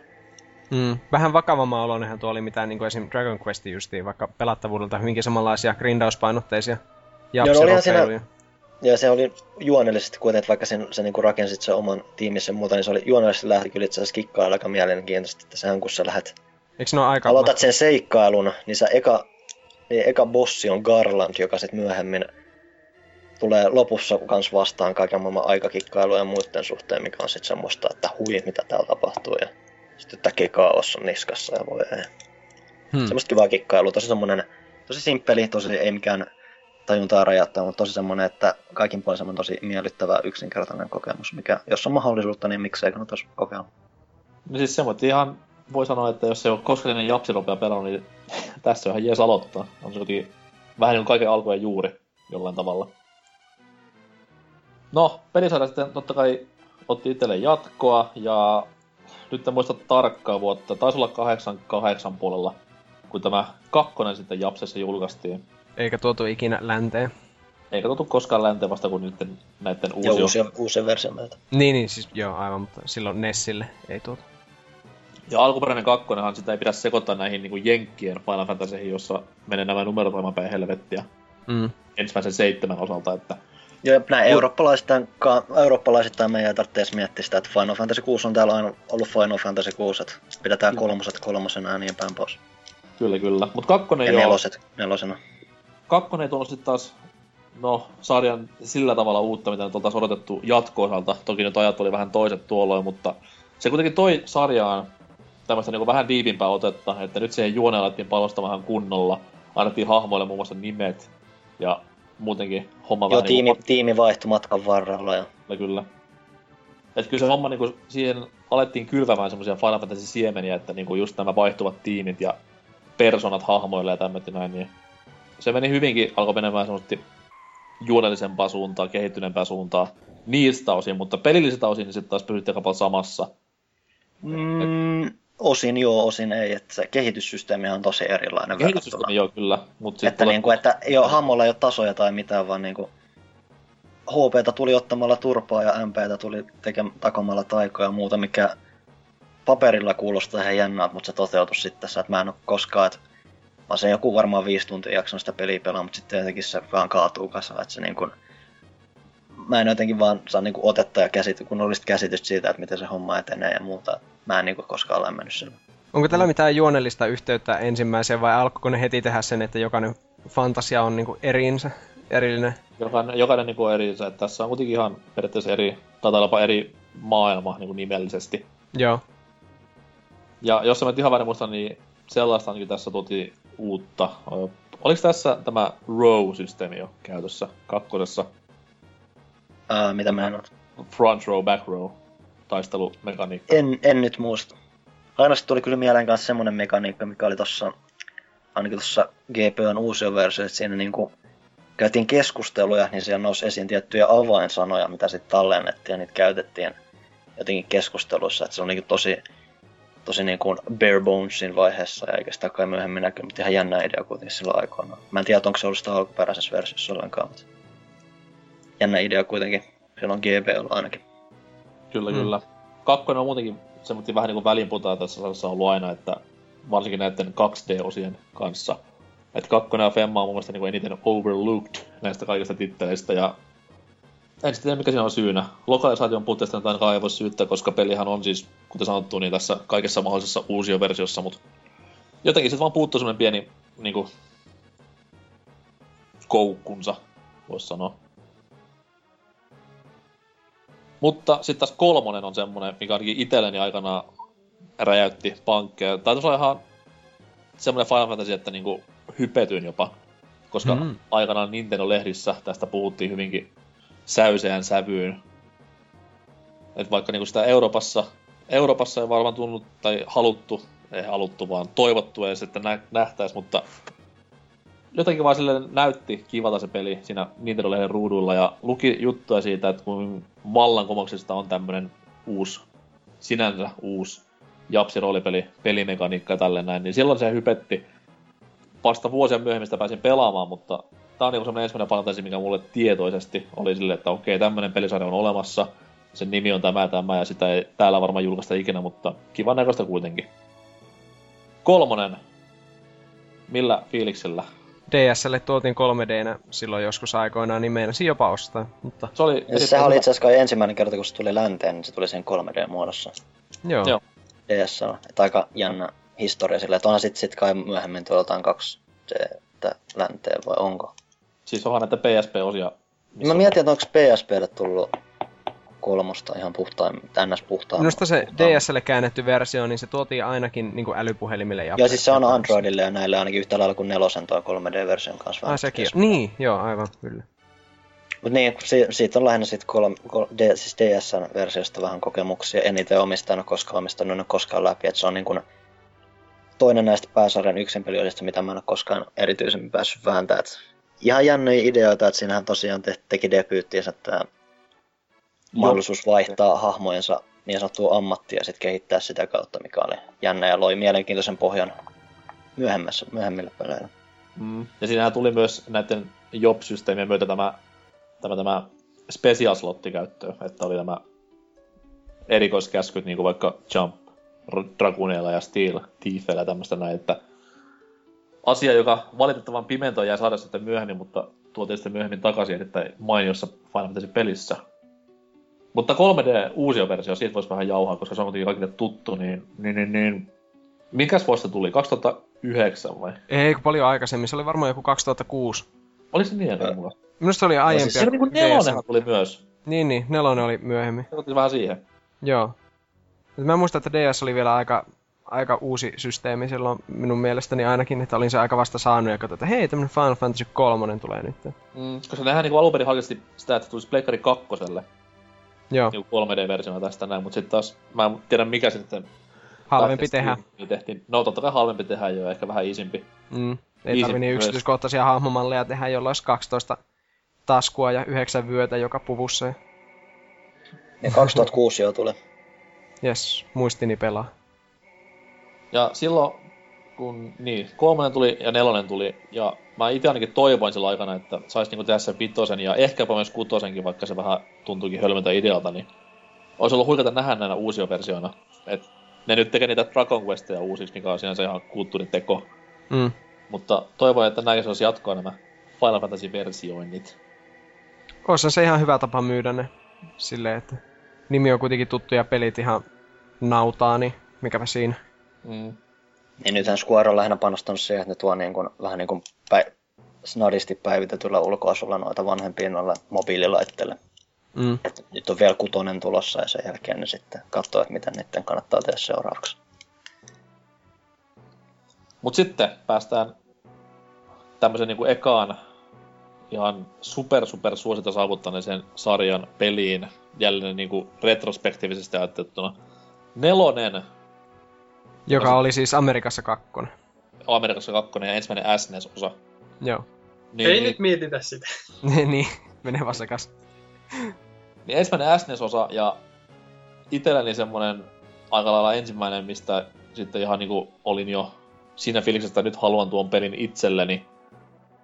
Super power lehteä siihen mut tutustuttiin ja kyllä harmittaa näin jälkeenpäin, että ei päästä aikanaan pelaamaan, koska mulla oli tämä klassinen adapteri, millä pääsitte myöhemmin pelaamaan muun muassa Final Fantasy 6 ja Chrono Triggeria, niin kyllä tämä nelonen olisi semmoinen, niinku, että olisi aikana varmaan ihan kermanut pöksyjä ihan kiitettävällä tavalla, koska siis nykypäivänä, kun sitä pelaa, niin se on erittäin niin kuin, temaattisesti kypsä peli. Et mm. juoni on aivan uskotonta priimaa kaiken puolin ja hahmot erittäin helvetin hyviä. Ylipäätään, että oli semmoiset nimetyt hahmot, niin kuin, mikä se oli se päähenkilö Cecilia. Joo, ja sitten niillä on niin, Rydia. niin, niin, niin kuin hyvät ne ja, hahmot, ja hahmot käy semmoista mielenkiintoista ää, kehitystä tar- juonellisesti, että niin varsinkin Cecilia ja Rydia niin kuin, muuttuu matkan varrella selkeästi. Niin, ja, niin ja sitten niin oma... Kaneilläkin on omat, omat persoonallisuusongelmansa. Hmm. Että kyllä se oli, se oli niinku semmoinen peli, mikä aikana ehkä sitten sen viimeisen Final Fantasy naulan löi siihen arkkuun, että nyt, nyt pitää niinku tätä peliä saada päästä pelaamaan ja tätä sarjaa päästä pelaamaan ennen kaikkea. Ja niin, onko tästä kellään mitään? Tämäkin on julkaistu siis näissä Anthology-bokseissa, esimerkiksi Pleikkari 1 moneen kertaan ja Advancelle ja jne, jne. Että tässä ei pitäisi aika hirveän vaikeaa olla saatavuus. Mitäs kokemukset porukalla Nelkusta? Myös uusia versioita löytyy DSlle tästäkin, niin kuin äsken mainittiin. Joo, mulla on nimenomaan se, että mä oon eniten pelannut sitä DSn uusia versioita, mikä mun ymmärtääkseni pohjautuu paljon vahvemmin sitten siihen alkuperäiseen japanilaiseen Final Fantasy 4, kun aikoinahan kun tämä Final Fantasy 4 tuli Jenkkeihin Final Fantasy 2, niin sitähän itse asiassa helpotettiin jonkun verran. Se on itse asiassa aika helppo. vähän parempia aiheita pois. Joo, että sitten, että myöhemmin kun just, että kun on sitten pelannut tuota DSn Final Fantasy 4, niin se on itse asiassa paikoin tosi haastava väännös, että siinä niin kuin, että vaikka onkin aika simppeli taistelusysteemi edelleen, siinä tosin sitä on kai viritetty vähän, että se niin kuin, vaikka siinä on se ATB-meininki messissä, niin, niin kuin sitä niin kuin, tietyt iskut vaatii sen tietyn odotuksen tai jotain tämmöistä, että niitä, niitä, niitä, niitä on, piti niin kuin miettiä sitä ajoitusta ja muuta, että siinä oli mielenkiintoisia lisiä sen suhteen, niin se oli mie- mielenkiintoisen haastava niinkin se NS-simppeliksi peliksi, että se on tosi jännä kokemus vaan, että jos on mahdollisuus pelaa just DS-versio tai nyt jossain iOS tai Androidilla sitä mm. käännöstä, niin ihan, ihan suosittelen. Eikö Acti- kokemus. eikö Active Time Battle tuli just niin tässä nelosessa, eli tämä vuoropohjaisuutta vähän tuota silleen... Joo, se- se oli hauska idea silleen, twistiä että- siihen tappeluun. Tää, tää, tää, mikä sen kehittäjän nimi oli? Uh, olisiko joku, joku Tanaka tai vastaava ollut? Niin sehän, ketä oli ollut kolmosessa mukana, sehän duunas alun perin nelosta myös. Ja sillä oli se pläni, että se olisi tehnyt tähän sellaiset niinku ihan reaaliaikaiset taistelut, niin kuin tylin Zeldossa tai vastaavissa on. Joo. ATBn kehitti Hirojuki Ito. Niin, mutta siis tämä Tanaka meni sitten myöhemmin, kun se idea meni läpi, tämä reaaliaikaisten taisteluiden tekniikka, niin sehän siirtyi siitä sitten, otti itselleen Fudua Final Fantasysta ja meni kehittämään Six of Manaa, mistä taas sitten taas taistelut on reaaliaikaisia. Ah, okei. Okay. Final Fantasyn maailma voisi olla huomattavasti toisenlainen, jos näin ei olisi käynyt ikinä. Ja totta kai nyt nykyään niissä on reaaliaikaista tappelua, mutta siis ideana hassu. Mm. Mutta pääsääntöisesti saatiin kaksi hyvää peliä. Ja mitäs muita isoja muutoksia tässä sitten oli? No, viiden taistelu totta kai, mikä on mun mielestä aina ollut vähän liikaa Final Fantasyssä, että neljä or get the fuck out. Jopa se kolme on liian vähän, trust me. Ei, mutta eikö 12 on nykyään liian vähän, että taistelussa Niin, mukana, että... Tää, niin, Mitäs Ote Bravestissä oli mitä 32 hahmoa kerralla? Kyllä, No niin. ja, hi- ja hinta, hinta 100 euroa per taistelu, niin ei paljon odota. Mutta, mutta niin, nelonen on... Ja siis jälkeen, katsot, jälkeenpäin katsottuna nelonen on yksi kiitellyimmistä sarjan peleistä, että fanit muistelee sitä hyvinkin lämmöllä, varsinkin näitä kahta päähahmoa, että ne on hyvinkin loistavasti tehtyjä ja skriptattuja hahmoja molemmat, ja Siis- kyllä tämä... siis nimenomaan se etenee tosi moniulotteisesti nimenomaan, että hahmot, niissä näkyy selkeä kehitys. Se itse maailmakin on silleen, että sä aloitat niinku siinä perusmaailmassa, sitten se niinku, siellä on niinku maanalainen maailma, sitten sä lähdet sillä kuuvalalla kuuhun ja muuta mukavaa. Että se niinku tosi, se oli vähän joka paikassa, heitti silleen tosi tyylikkäästi. Kyllä, kyllä. Vähän nihkeet kuolemafeikkauksia tosi. No joo, siis siinä oli vähän sit liikaa, ensinnäkin A, se hahmojen niinku ylitse pursuaminen oli vähän silleen ensi alkuun, että okei. Sitten kun niihin hahmoihin tutustui, niin rupesi tulemaan näitä feikkikuolemia hyvin paljon, että se oli kaksi pientä asiaa, mitkä vähän häiritsi aikanaan, mutta siis ei mitenkään peliä huonona itsessään, että aivan loistava kentässään. Nelosesta muuta. Ei, ruma. joo, joo, ihan tosi, Ei, tosi ei ole mitään, mitään sanoa. Pitäis hommata ja pelata ja taplata. Vakuuttavaa intohimoa. No, kattelin tuossa just Playcomista DS-version hintoja, niin 40 tuntuu vähän suoloselta. Oho. Joo, DS, DS-peliä. Ikuinen synti. Tai DS-roolipeli.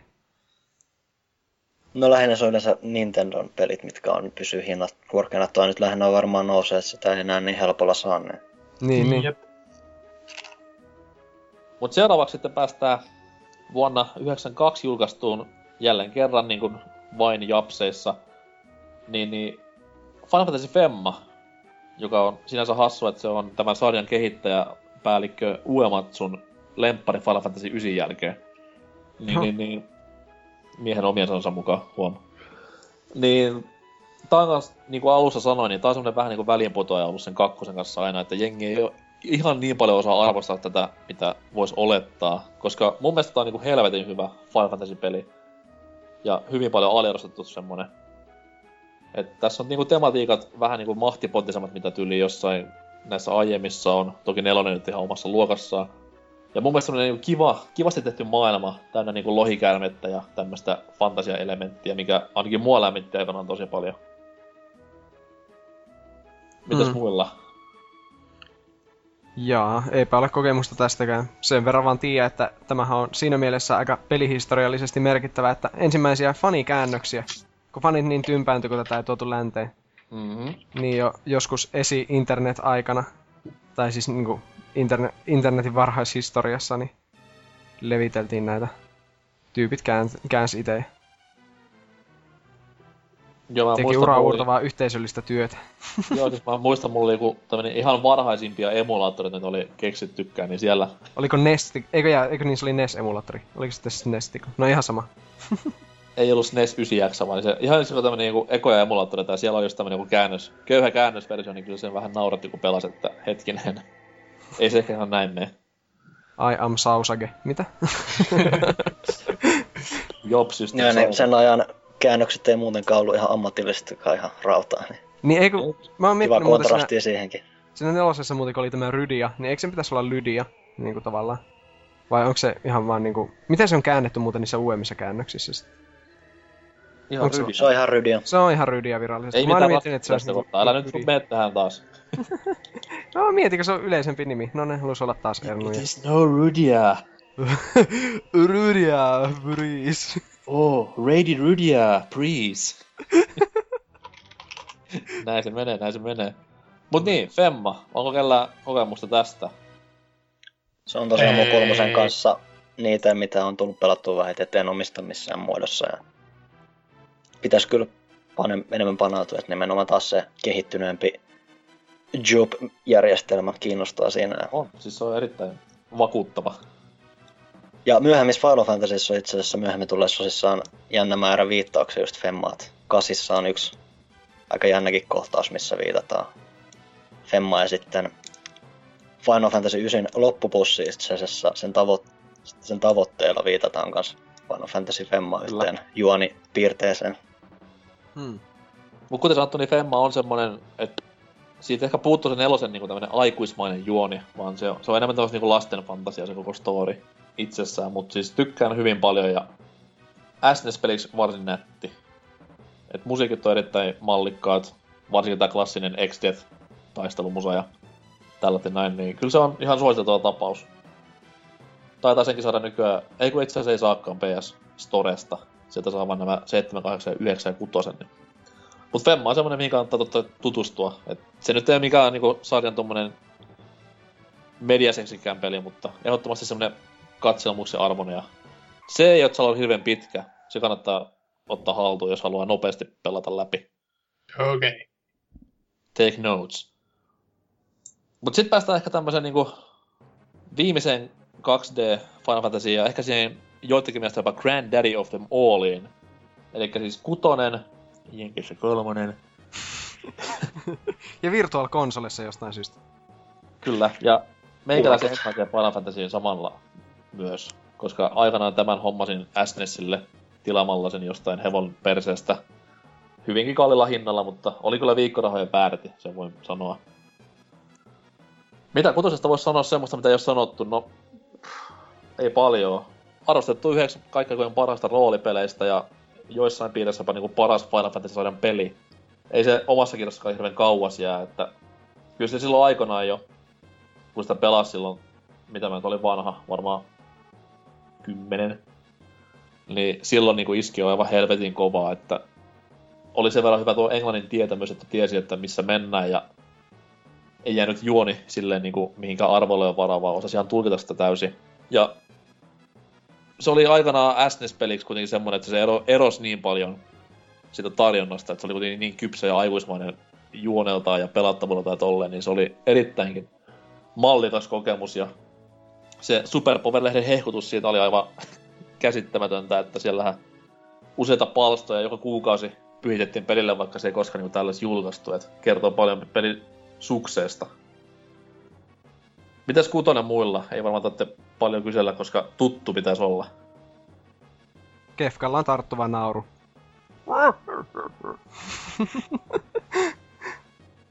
Paskin kefkaimitaatio ikinä. Se piti lähteä kefka imitaatioon, sitten mä muistin, että mä muistan ihan tarkkaan sitä nauraa, niin sit se jäi vähän tommoseksi ininäksi.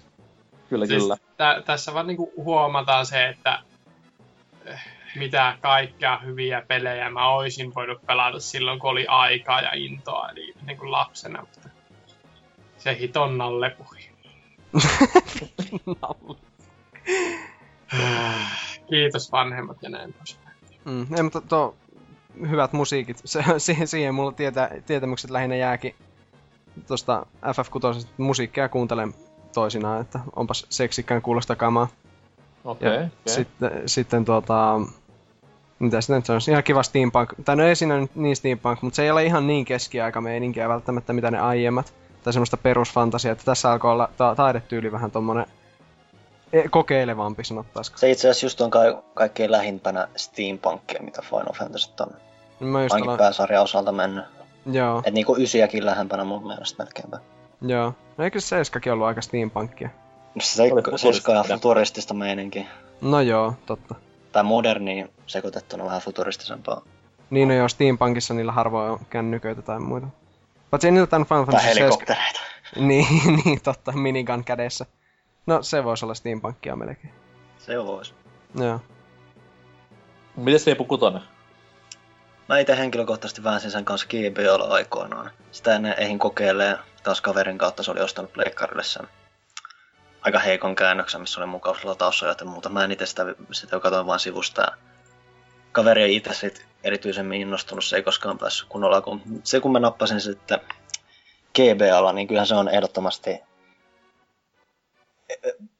sanoisin ainakin top kolmessa näin äkkiseltä, kun pitää heittää Final Fantasy suosikeen. Ehkä jopa kakkonen mahdollisesti, että siinä on kuitenkin se, että järjestelmiltä se on tosi tommonen vakaa, se on tosi hy- hyvin otettu mukaan nämä, nämä oliko se nyt Eidolonen, Eidolonen ja nämä summonit vai mikä niiden nimi siinä oli? Ne relikkejä ne kanto, niin ootas nyt, oli jo. Ei kun no. es, Esperitä. Ne oli espereitä jo siinä tosiaan, että ne esperit oli otettu mukaan sen, että siinä on kiva simppeli aamunkehitysjärjestelmä, että saatiin kivasti eri taikoja uitettua kaikilla, vaikka kaikilla olisi omat nämä erikoissiskunsa, että joku hahmo oli niinku semmoinen limit breakkimäinen odottelu, että sä niinku pääset huitoon useampia iskuja kerralla, ja sitten siellä on just kaikenlaiset mugit ja kaikki, että tosi tommoista, että hahmolla oli niinku omat ää, tietyt avainkykynsä, ja sitten niihin pystyi päälle uittaa niiden espereiden avulla näitä, näitä, näitä taikoja ja muuta, että siinä on semmoinen kiva, kiva säätövaraa.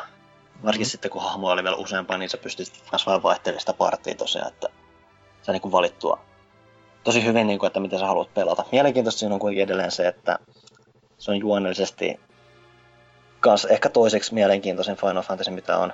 Ehkä kyllä se aikatasois on, kyllä ehkä jopa ujuttaisi ehkä parhaimmistoonkin, että siinä on kuitenkin se, että se tekee niin helvetin mielenkiintoisia asioita. Yksi on tosiaan se, että vaikka siinä on se tyyli joku mitä 13 eri hahmoa, se pystyy mm. ujuttamaan ne kaikki hahmot tosi oivasti yhteen, että sen niin kuin pelin alussa siinä itse asiassa tehdään niin, että kun saadaan edes yksi varsinainen kunnon kokoonpano kasaan, niin se hajotetaan ja se tarina itsessään itse asiassa hajautuu useampaan osaan. Sitä voi pelaa sit- haluamassa järjestyksessä. Sitten kun se peli vielä etenee siitä, niin sen on ensinnäkin se mielenkiintoinen juonipointti, että about 70 prosenttia, kun sä oot sitä peliä, niin oho, maailma loppuukin. Sä et niinku pelasta sitä maailmaa. Se maailma niinku tuhoutuu, toki kaikki ei kuole, vaan se maailma vaan asettuu semmoisen tosi post-apokalyptiseen tilaan, että sä et vielä voi mitään. Ja se, mi- mitä se johtaa siihen partin suhteen on se, että yhtäkkiä se on taas vain yksi hahmo käytössä. Se lähtee yksinään sillä yhdellä lautalla ajelehtimaan, etsimään koko porukkaa uudelleen kasaan. Ja siis lopulta kapuu sinne Kefkan tornialle, lähtee vääntämään se alas sieltä. Et se on niinku ideana tosi uskomaton ja tosi hienosti toteutettu, että sun ei ole pakko niinku koko porukkaa kerätä kasaan sieltä, vaan sä voit niinku pienemmälläkin tiimellä yrittää käydä vetämässä sen Kefka alta ja muuta. Ylipäänsä tuommoista kivaa symbolismia muuten, että silloin kun ekan kerran niin kuin se hahmo porukka hajoaa keskenään, niin ne on lautalla liikkeellä. Ja sitten kun lopulta tulee se yhdistyminen, niin se siellä, kun se sieltä yksinään tätä saada lähtee, niin se vääntää se yhden ää, laud, laudan sieltä, tai siis lautan sieltä, ja joka sitten lopulta kanssa tuo yhteen kaikki hahmot ja johtaa sitten siihen loppu taisteluun ja muuta, että se on semmoisen kivaa. Tosi, tosi hieno suunnitelma, siis tommosia tosi hienosti suunniteltu kasa. On, ja siis tämä niinku, mun mielestä semmoinen epäleän lineaarisuus tässä pelissä oli aikana varsin mielenkiintoista, että näitä kaikkia hahmoja niin ei tarvi edes värvätä. kaikki hahmoja ei tarvitse hankkia ja ne voi hankkia aika osin melkeinpä järjestyksessä, jonka sä haluat. Osansa, kun sä pelaat ekaa kertaa, niin sä löydät ne ihan vahingossa ja muutakin vaan. Se on tosi tämmönen tietyllä tapaa just vähän avoimempi seikkailu. Ja sitten vielä nämä niinku ennen netin esille tuloa olleet kaksi salattua hahmoa, jotka sitten aikana oli pelilehtien ja kaveripiirien jutuissa silleen tosi niinku tämmöisiä urbaaneja legendaa, että miten sen saa ja mistä sen saa. Ja se oli ihan huikeeta sitä löytämisen riemua silloin vielä päällänsä. Ja onhan pelissä niinku muitakin semmoisia kohtia, missä niinku pystyy vähän niinku tommotti menemään vähän sivupoluille ja etsimään semmoisia juttuja, mitä ei varmasti tulisi muuten vastaan. Et silleen tosi tommonen erittäinkin hyvä peli, että toi semmoisen haarakulttuurin tähän genreen, koska nämä viisi aikaisempaa taas aika suora mittaisia kaikki salaisuuksinen päivineen, mutta tässä sitten oli niin paljon valinnan varaa, että se oli jo iso muutos tähän kaikkeen. Ja hahmo, hahmopolitiikka oli kuitenkin ihan täydellinen, että siinä oli kaikilla hahmoilla tarkoituksensa loppupeleissä pelissä ja upeat tarinat jokaisella ja jopa pahis oli semmoinen niin persoonallinen tällä kertaa, että sillä että ihan täydet kasvat ja tarinat ja tämmöiset näin, niin kyllä se oli... No, oli Kefka ihan ok. Mä en ole koskaan erityisemmin lämmennyt sillä. No, mutta se oli taas ensimmäinen semmoinen just, totta kai nyt ensimmäinen mulle, kun mä pelasin sitä pelisarjaa, mutta siis näin kun ajattelen jälkeenpäin, niin ensimmäinen semmoinen vihollinen, millä annetaan ihan kunnon story, jos se nyt nelosen, nelosen niin kuin janarilla tähän mukaan, niin... Mutta Kefka oli erittäin hyvä, ja se kaikki pahuus, mikä silloin tuli, niin kyllä se pelotti pientä norsukampaa, kun eihän tommotti voi videopelissä tehdä, että tapetaan noin paljon ihmisiä ja ollaan noin perkeleen pahoja. Mutta se kuitenkin, että se ei ole mikään semmoinen lohikaarmen mörkö tai tämmönen, että se on tavallaan niinku jäbä. Niin, jäbä, mikä ihminen. juoni itsensä huipulle ja on aivan täys kusipäivä. Niin siis sehän aloittaa minä neuvonantaja kenraalina ja sitten se nousee jumalaksi siitä, Joo. joka tuhoaa maailma. Ei, Joo. ei pala- siis sehän on, sehän on ehkä onnistuneen Final Fantasy pahis koskaan, koska se tuhoaa sen maailman. Niin joo. Bowser ja muut vois ottaa mallia, että näin se hoidetaan. No Bowser ei halua tuhota välttämättä maailmaa, mutta... Saatana on videopelipahaksi, kun ikinä onnistu missä. Kefka ainoa Mitä? tolkun mies. Nyt, nyt paremmin tietää, että voivat kertoa, että peli, jossa pelataan pelin pahiksena. Öö... Lasketaanko Legacy of Kane Soul River tähän näin? No, vois. Se on kuitenkin tavallaan pahis tavallaan ei. Shadow the Hedgehogia ei varmaan lasketa, myöskään sen takia, koska sitä ei voi pelata.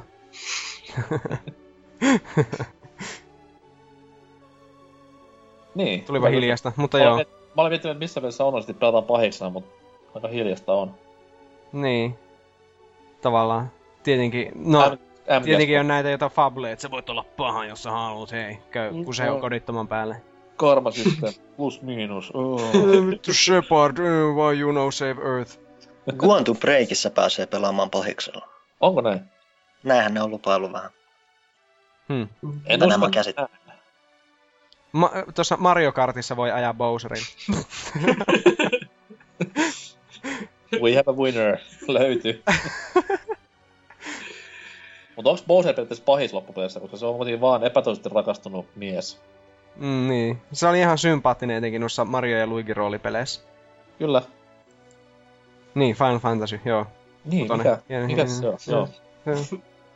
no siis, kuten sattuu kutosesta nyt ei tarvitse paljon ylimääräistä sanoa, mutta sen sanon vielä niinku, että operakohtaus on ehkä yksi kauneimmista asioista, mitä mä olen missään elämäntilanteessa koskaan nähnyt. Ja nyt puhun tästä alkuperäisestä 16 bittisestä versiosta. Se on, se on pysäyttävä joka kerta. Vaikka sen tietää, mitä siinä tapahtuu, vaikka sen osaa ulkoa, niin kyllä se aina aina pitää se ohjaa laskea siihen maahan ja tirauttaa pari kyynettä, koska se on niin hieno.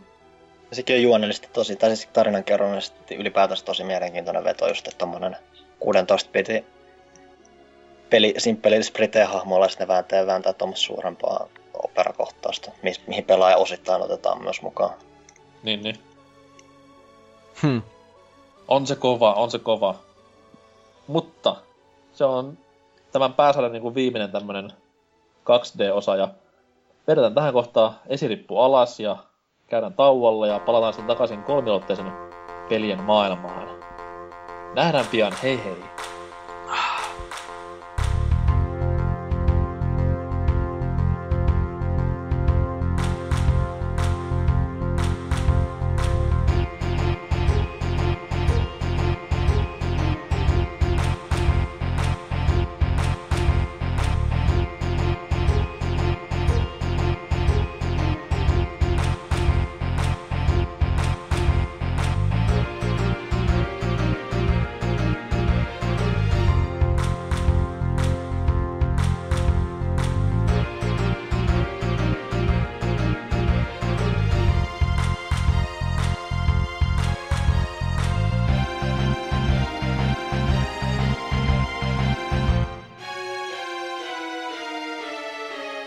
Tervetuloa takaisin.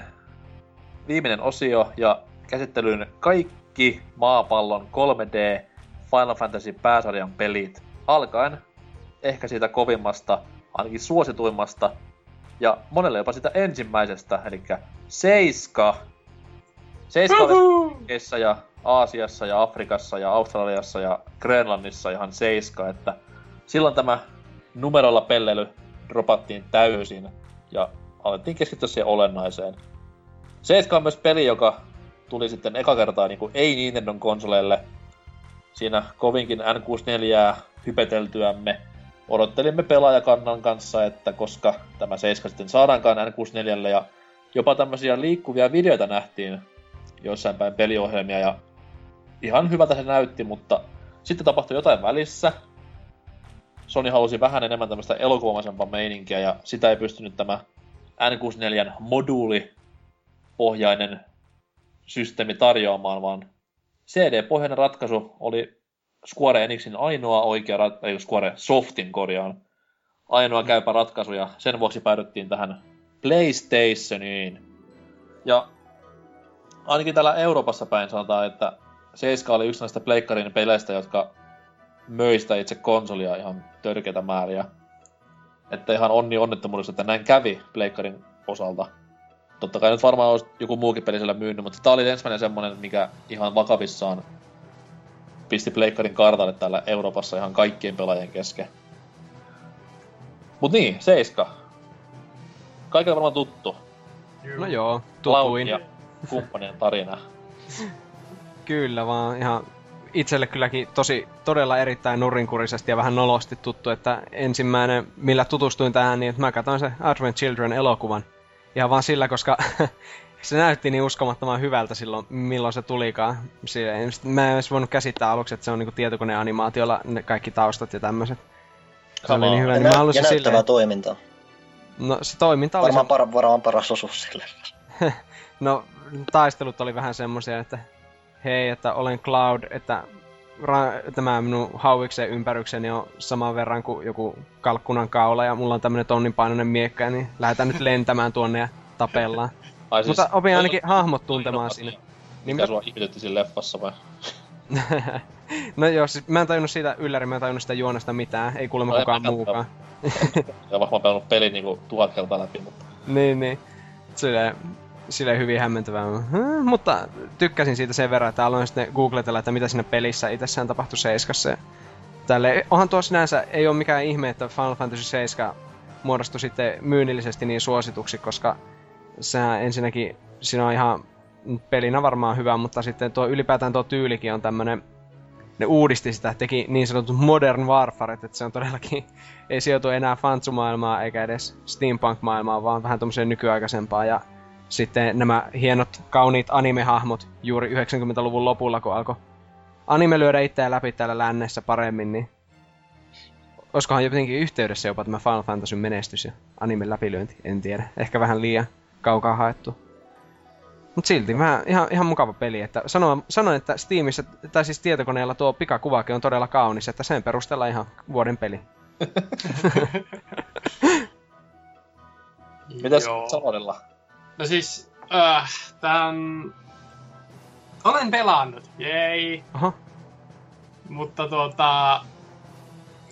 En muista milloin. Melko lähelle varmaan silloin, kun se Pleikkari kolmoselle tuli Storeen hankittavaksi, niin olin sille, että pakko ostaa, koska muistan, että olin metsästä nyt kohtuuhintaista ykkösen versiota ja kauemmin siinä, mutta kohtuuhintaisuus ja hyvät pelit eivät oikein koskaan kohtaa. hmm. Niin, niin pelailin sitä sitten innoissani siinä ja olin sille, että onhan tämä mukavaa ja mitään en tajua ja bla bla bla bla bla. Ja pääsin tasan niin pitkälle, että ensimmäistä kertaa Jokoboja lähdetään metsästämään. Ja, eli mitä? Ensimmäinen tunti. Kaksi. En koskaan onnistunut sellaista ja nappaamaan ja nyt mä oon siinä jumissa. En oikein tiedä, että minne päin siinä lähtisi. Se on vähän sitten jäänyt. Jee. Okei, okay, entä Rieppu? Kuten tosiaan nosti esiin, niin Final Fantasy 9 jälkeen vasta tuli tota tutustuttua, itse asiassa taisi olla kasenkin jälkeen. Ja se on tietty se ongelma, että kun sitä lähtee vähän siinä myöhemmin, sen verran myöhemmässä vaiheessa pelaamaan, niin ja siinä vaiheessa, kun se kolme polygoni Cloud hyppää sieltä junasta, niin siinä on aikamoinen kulttuurishokki ensimmäisenä vastassa, että siinä on pelin alku, kun alkuinaan aloitti, niin oli aikamoista totuttelua, mutta kyllä se ennenkin sitten lopulta kun pääsit taistelemaan kunnolla, pohtimaan niitä materioita ja muuta, niin kyllä se sitten lopulta vei aika hyvin mennessä. Et mä itse varsinkin tosi suuri ton materiajärjestelmän fani, että toki hahmoilla itsessään niin niiden nämä yksittäisten kykyjen merkitys vähän menetti. No, merkitystään, vaikka toki niillä oli nämä limit breakinsä ja muuta, mutta niillä ei ollut niin isoa merkitystä kuin just joku, vaikka kutosessa oli kaiken maailman varastelut sun muut. Ja tällaiset, niin se oli sinällään pettymys. Silti siinä pystyy hyvin niin kuin aseiden kautta. Asetat näitä materioita ja muuta, sä pystyt niin kuin vaikuttamaan hahmojen näihin kykyihin, statuksiin ja kaikkea. Se on tosi semmoista mielenkiintoista, varsinkin sitten kun niitä materioita piisasi vielä mon- moneen lähtöön, niin niitä oli kiva etsiä, niitä oli kiva ostella sillä ja selata läpi. Ja ei siinä mitään. Tosi mielenkiintoista kokemus sen suhteen. Sephirothista en ole koskaan erityisemmin tykännyt. Sama. Aika Semmonen. kaveri kaiken puoli.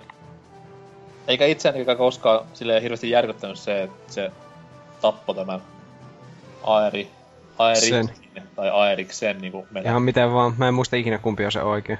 No Aeres on tämä käännösvirhe. Käännös on virhe että nykyään ihan kai Kingdom Heartsissa näistä siinä puhutaan aina Aerithinä. Okei, okay, sit se on Erithi. Mm-hmm. Niin, se, mä, mä, mä, ainakin puhun Aerithistä nykyään koko ajan. Joo.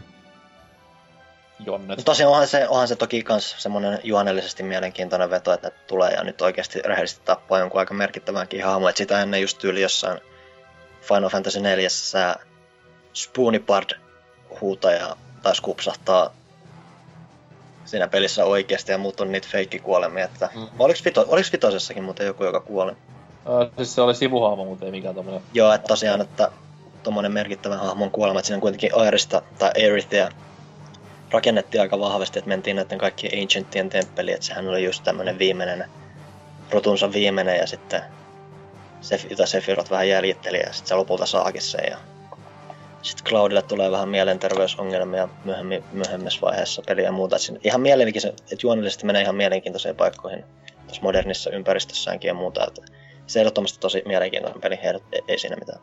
Ei kuulu kuitenkaan ihan, ei ole, ei ole mun ykkösfans.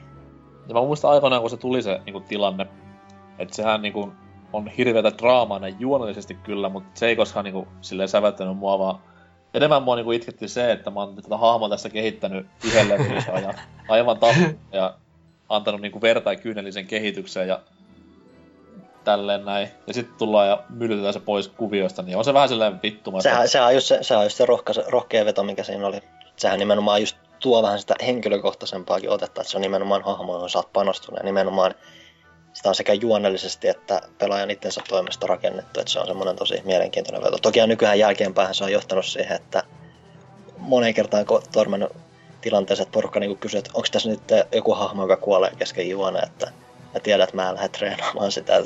Per, per, Persona 3 teki vähän vastaavaa aikoinaan myöhemmin, että siinä yksi avainhahmo, että sä pystyt käyttämään kupsahtaa yhdessä vaiheessa, niin tota tulee vielä edelleen, niin se johtaa sitten siihen, että ihmiset on nykyään alkaa vähän kyseleekin jo sen perään, että ketä, ketä mun kannattaa loppupeleissä käyttää.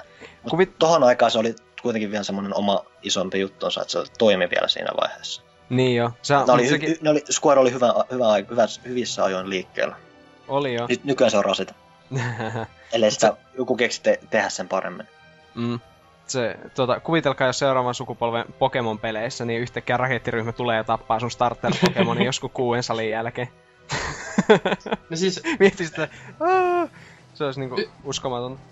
yksinkertainen tai niinku tällainen ratkaisuhan tuohon olisi se, että juoni muotoutuu silleen, että se, joka sulla on suurin levellisen, niin se tapetaan jossain vaiheessa. juoni lähtee siitä uudestaan.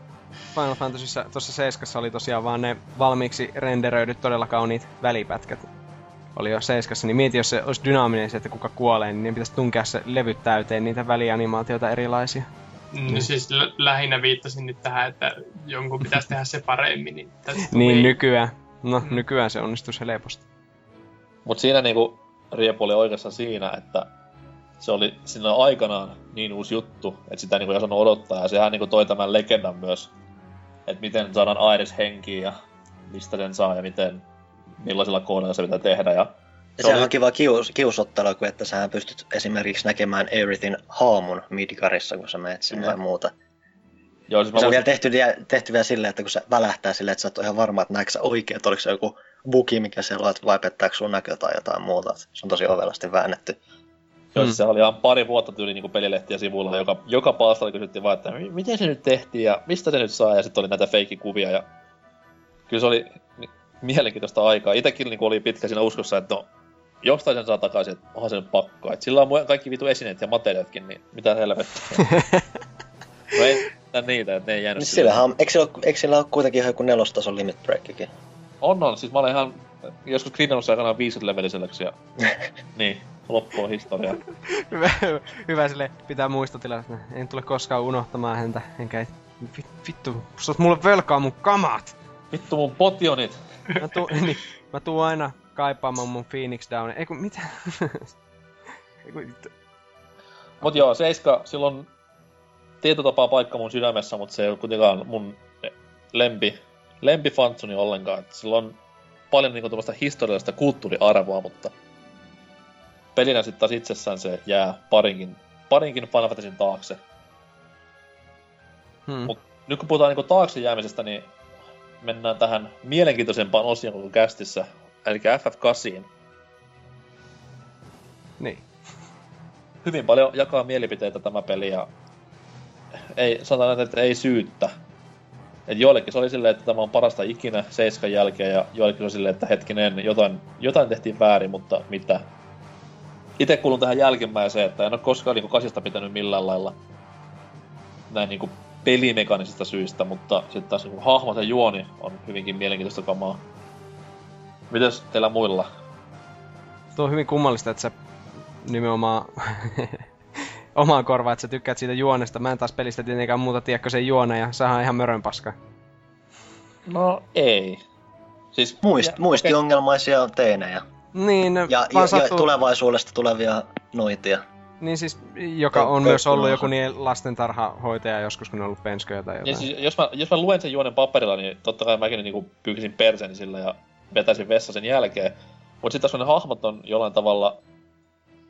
No en mä tiedä, siihen varmaan vaikutti silloin itekin, kun oli... En mä sano saman ikäinen, mutta siis samoissa...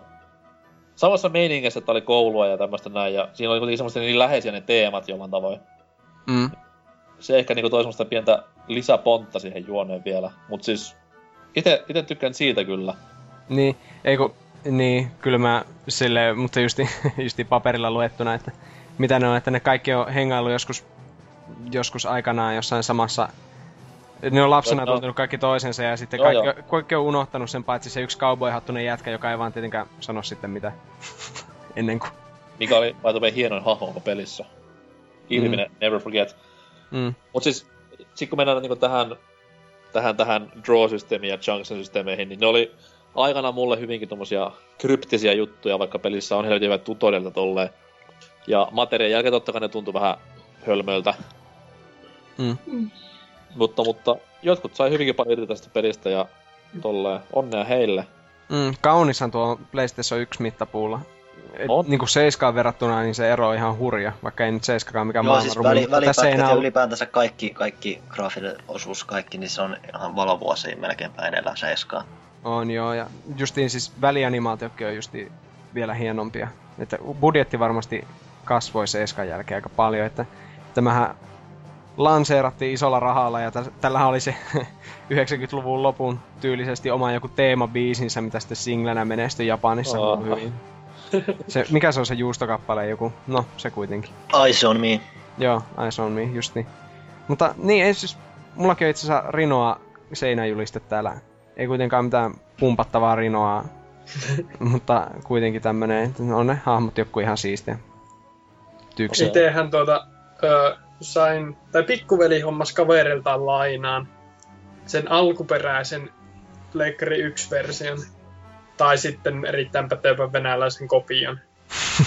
Kuitenkin, ja sitä pelasin ehkä sen pari tuntia just, muistaakseni siitä puuttu kolmoslevy tai jotain, että se ei nyt varsinaisesti niin kuin, kannustanut mihinkään suureen urakkaan, mutta sen verran, että kokeilin ja näin poispäin. Ja taas oli sitä aikaa, että mitään en tajunnut ja englannin kieli oli sitä, että tietää, että ai tarkoittaa minä ja muuta vastaavaa. Kivoja pyssyjä niillä oli sen verran.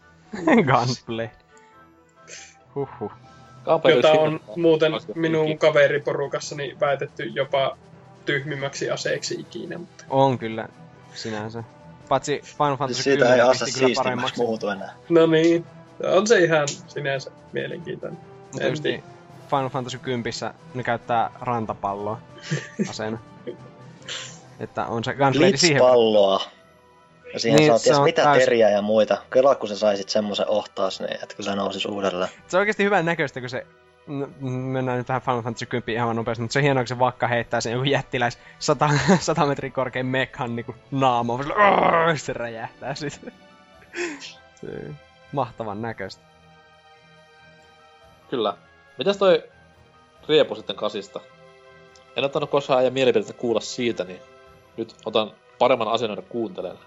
Kyllä mä veikkaan, että mä oon muutama otteeseen sanonut, että se on mun suudessa ihan sen, siinä mielessä aika jännä, että aina kun mä alan miettimään sitä, siis ihan miettimällä miettimään, mä huomaan, että hetkinen, että sehän oli itse asiassa aika lailla peli, mistä mä oon tykännyt tosi paljon. Sitten puolestaan, kun mä alan pelaamaan sitä, mä huomaan vielä vahvemmin, että hetkinen, tämähän oli itse asiassa tosi viihdyttävä tuotos. Mä en itse siitä ää, juonesta kauheasti perusta, ne kaikki just nämä Draw It Junctions jutut ja vaikka nämä limit breakit, mua kiehtoo, miten uudenlaisen suuntaan ne on lähtenyt vääntämään ja millaista säätöä siihen, millaista säätövaraa se niin kuin antaa siihen pelille. Toki se on se, että kun sä tiedät ne systeemit perin pohjin, niin sä aika lailla pelaat sen, jos sä haluat niin kuin pelata tehokkaalla mahdollisella tavalla, sä aika lailla pelaat sen alusta loppuun samalla tavalla, eli niin kuin, koska siinä on niin kuin skaalautuvat tasot, niin sä vedät 90 prosenttia siitä pelistä silleen, että sä niin kuin et käytännössä hanki leveleitä ollenkaan. Sä hommaat Mhm. mm. siinä matkalla kaikki nämä Guardian Force summonit, joilla jotka sä kehität tappiin asti sille, että sä pystyt saamaan kaikki nämä strength-bonukset ja muut. Ja sit sä lähdet niinku vasta nostaa niitä tasoja, että saat kaikki statsis ihan kattaa pinasti muuta ja sitä kautta sitten samassa matkan varrella otat ne kaikki parhaat taijat, drawat noilta vihollisilta, että sä pystyt vielä niillä panostaa hahmos tosi tykkiin kuntoon. Mutta tietyllä tapaa siinä säädös, säätämisessä on oma viehätyksensä. Mm.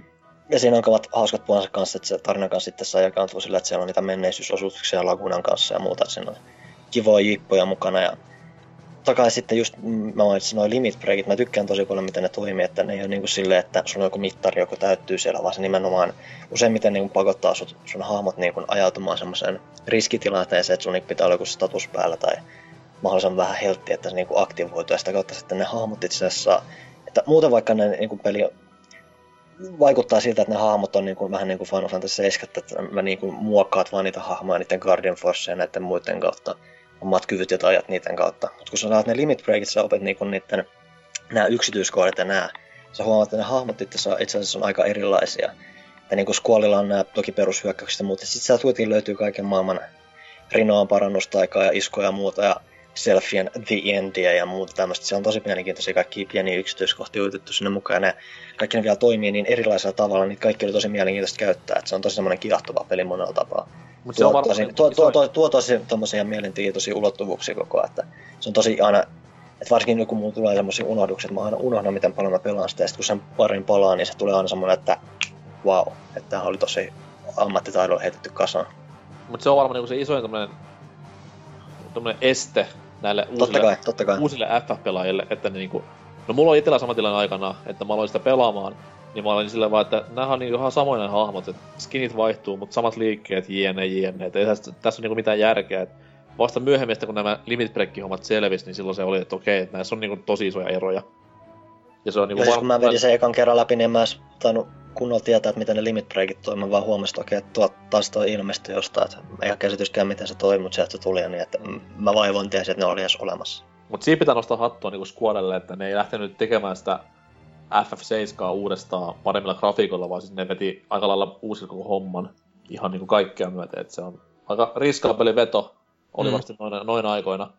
Niin, Ja- kunnianhimoinen muutenkin nehän aiko tuoda tämmöisen peleihin rakkaustarinan tälleen niinku, mitä siihen ei ole nähty. Niin, Ja, homma, ja hommahan meni vieläkin futuristisemmaksi, että fantasiasta ei ollut nyt oikein mitään tietoa, että pari jännää hirviöt siellä, että muuten oli kunnon tommoista avaruus, että Oita. avaruuteen, avaruuteenkin asti mentiin ja muuta. niin mentiin joo. Sitten ja se nimeltiin. myös, tämähän oli Joo. myös niinku eka peli, mitä toi Sakaguchi ei ohjannut suoraan, vaan siis sehän teki silloin tätä leffaa. Ja se jätti sen sille, ja tässä oli se tuottaja poika näissä muissa peleissä. Jälleen kerran Japsin nimet hyvin Niin. muistettu, mutta siis anyways. Jak- Yamato Harakiri, muistaakseni. Niin, vai oliko Orkusaki vai? Orokussa. Niin siis Kitase. niin, Yoshinori Kitase.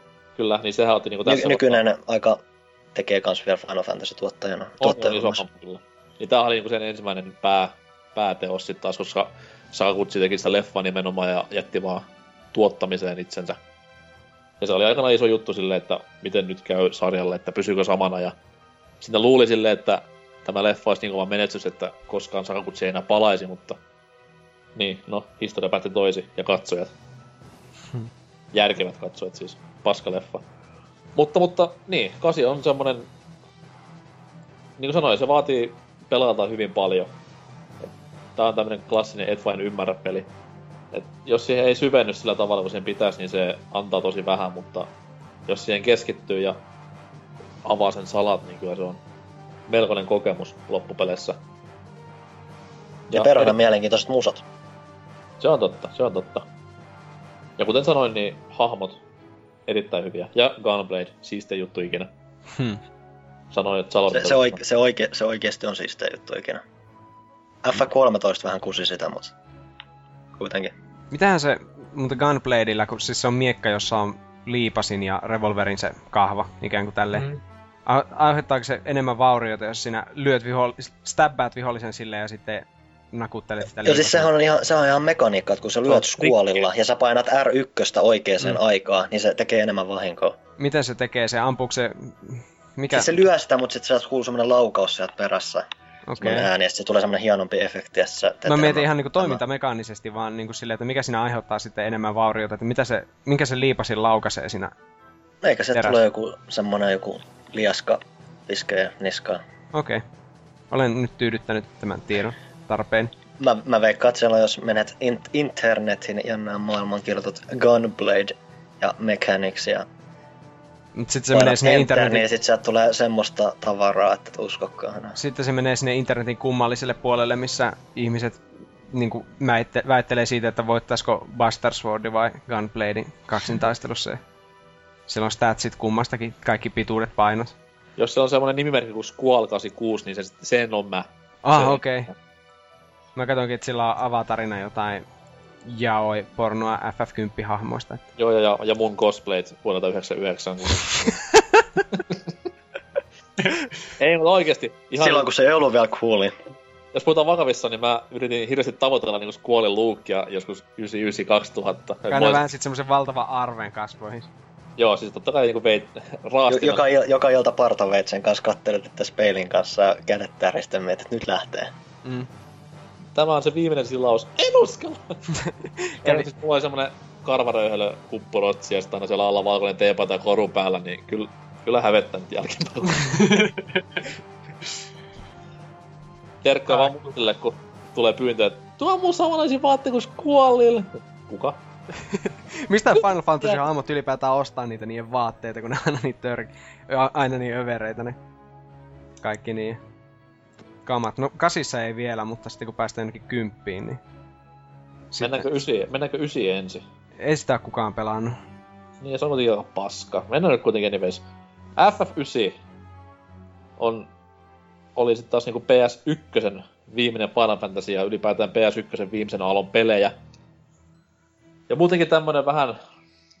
No silloin nyt oli totta kai PS2 julkistettu ja tiedettiin, että sinne tulee kymppiä, se on maailman hienomman näköinen peli ja kaikki avaruudet ja galaksit räjähtää, mutta ysi oli semmonen vähän... Silloin kun se julkistettiin ja sitä alettiin duunailemaan ja sitten tuli juttua, niin siinä aina oli semmoinen vähän haikea fiilis, että okei, tää nyt on niinku Pleikkari ykkösen viimeinen Final Fantasy ja konsoli, mikä nosti tämän sarjan maailmanmaineeseen ja tälleen. Niin semmoinen tietty haikeus oli koko ajan ilmassa, kun katsoi niinku ennakkomatskoa ysistä. Se oli hyvinkin mielenkiintoista aikana ja, ja sitten se itse pelikin on vähän niinku semmoinen niin sanottu joutsen laulu koko sarjalle, että siinä on kaikkea tuttua vanhoista peleistä ja sille mukavalla tavalla. Ja palataan takaisin tämmöisiin vanhoihin teemoihin, niin se on semmoinen hieno, voisi sanoa, tribuutti koko sarjan niin kuin, historialle ennen, Mm. ennen siis ysiä. Ja missä oli, milloin se tuli? 2000 vai? 2000 taisi tulla. Taisi olla aika tarkalleen jo. Joo, Joo. 2000. Just Ja- niin pahimman PS2-hypen aikaa. Että... Juurikin näin. Mutta sitten taas mä en muista, että oliko se myynnillisesti silleen, jäikö se niinku sen jalkoihin, mutta Ei varmaan silleen, varmaan sarja, odotuksiin nähden ehkä myy ehkä vähän huonosti. joo, mutta tais- varmasti kuitenkin oikeasti ihan todella hyvin. Ja siis onhan toi aina ollut kaikessa suhteessa tosi tietynlainen väliinputoja, kun miettii ihmisten innostusta ja mielipiteitä ja muuta. Mm.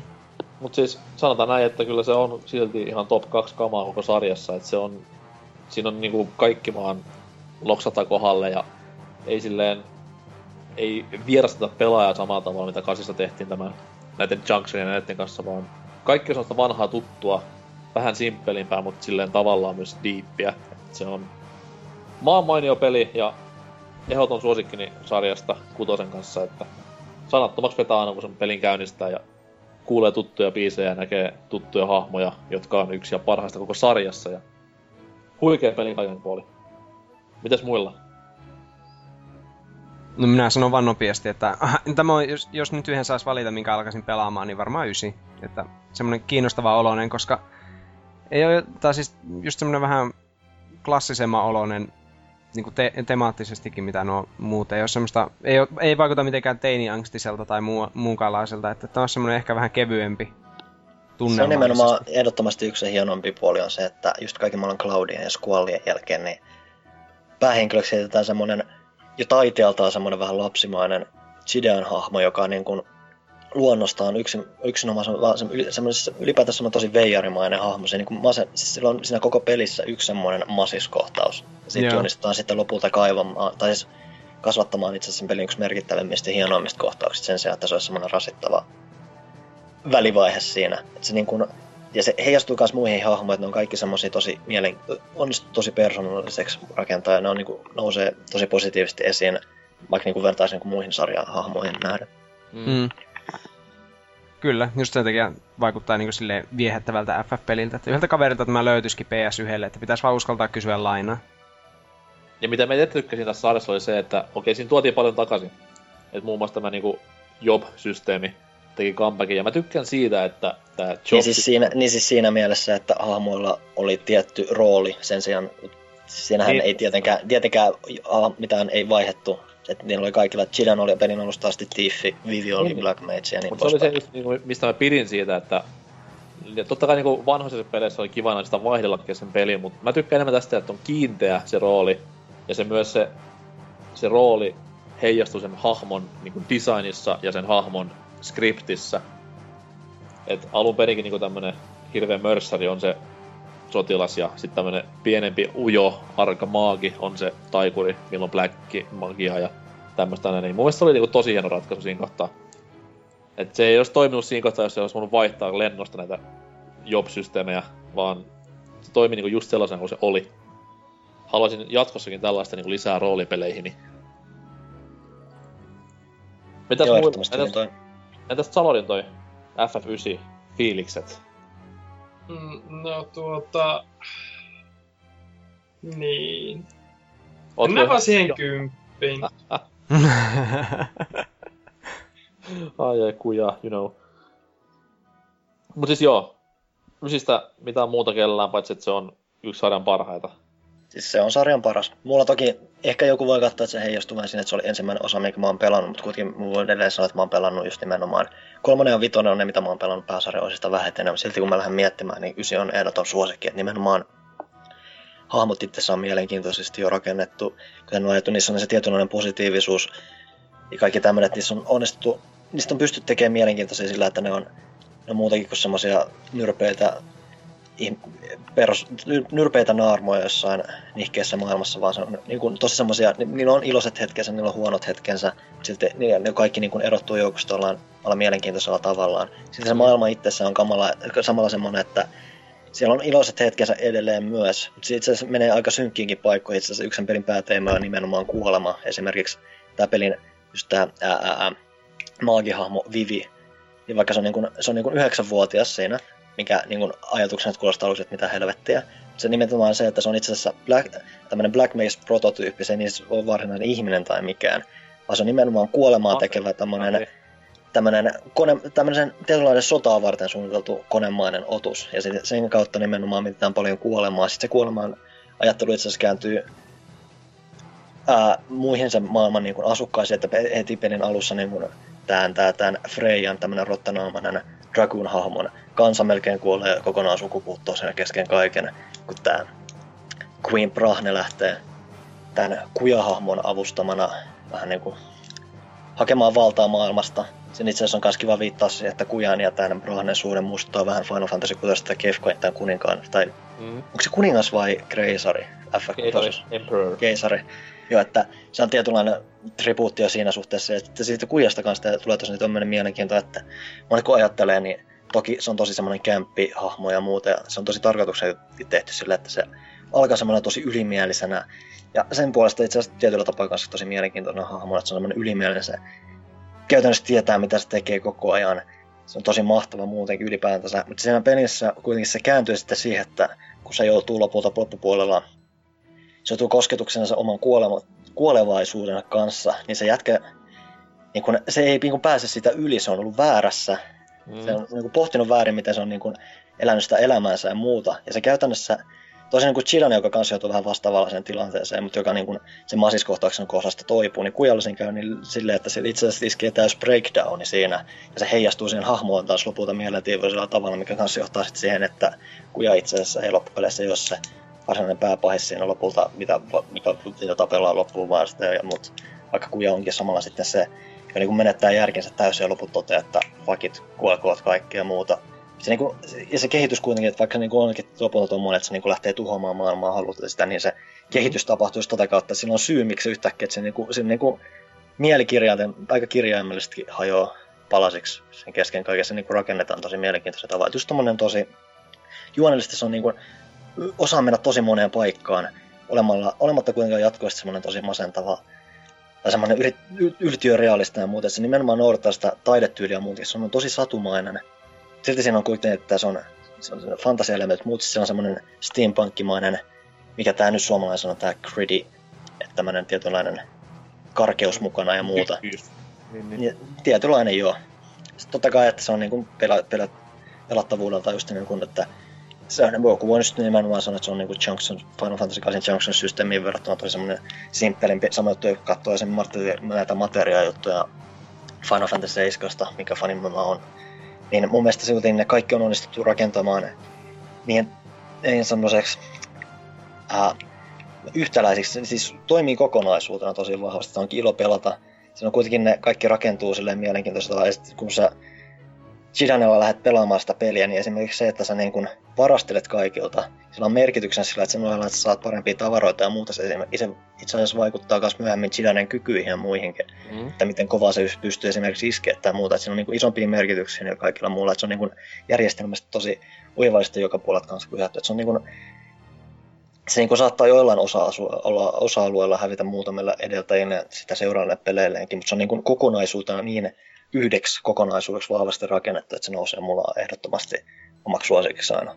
On, ja just se, kun sä puhut sitä storin monimuotoisuudesta, niin siinä on se niin, niin siisti aspekti se, että mä tiedän jengi, ketä on pelannut sen pelin läpi, ja puhut niille silleen, että eikö se päähahmo olikin siisti. Mä puhun siis Titanista tässä kohtaa, mutta sitten taas ne pitää päähahmona just tämän niin kuin, kaikki näiden teemojen takia, esimerkiksi Viviä, sen takia, että se peli kuitenkin kertoo aika paljon Vivin niin kuin näkökulmasta, ja se on aika paljon keskiössä näissä... Joo, ja se, sehän loppuhan periaatteessa, että vaikka niin kuin se loppu on kanssa tosi mielenkiintoinen. Itse asiassa mun mielestä toimii itse asiassa näin englantilaisesta, mikä on itse asiassa vähän jännä. Se toimii paremmin, että se loppuhan sille, kun sä menet siihen loppuun ensimmäistä kertaa, mm. se tulee semmoinen, siinä tulee semmoinen tietynlainen loppukirje, jossa niinku kiitetään kaikki hahmoja ja muuta. Kun sä niinku lähet siikasta loppuun, sä kelaat aluksi, että se on niinku sen Prinsessa Garnetin kirjoittama juttu. Ei, vaan se on Vitin kirjoittama. Niin sit yhtäkkiä siinä tulee, että hetkinen, että ei tää voi mennä näin. Ja sit se niinku, kun sä pelaat sen pelin ekan kerran, niin sä mietit, että hetkinen, että mikä tässä juttu. Että varsinkin jos sä mietit, niin saatat ehkä tajuta että toki mä olin ihan helvetin nuori, kun mä vedin sen ekan kerran läpi, niin mä en ihan tajunnut sitä alkuun. Mutta sitten kun sen veti uudemman kerran läpi, niin siinä hahmottui, että hetken, että tämä loppukin pyörii tosi vahvasti just Vivin ympärillä, ja itse asiassa just ja jälleen, se, se, se vie loppuun sen, sen, sen, sen, kaavan, sen juonikaaren siinä, että se on nuoruudestaan huolimatta ja siitä hyvyydestään, siitä filosofisoinnista, kuolemaan koskemasta filosofisoinnista huometta, just siis lopulta se hahmo, joka kuolee siinä. Sitä ei näytetä, suoraan sitä ei kerrota suoraan, mutta se on aika selvä toteamus siitä, että lopussa se Vivi tarina viedään loppuun sillä, että se kuolee ja näin se periaatteessa tietyllä tapaa muodostuukin sen tarinan keskiöön. Se on tietynlainen, kun voisi helposti ajatella, että Vivi on nimenomaan tietynlainen päähenkilö siinä. On, siis on se niin peli alkaa Vivillä ja se myös niin loppu Viviin. Okei, siinä on se siirappikohtaus lopussa myös, mutta mikä on tosi hyvä, en mä sen sano. Mutta siis se on vaan niin siistiä, sille monimuotoista tuo siihen juoneen just, että siinä on niinku ns. niin monta tulkinnanvarasta päähahmoa. Että sitten joku pitää sitä prinsessaa päähahmona, koska siihen myös juoni sijoittuu hyvin paljon hänen niinku kasvamisensa ja tähän näin. Se, se on se matka sieltä ulos sieltä linnasta oppiminen sitten se nämä järkytykset ja kaikki, sehän menettää äänensä siinä pelin varrella mm. ja muuta. Mielenkiintoinen kehitys, mikä vaikuttaa taisteluihin, jo- joita se rasitti, ymmärrän, mutta kuitenkin mielenkiintoinen ratkaisu ja niin päin pois. Että ehdottomasti. Oliko Ysissä vielä ääninäyttelyä muuta? Ei. Ei, Ei. onne. Joo. Se oli sitten kympi heiniässä. Kyllä, ja kympistä puhutaan seuraavaksi. Onko öö... pakko? no ei. ei, mutta siis kymppi on, mä en tiedä mistä syystä, mutta totta kai mielipide kullakin yksi arvostetuimpia Final Fantasy-pelejä ikinä. Että se hatti Famicussakin täydet aikana. Joo.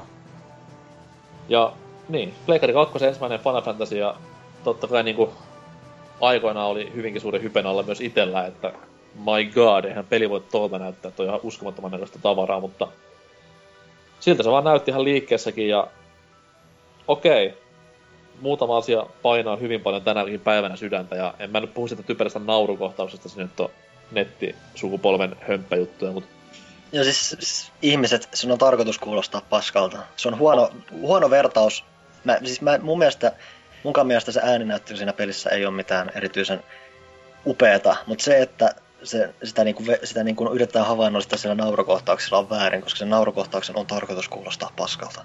On, koska eikö siinä sit, se oli sen jälkeen, kun tuli tämä toinen naurukohtaus, missä sitten taas äh, Juna ja Tidus tekee tämän saman homman. Niin mun mielestä niin siinä kohtaa pitäisi niin soittaa kelloja, että okei, ehkä se aiempi kohta oli silleen, että tahallaan tehdä tämän homman. Mutta anyways, ö, kymppi oli itselleni aikanaan hyvin suuri, ei nyt hyvin suuri, mutta siis tavallaan pettymys. että se oli kuitenkin tuttu Final Fantasy siinä, missä muutkin.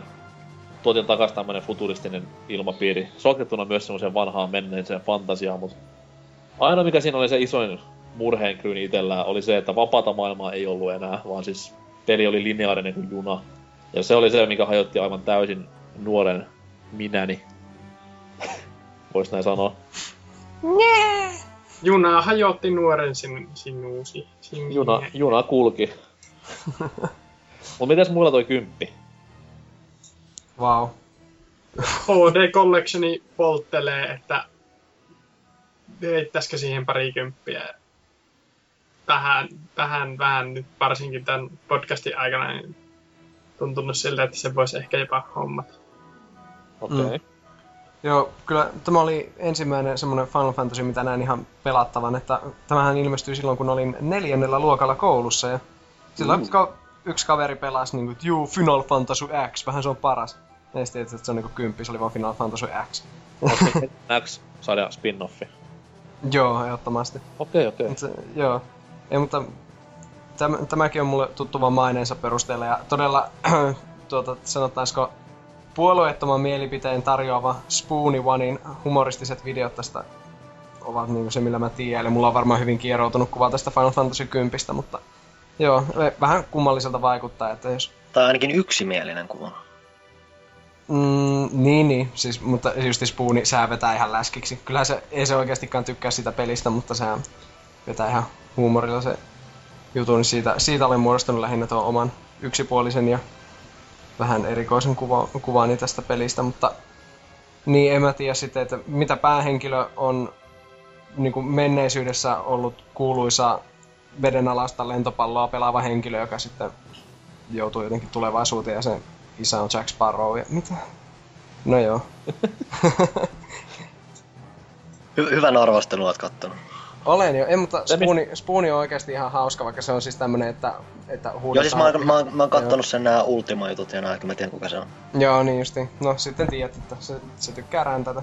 Mut siis siitä puhuit just pelin hyvistä puolesta. Blitzball on kiva sivuquesti, tai sivupeli. se on se, mitä pelataan vuoropohjaisena niinku tavallaan. Joo. Ja- Tavallaan vuoropohjainen tavallaan, että se niinku liikutaan tietyllä tapaa reaaliajassa, mutta kun siinä pelaajat kohtaa, niin siinä tulee erilaisia käskytyksiä ja muuta. Selitetäänkö siinä ikinä, minkä takia ne pystyy hengittämään veden alla tai liikkumaan niin näppärästi sillä veden alla? Onko se vain jotain No, fantasiavettä? Toi on niinku ainoa, mihin sä takerut tässä pelissä vai? no, eikö se näyttää niin hassulta, tai siis, että miten se selität, että ne pystyy pelaamaan tuolle? En mä pystyisi, jos olisi joku, annettaisiin splitpallo käteen ja käsketään sypätä pallon muotoiseen vesialtaan. Mun mielestä se on ihan helppoa vaan väittää sillä, että joo, että niillä, siellä on kehitetty, lai- näillä on kehitetty juttu, No okay, pystyy niillä on semmoinen ja- teknologia, okei. Okay. Ei se, ei se mun mielestä edes mikään asia, mitä ta- välttämättä tarvitsisi selittää kauheasti. Se mun mielestä ei ole edes vettä, se on vaan niinku painoton tila, mikä näyttää vedeltä. Okei, okay, no selvä. Nyt Se on hyvä, ja Blitzballi. Sitten Sphere Gridi oli ihan nasta juttu. Ja sitten tämä näin... Tämä, mikä sen pahis olomuodon nimi oli? Sin vai? Joo, siinä. Siinä joo. Se oli tosi hyvin tehty, tai silleen, että se pelotti tosi paljon. Oli uhkaavan tuntunen, mutta siis muuten, muuten niinku tuommoinen aika pettymys itselleen. Hmm. Entä Ria? Hommasin tosiaan PS2 sen takia. Kyllä mä siis, kun se on, mun mielestä se on, ää, tietyllä tapaa mä haluan sanoa mainettaan parempi peli, mutta sit tietyllä, on se toki myös kans ihmisiä, jotka tosi paljon rakastaa sitä ehkä jopa enemmän kuin olisi tarvitsisi. Mun mielestä se on ihan näppärä tuotos. Se on toki ää, juonellisesti ja siis seikkailunsa kannalta huomattavasti lineaarisempi, mikä on tavallaan vähän sääli. Mutta se tietyllä tapaa kyllä kans sitten avautuu siinä myöhemmin, että jos saat sen ilma-aluksen, saadat päästä vähän paikkoon, sä pystyt niin lähteä siihen hirviöjahtiin ja muuta ja jahtaamaan nämä kaikki överit ää, parhaat aseet, joista niin yksi vaatii esimerkiksi sitä, että sä väistelet 200 salamaa vai mitä se oli. Ja Mm. Ah, vaan joo. sata salamaa?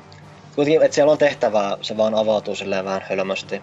Ää, ja siinä on kuitenkin se, että se lineaarinen eteneminen vähän korvautui sillä, että se taisteleminen ja muu korostettiin silleen mielenkiintoisella tavalla eteenpäin, että se niin kuin ei ole enää active time battle vaan se selkeästi huomattavasti vuoropohjaisempi, että Mm. se niin kuin, jos sulla hahmo oli nopea, niin sä pystyt mahdollisesti heittämään jopa neljä iskua viholliseen ennen kuin se toinen saa edes mahdollisuutta. Et siinä on niin mielenkiintoisia tommosia ideoita, että ne niin kuin, haamojen statukset niin kuin, heijastu paljon vahvemmin niin siihen itse pelaamiseen. Siinä on sitten tulee mielenkiintoisesti mukaan se Spear Grid itsessään, joka varsinkin eurooppalaisella oli onni, että me saatiin tämä Final Fantasy 10 International-versio, eli me saatiin kanssa niin käyttää tätä Expert Spear Gridia, mikä niin kuin, heti alusta asti on vähän semmoisen avoimempi, se antaa niin Mm. vähän liikkumavaraa siinä liikkumiseen. Toki siinäkin oli jujuna sit lopulta se, että se aukeaa vasta siinä pelin lopussa silleen, niin kuin pukkee kukkaansa vasta siinä vaiheessa. Mutta jo itsessään se niin kuin toi siihen kehittämisen silleen mielenkiintoista näkökulmaa, että kun sä etenet siinä pelissä,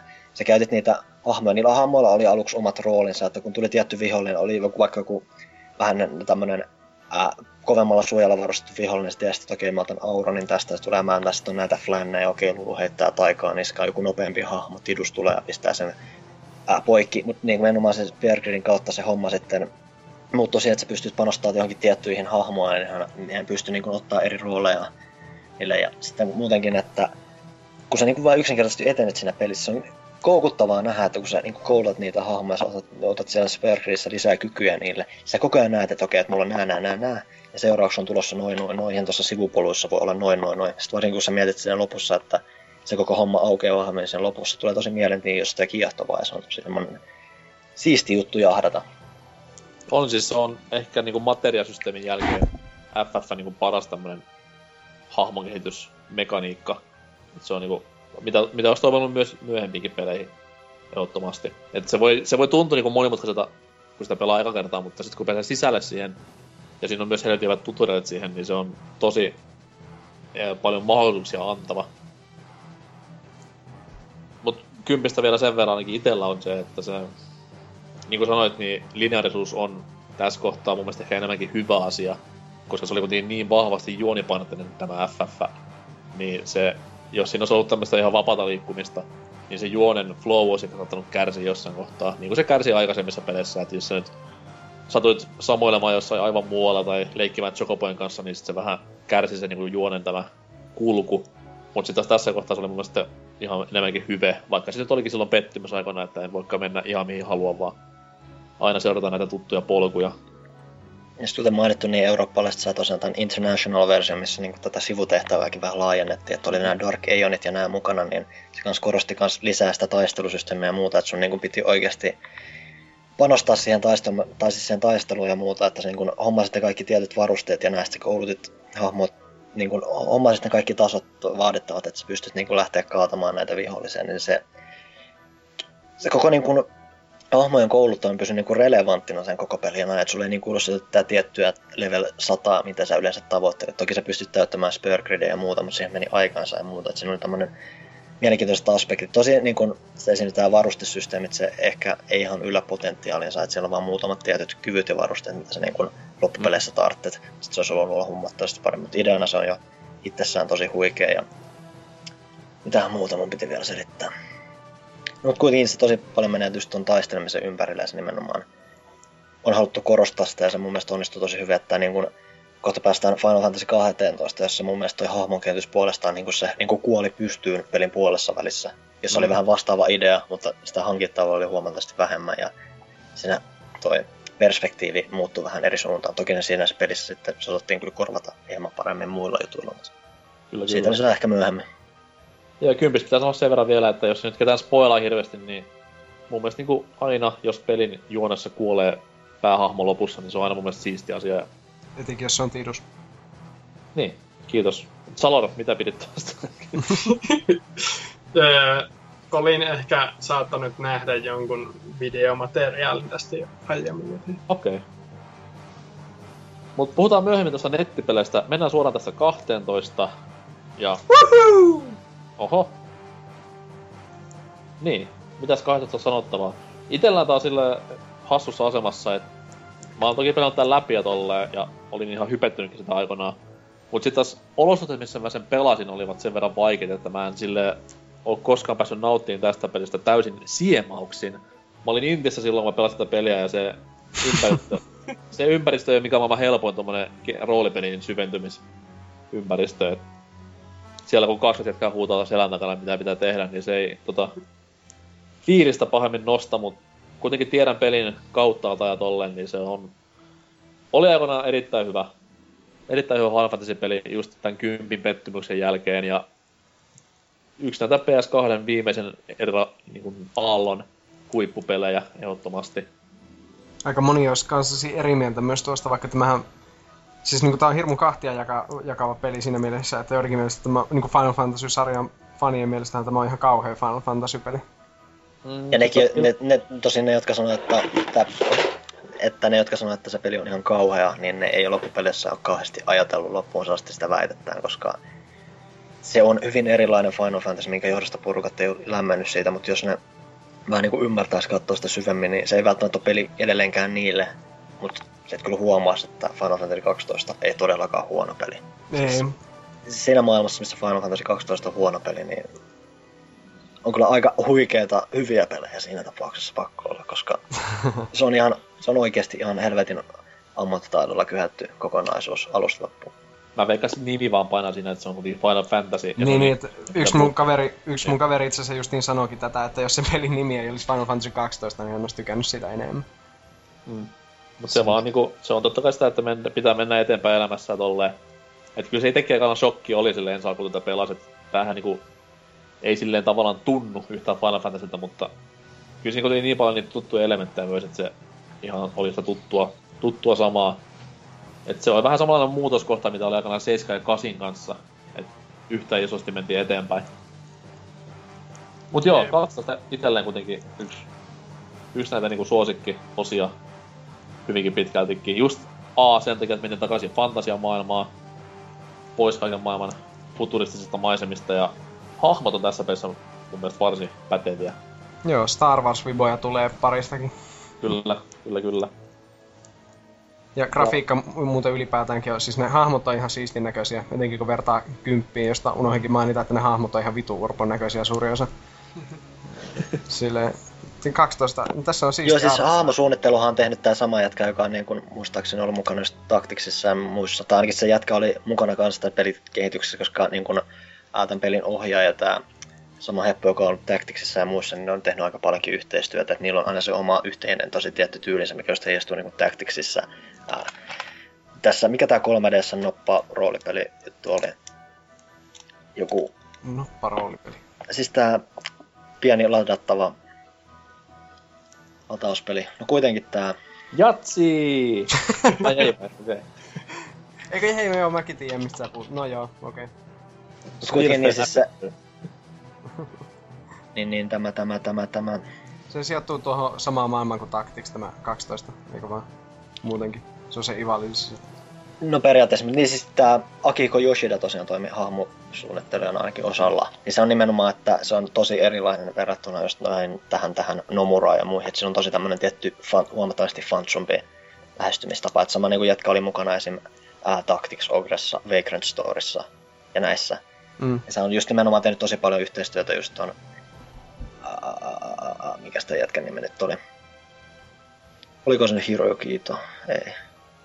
No kuitenkin Tacticsin ää, näiden ohjaajien ja suunnittelijoiden kanssa. Et, ja mikä kanssa lopulta kasautui tähän Final Fantasy 12, mikä varmasti osin vaikutti myös siihen, että se oli huomattavasti erilaisempi Final Fantasy kuin mitä on tava, tavanomaisesti voitu odottaa. vaikuttaa se paljon, että tässä vaiheessa Uematsu oli Uematsu, kun siis Sakaguchi oli lähtenyt tässä vaiheessa perustamaan oma firmansa jo, niin tässä oli vähän niinku täys vallanmahdollisuus käynnissä koko niinku firmassa, että...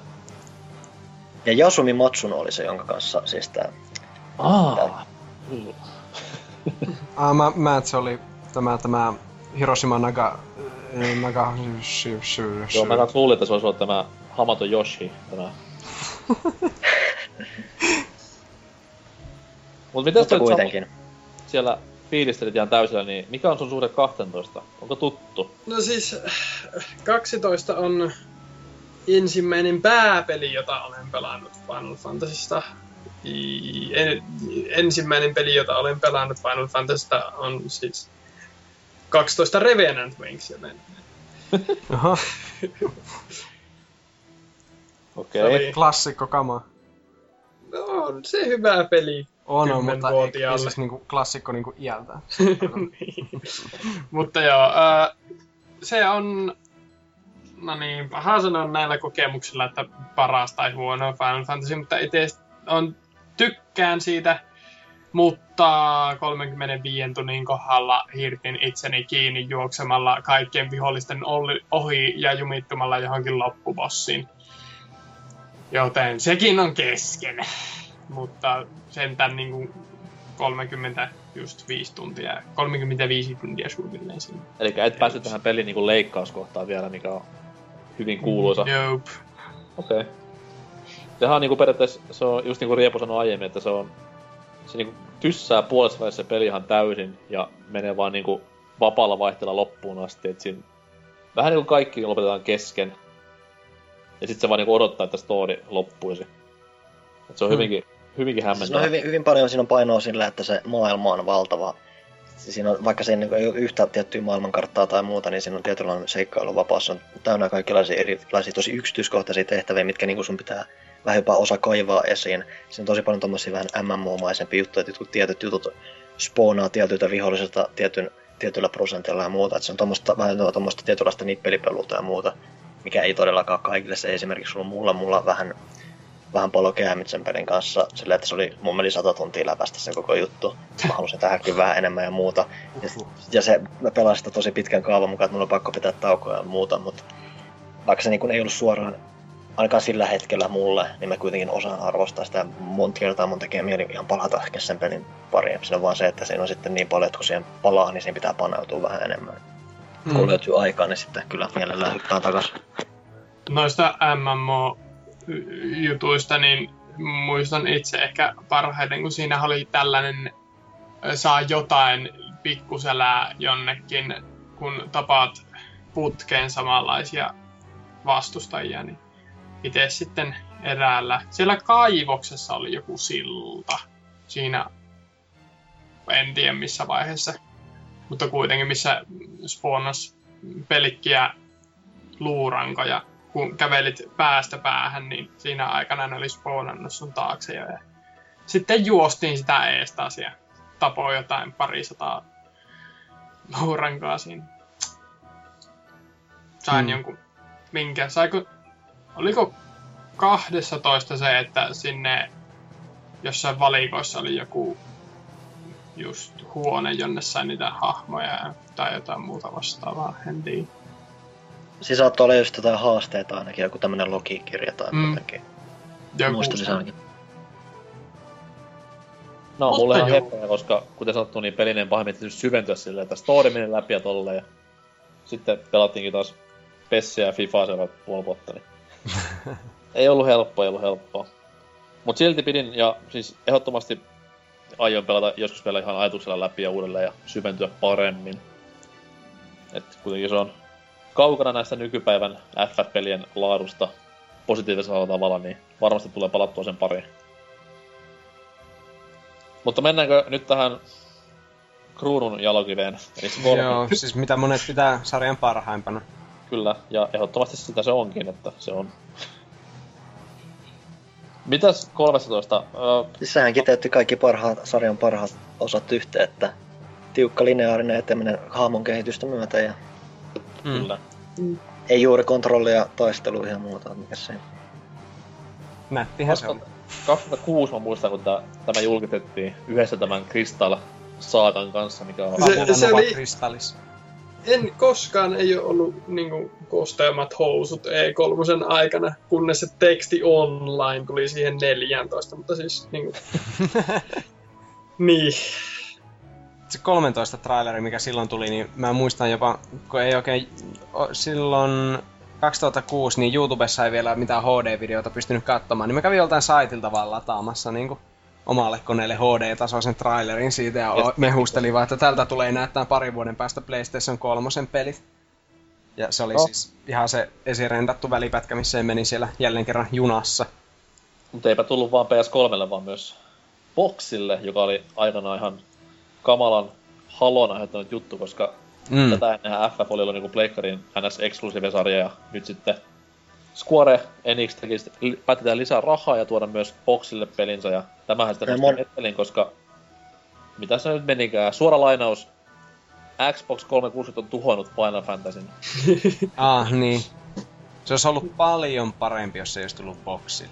No kun olisi voinut keskittyä vaan siihen Pleikkari 3 pe- peliin. Kato, kun Mm. nehän on kaksi ihan eri peliä kuitenkin silleen, että. Mm. Mutta anyways, joo, tota, 13, 2000, milloin se tuli? 2010 ilmestyi alussa. Joo. ollut. Ja 2001, ei kun Japse tuli 2009 puolella vielä. Mä muistan sen, kun se tuli. hirveä huuto, että joo. tulee näin myöhään täällä. Niin oli joo. Pettymys on varmaan se isoin sana, mitä tässä tulee mieleen, että kaikki mitä sadassa on ennen vanhaa ollut tuttua, niin vedette aika paljon maton alta ja... Niin. Onko jollain jotain hyvä sanoa tästä pelistä? Muuta kuin se, että siinä on on afro. Se on siisti. Niin, sillä asuu lintu siellä afrossa. Juurikin näin. No niin. Eikä se ollut siinä. No, ainakin sen voi sanoa, että siinä vaiheessa kun sä pääset sinne vähän avoimemmalle, alue, avoimemmalle alueelle, millä loppupeleissä ei muuta kuin oikeastaan jotain hunttaustehtäviä, niin se liikkuminen on sentään ihan jännä, että se olisi niin kiva, jos se olisi niin nähnyt vähän se enemmän sen varaan rakennettu, että kun sä niin liikut sen, sä pystyt hyppiä sillä hahmolla, se on tosi sujuvaa, miten sä pystyt menemään siellä, kaikki muun Chocoball pystyy liitämään ja muuta, että se on niin tosi mielenkiintoisesti onnistuttu kasassa, että siellä kun se avautuu, että kun kerrankin kun ei tarvitse mennä suoraan eteenpäin, niin siellä paikassa on kiva liikkua oikeasti ympäri. Että vielä kun siellä olisi ollut jotain enemmän mielenkiintoista tekemistä ja muuta, niin olisi maistunut oikein hyvältä. Mm. Final Fantasy 13, niin se kärsii vähän semmosesta Star Wars prequelien ongelmasta, että siinä on hirveänä niin olemassa ilmeisesti taustatarinaa ja jotain tämmöistä, ja sitten siinä on siistin näköisiä hahmoja, mutta niin, se on jotenkin tosi vaikea päästä ylipäätään mihinkään sisälle tai samaistua yhteenkään niistä hahmoista Joo, ja siis tapahtumista. Et Siinä, siinä on vaikea välillä, mitä mä kattelin, mä oon seurannut sivusta ja enemmän oon oikeastaan kattonut 13.2 sivusta, mutta aina mitä tahansa siinä tapahtuu, niin aina vaan saa vähän niinku raapia päätä, että mitä? Mikä tää? Ja siis siihen rakennettiin ihan täysin tommonen universumi sen pelin ympärille, että just tämä Kristallis, Novalis, Vitalis, Anu, Anubis, nämä. Nämä uudet Vitalis-nimiset aamumurot hämmentää minua kovasti. niin. No, se on sitä samaa Kristallis, Novalis-sarjaa, Klitoris, niin. Sehän oli, se oli aikanaan, Nova Clitoris, niin etkö? mut sit taas se on niinku jät, jälkeenpäin mennyt aivan farsiksi. Tämä Mm. touhu. Mikä on sinänsä vähän sääli, koska sit tässä oli paljon potentiaalia. Mua harmittaa niinku eniten se, että paskimpaa Final Fantasylla on tehty ne niinku eniten niitä spin-offia ja jatko-osaa ja tällaista näin.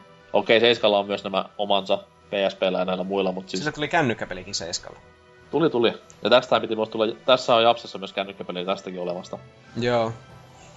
Mutta siis se on vaan sääli, että niinku ne ei näitä, näitä suosituimpia sarjan osia, 9 ja 8 ja 7 on niin paljon hyödynnä näissä hommissa, kun sitten taas näitä 13 ja 10, mikä on... Mun puolesta kyllä ysin voi jättää ihan rauhaa, että antaa se olla se oma täydellisyytensä siellä Norsulluutornissa. Mitä kaikki ei välttämättä näe, mutta... Niinku, mukaan Advent Childrenistä leffaa. Come on. Tää oli ihan oikeesti hei. Siis mun mielestä se olisi helvetin hieno. Semmonen kahden tunnin satufantasia elokuva. No mikäpä siinä. Siis jos, totta, kai, totta, kai- totta kai sen pystyy tekemään, jos on niinku oikeasti joku ihminen, joka ymmärtää täysin sen, sen tyylitajun niinku kaikkien niinku näiden an, animaation tarinojen ja muiden kautta. Osaa niinku tuoda sen valkokankaalle ymmärtää pitää sen tietyn rytmin ja tietynlaisen tyylin, niin totta kai antaa palaa, mutta mä en usko, että semmoista ihmistä löytyy ainakaan. Tai ainakaan semmoista, joka pystyisi niinku lyömään läpi käsikirjoituksella tämmöisen skuoralla, minkä ne, niin, mille niinku antaisi vihreätä valoa. No ne antoi vihreää valoa Spirits Withinille, niin No mut siinä oli vähän muuta Oli, taustalla. Nää, siis Squarellahan nykyään se koko niiden nämä animaatiostudio juttu on se, että miksi niillä on helvetin upean näköisiä välianimaatioita, perustuu siihen, että ne teki Spirit Withinin. Niillä on nykyään Blizzardin kanssa yksi parhaimpia animaatiostudioita, mitä maailmassa on. joo, no se, se kyllä. Ja mulle tuli myös mieleen semmonen idea, että Final Fantasy 9 The Dirge of Cerberus, missä olisi Amarant pääosissa, kuin, kuin hienoa se olisi. Vau. Eikö hetkinen, se on tehty jo. Niin. Tavallaan. Mut joo, voidaan me skipata 13 nyt täysin, koska mä en Joo. halua tätä ikinä enää enempää. Mennään näihin nettipeleihin. Jei! En oo Eli pelannut. 11 ja 14. Öö, itellä ei ole kokemusta 14, joten jos jollain on sitä sanottava, niin puhukoot nyt tai vaihtukoot iäksi. Mutta 11 on, Missä on demppa, kun sitä tarvitaan? 11 on hyvinkin hämmentävä tapaus. Mainitaan nyt äkkiä 14, että se on semmoinen, mikä mua periaatteessa kiinnostaisi kokeilla, mutta siinä on myös se, että kuitenkin siinä, että vaikka se niin kun, nyt ei ole pakkokaan ihan nojautua muihin pelaamaan, niin kuitenkin kaikki tämä MMO-juttu ja muu, niin se kuitenkin osin rakentuu sen pohjalle, että pitäisi niin pelata oikeiden ihmisten kanssa, ainakin jossain suhteessa, niin se ei kauheasti lämmetä. Muutenkaan mä en ole mikään MMO-fani ylipäätänsäkään, niin Mulle tulee aina vaan mieleen se farssi, mikä sen niinku, jutussa oli silloin, kun se julkaistiin ja vedettiin pois markkinoilta ja tälleen näin. Niin. Se on kyllä uskomaton, että ne pystyy palaamaan siitä vielä.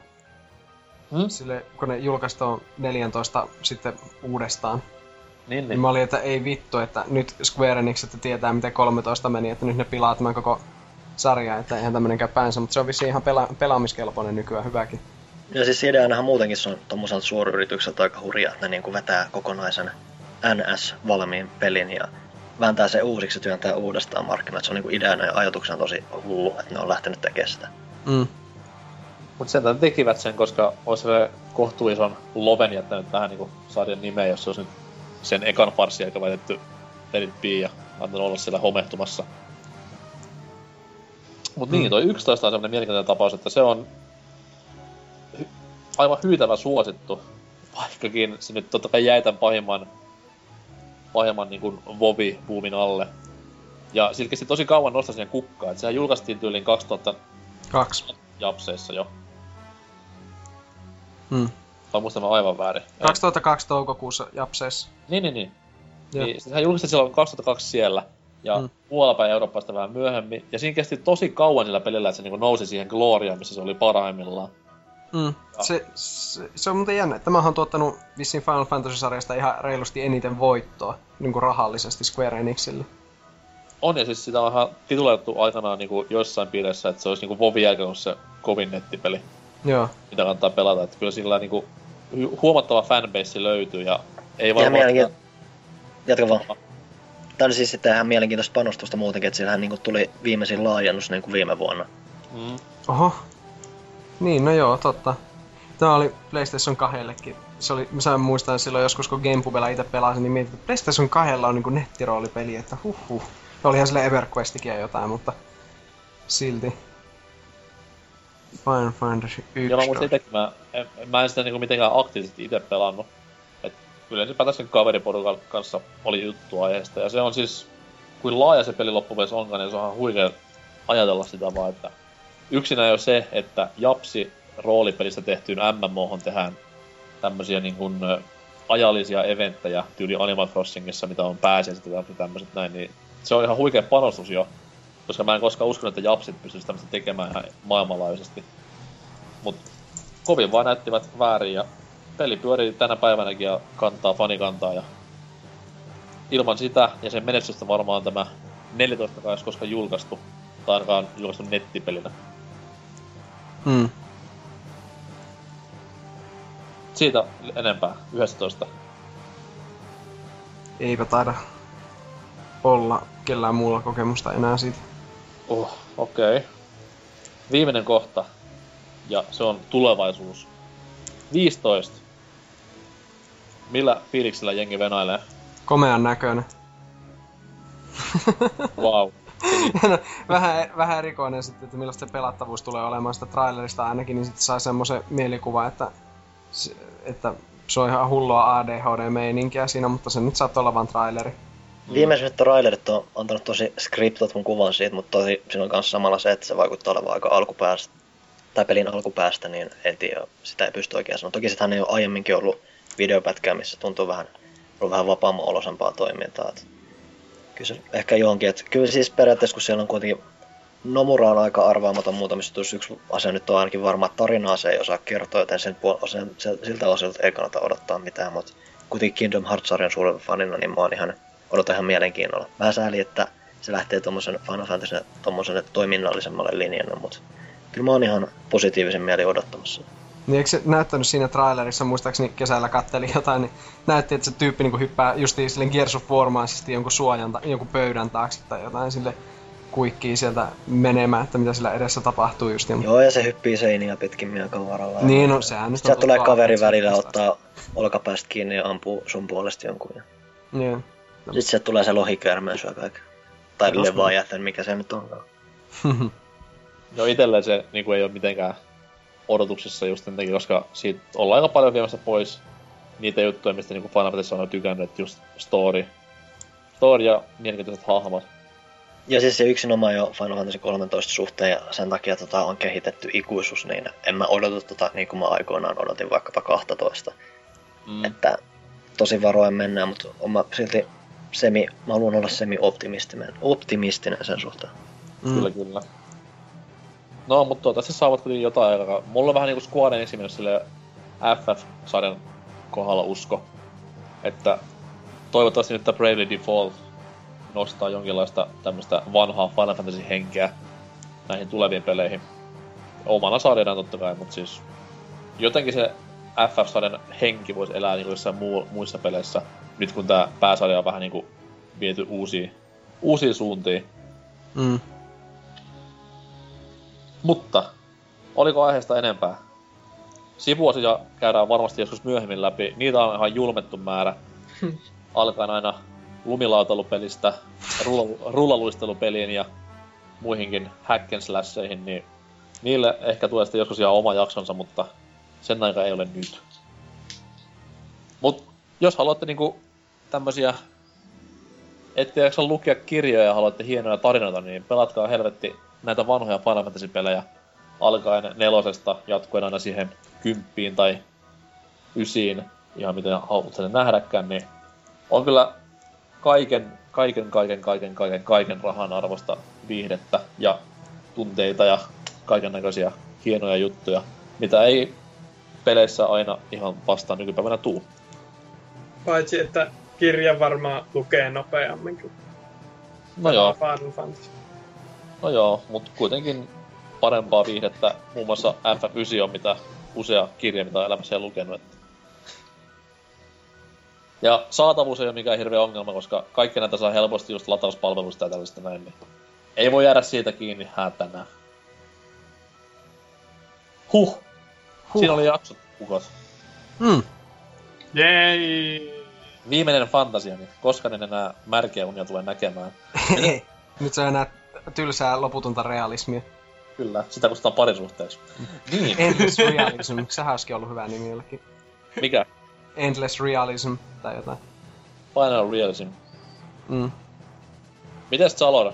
Oliko jakso täyttä fantasiaa vai oliko uskomaton 13 elämys? No, kyllähän tässä ihan muiden fiilistelyjen kuunnellessa meni mukavasti Okei. Okay. taas neljä tuntia, mutta niin, en tiedä tästä omasta panoksesta, niin sitten taas. Kolme ja puoli Mm, tuntia siis. Pistää neljään, kun tässä kuitenkin varmasti vielä muutetaan maailmaa viimeisen viiden minuutin aikana. Mutta joo, ihan jees, ja vois tuosta ehkä, jos sitä seiskaa vaikka yrittäisi, Ysi ensin. olisikin rahaa Okei. Okay. ostos. Miten Riepu? Oliko aihe lähellä sydäntä? I wonder. Noi, kyllä se ainakin lähelle pääsit. Ihan, ihan kivoja pelejä noin fansut ja tollasta. Ihan silloin tällöin tulee väännetty. Hienoa. Ikiva niistäkin on puhua joskus. Vähän tommonen, hip, vähän tommonen hipster-juttu kuitenkin, mutta ei kukaan se varmaan tiedä ja kukaan ei kuuntele, mutta siksi kiva päästä vähän puhun välillä. Toinen noista pitää paikkaansa. Tuolla näitä Square Enixin indie-pelejä enemmän.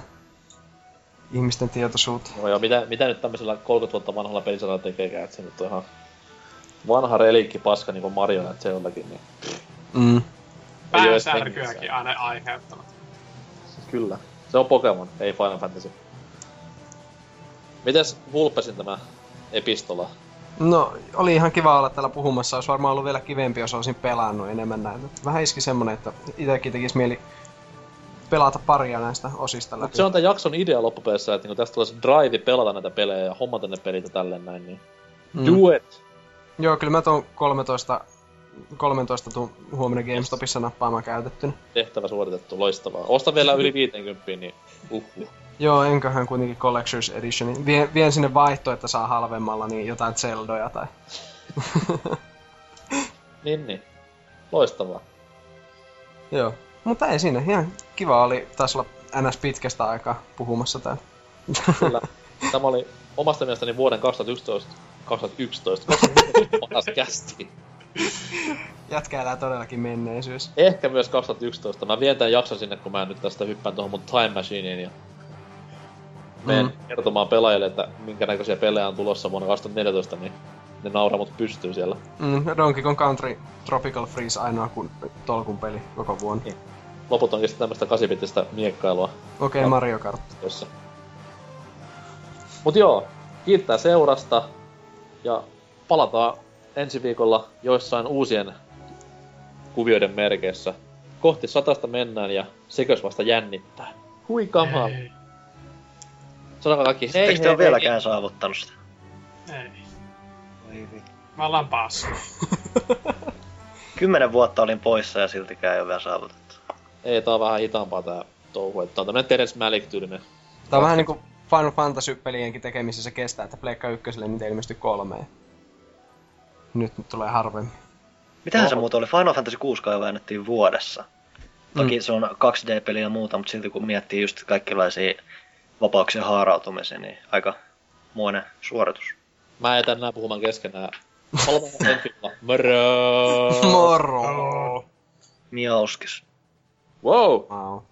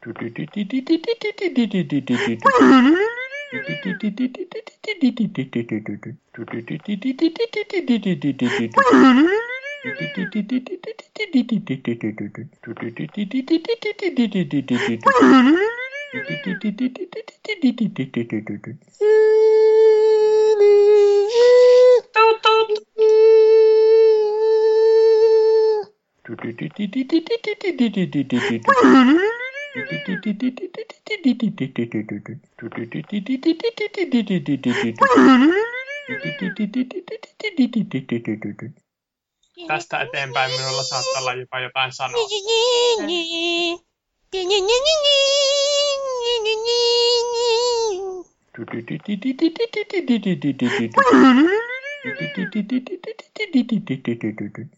Na na na na na na na na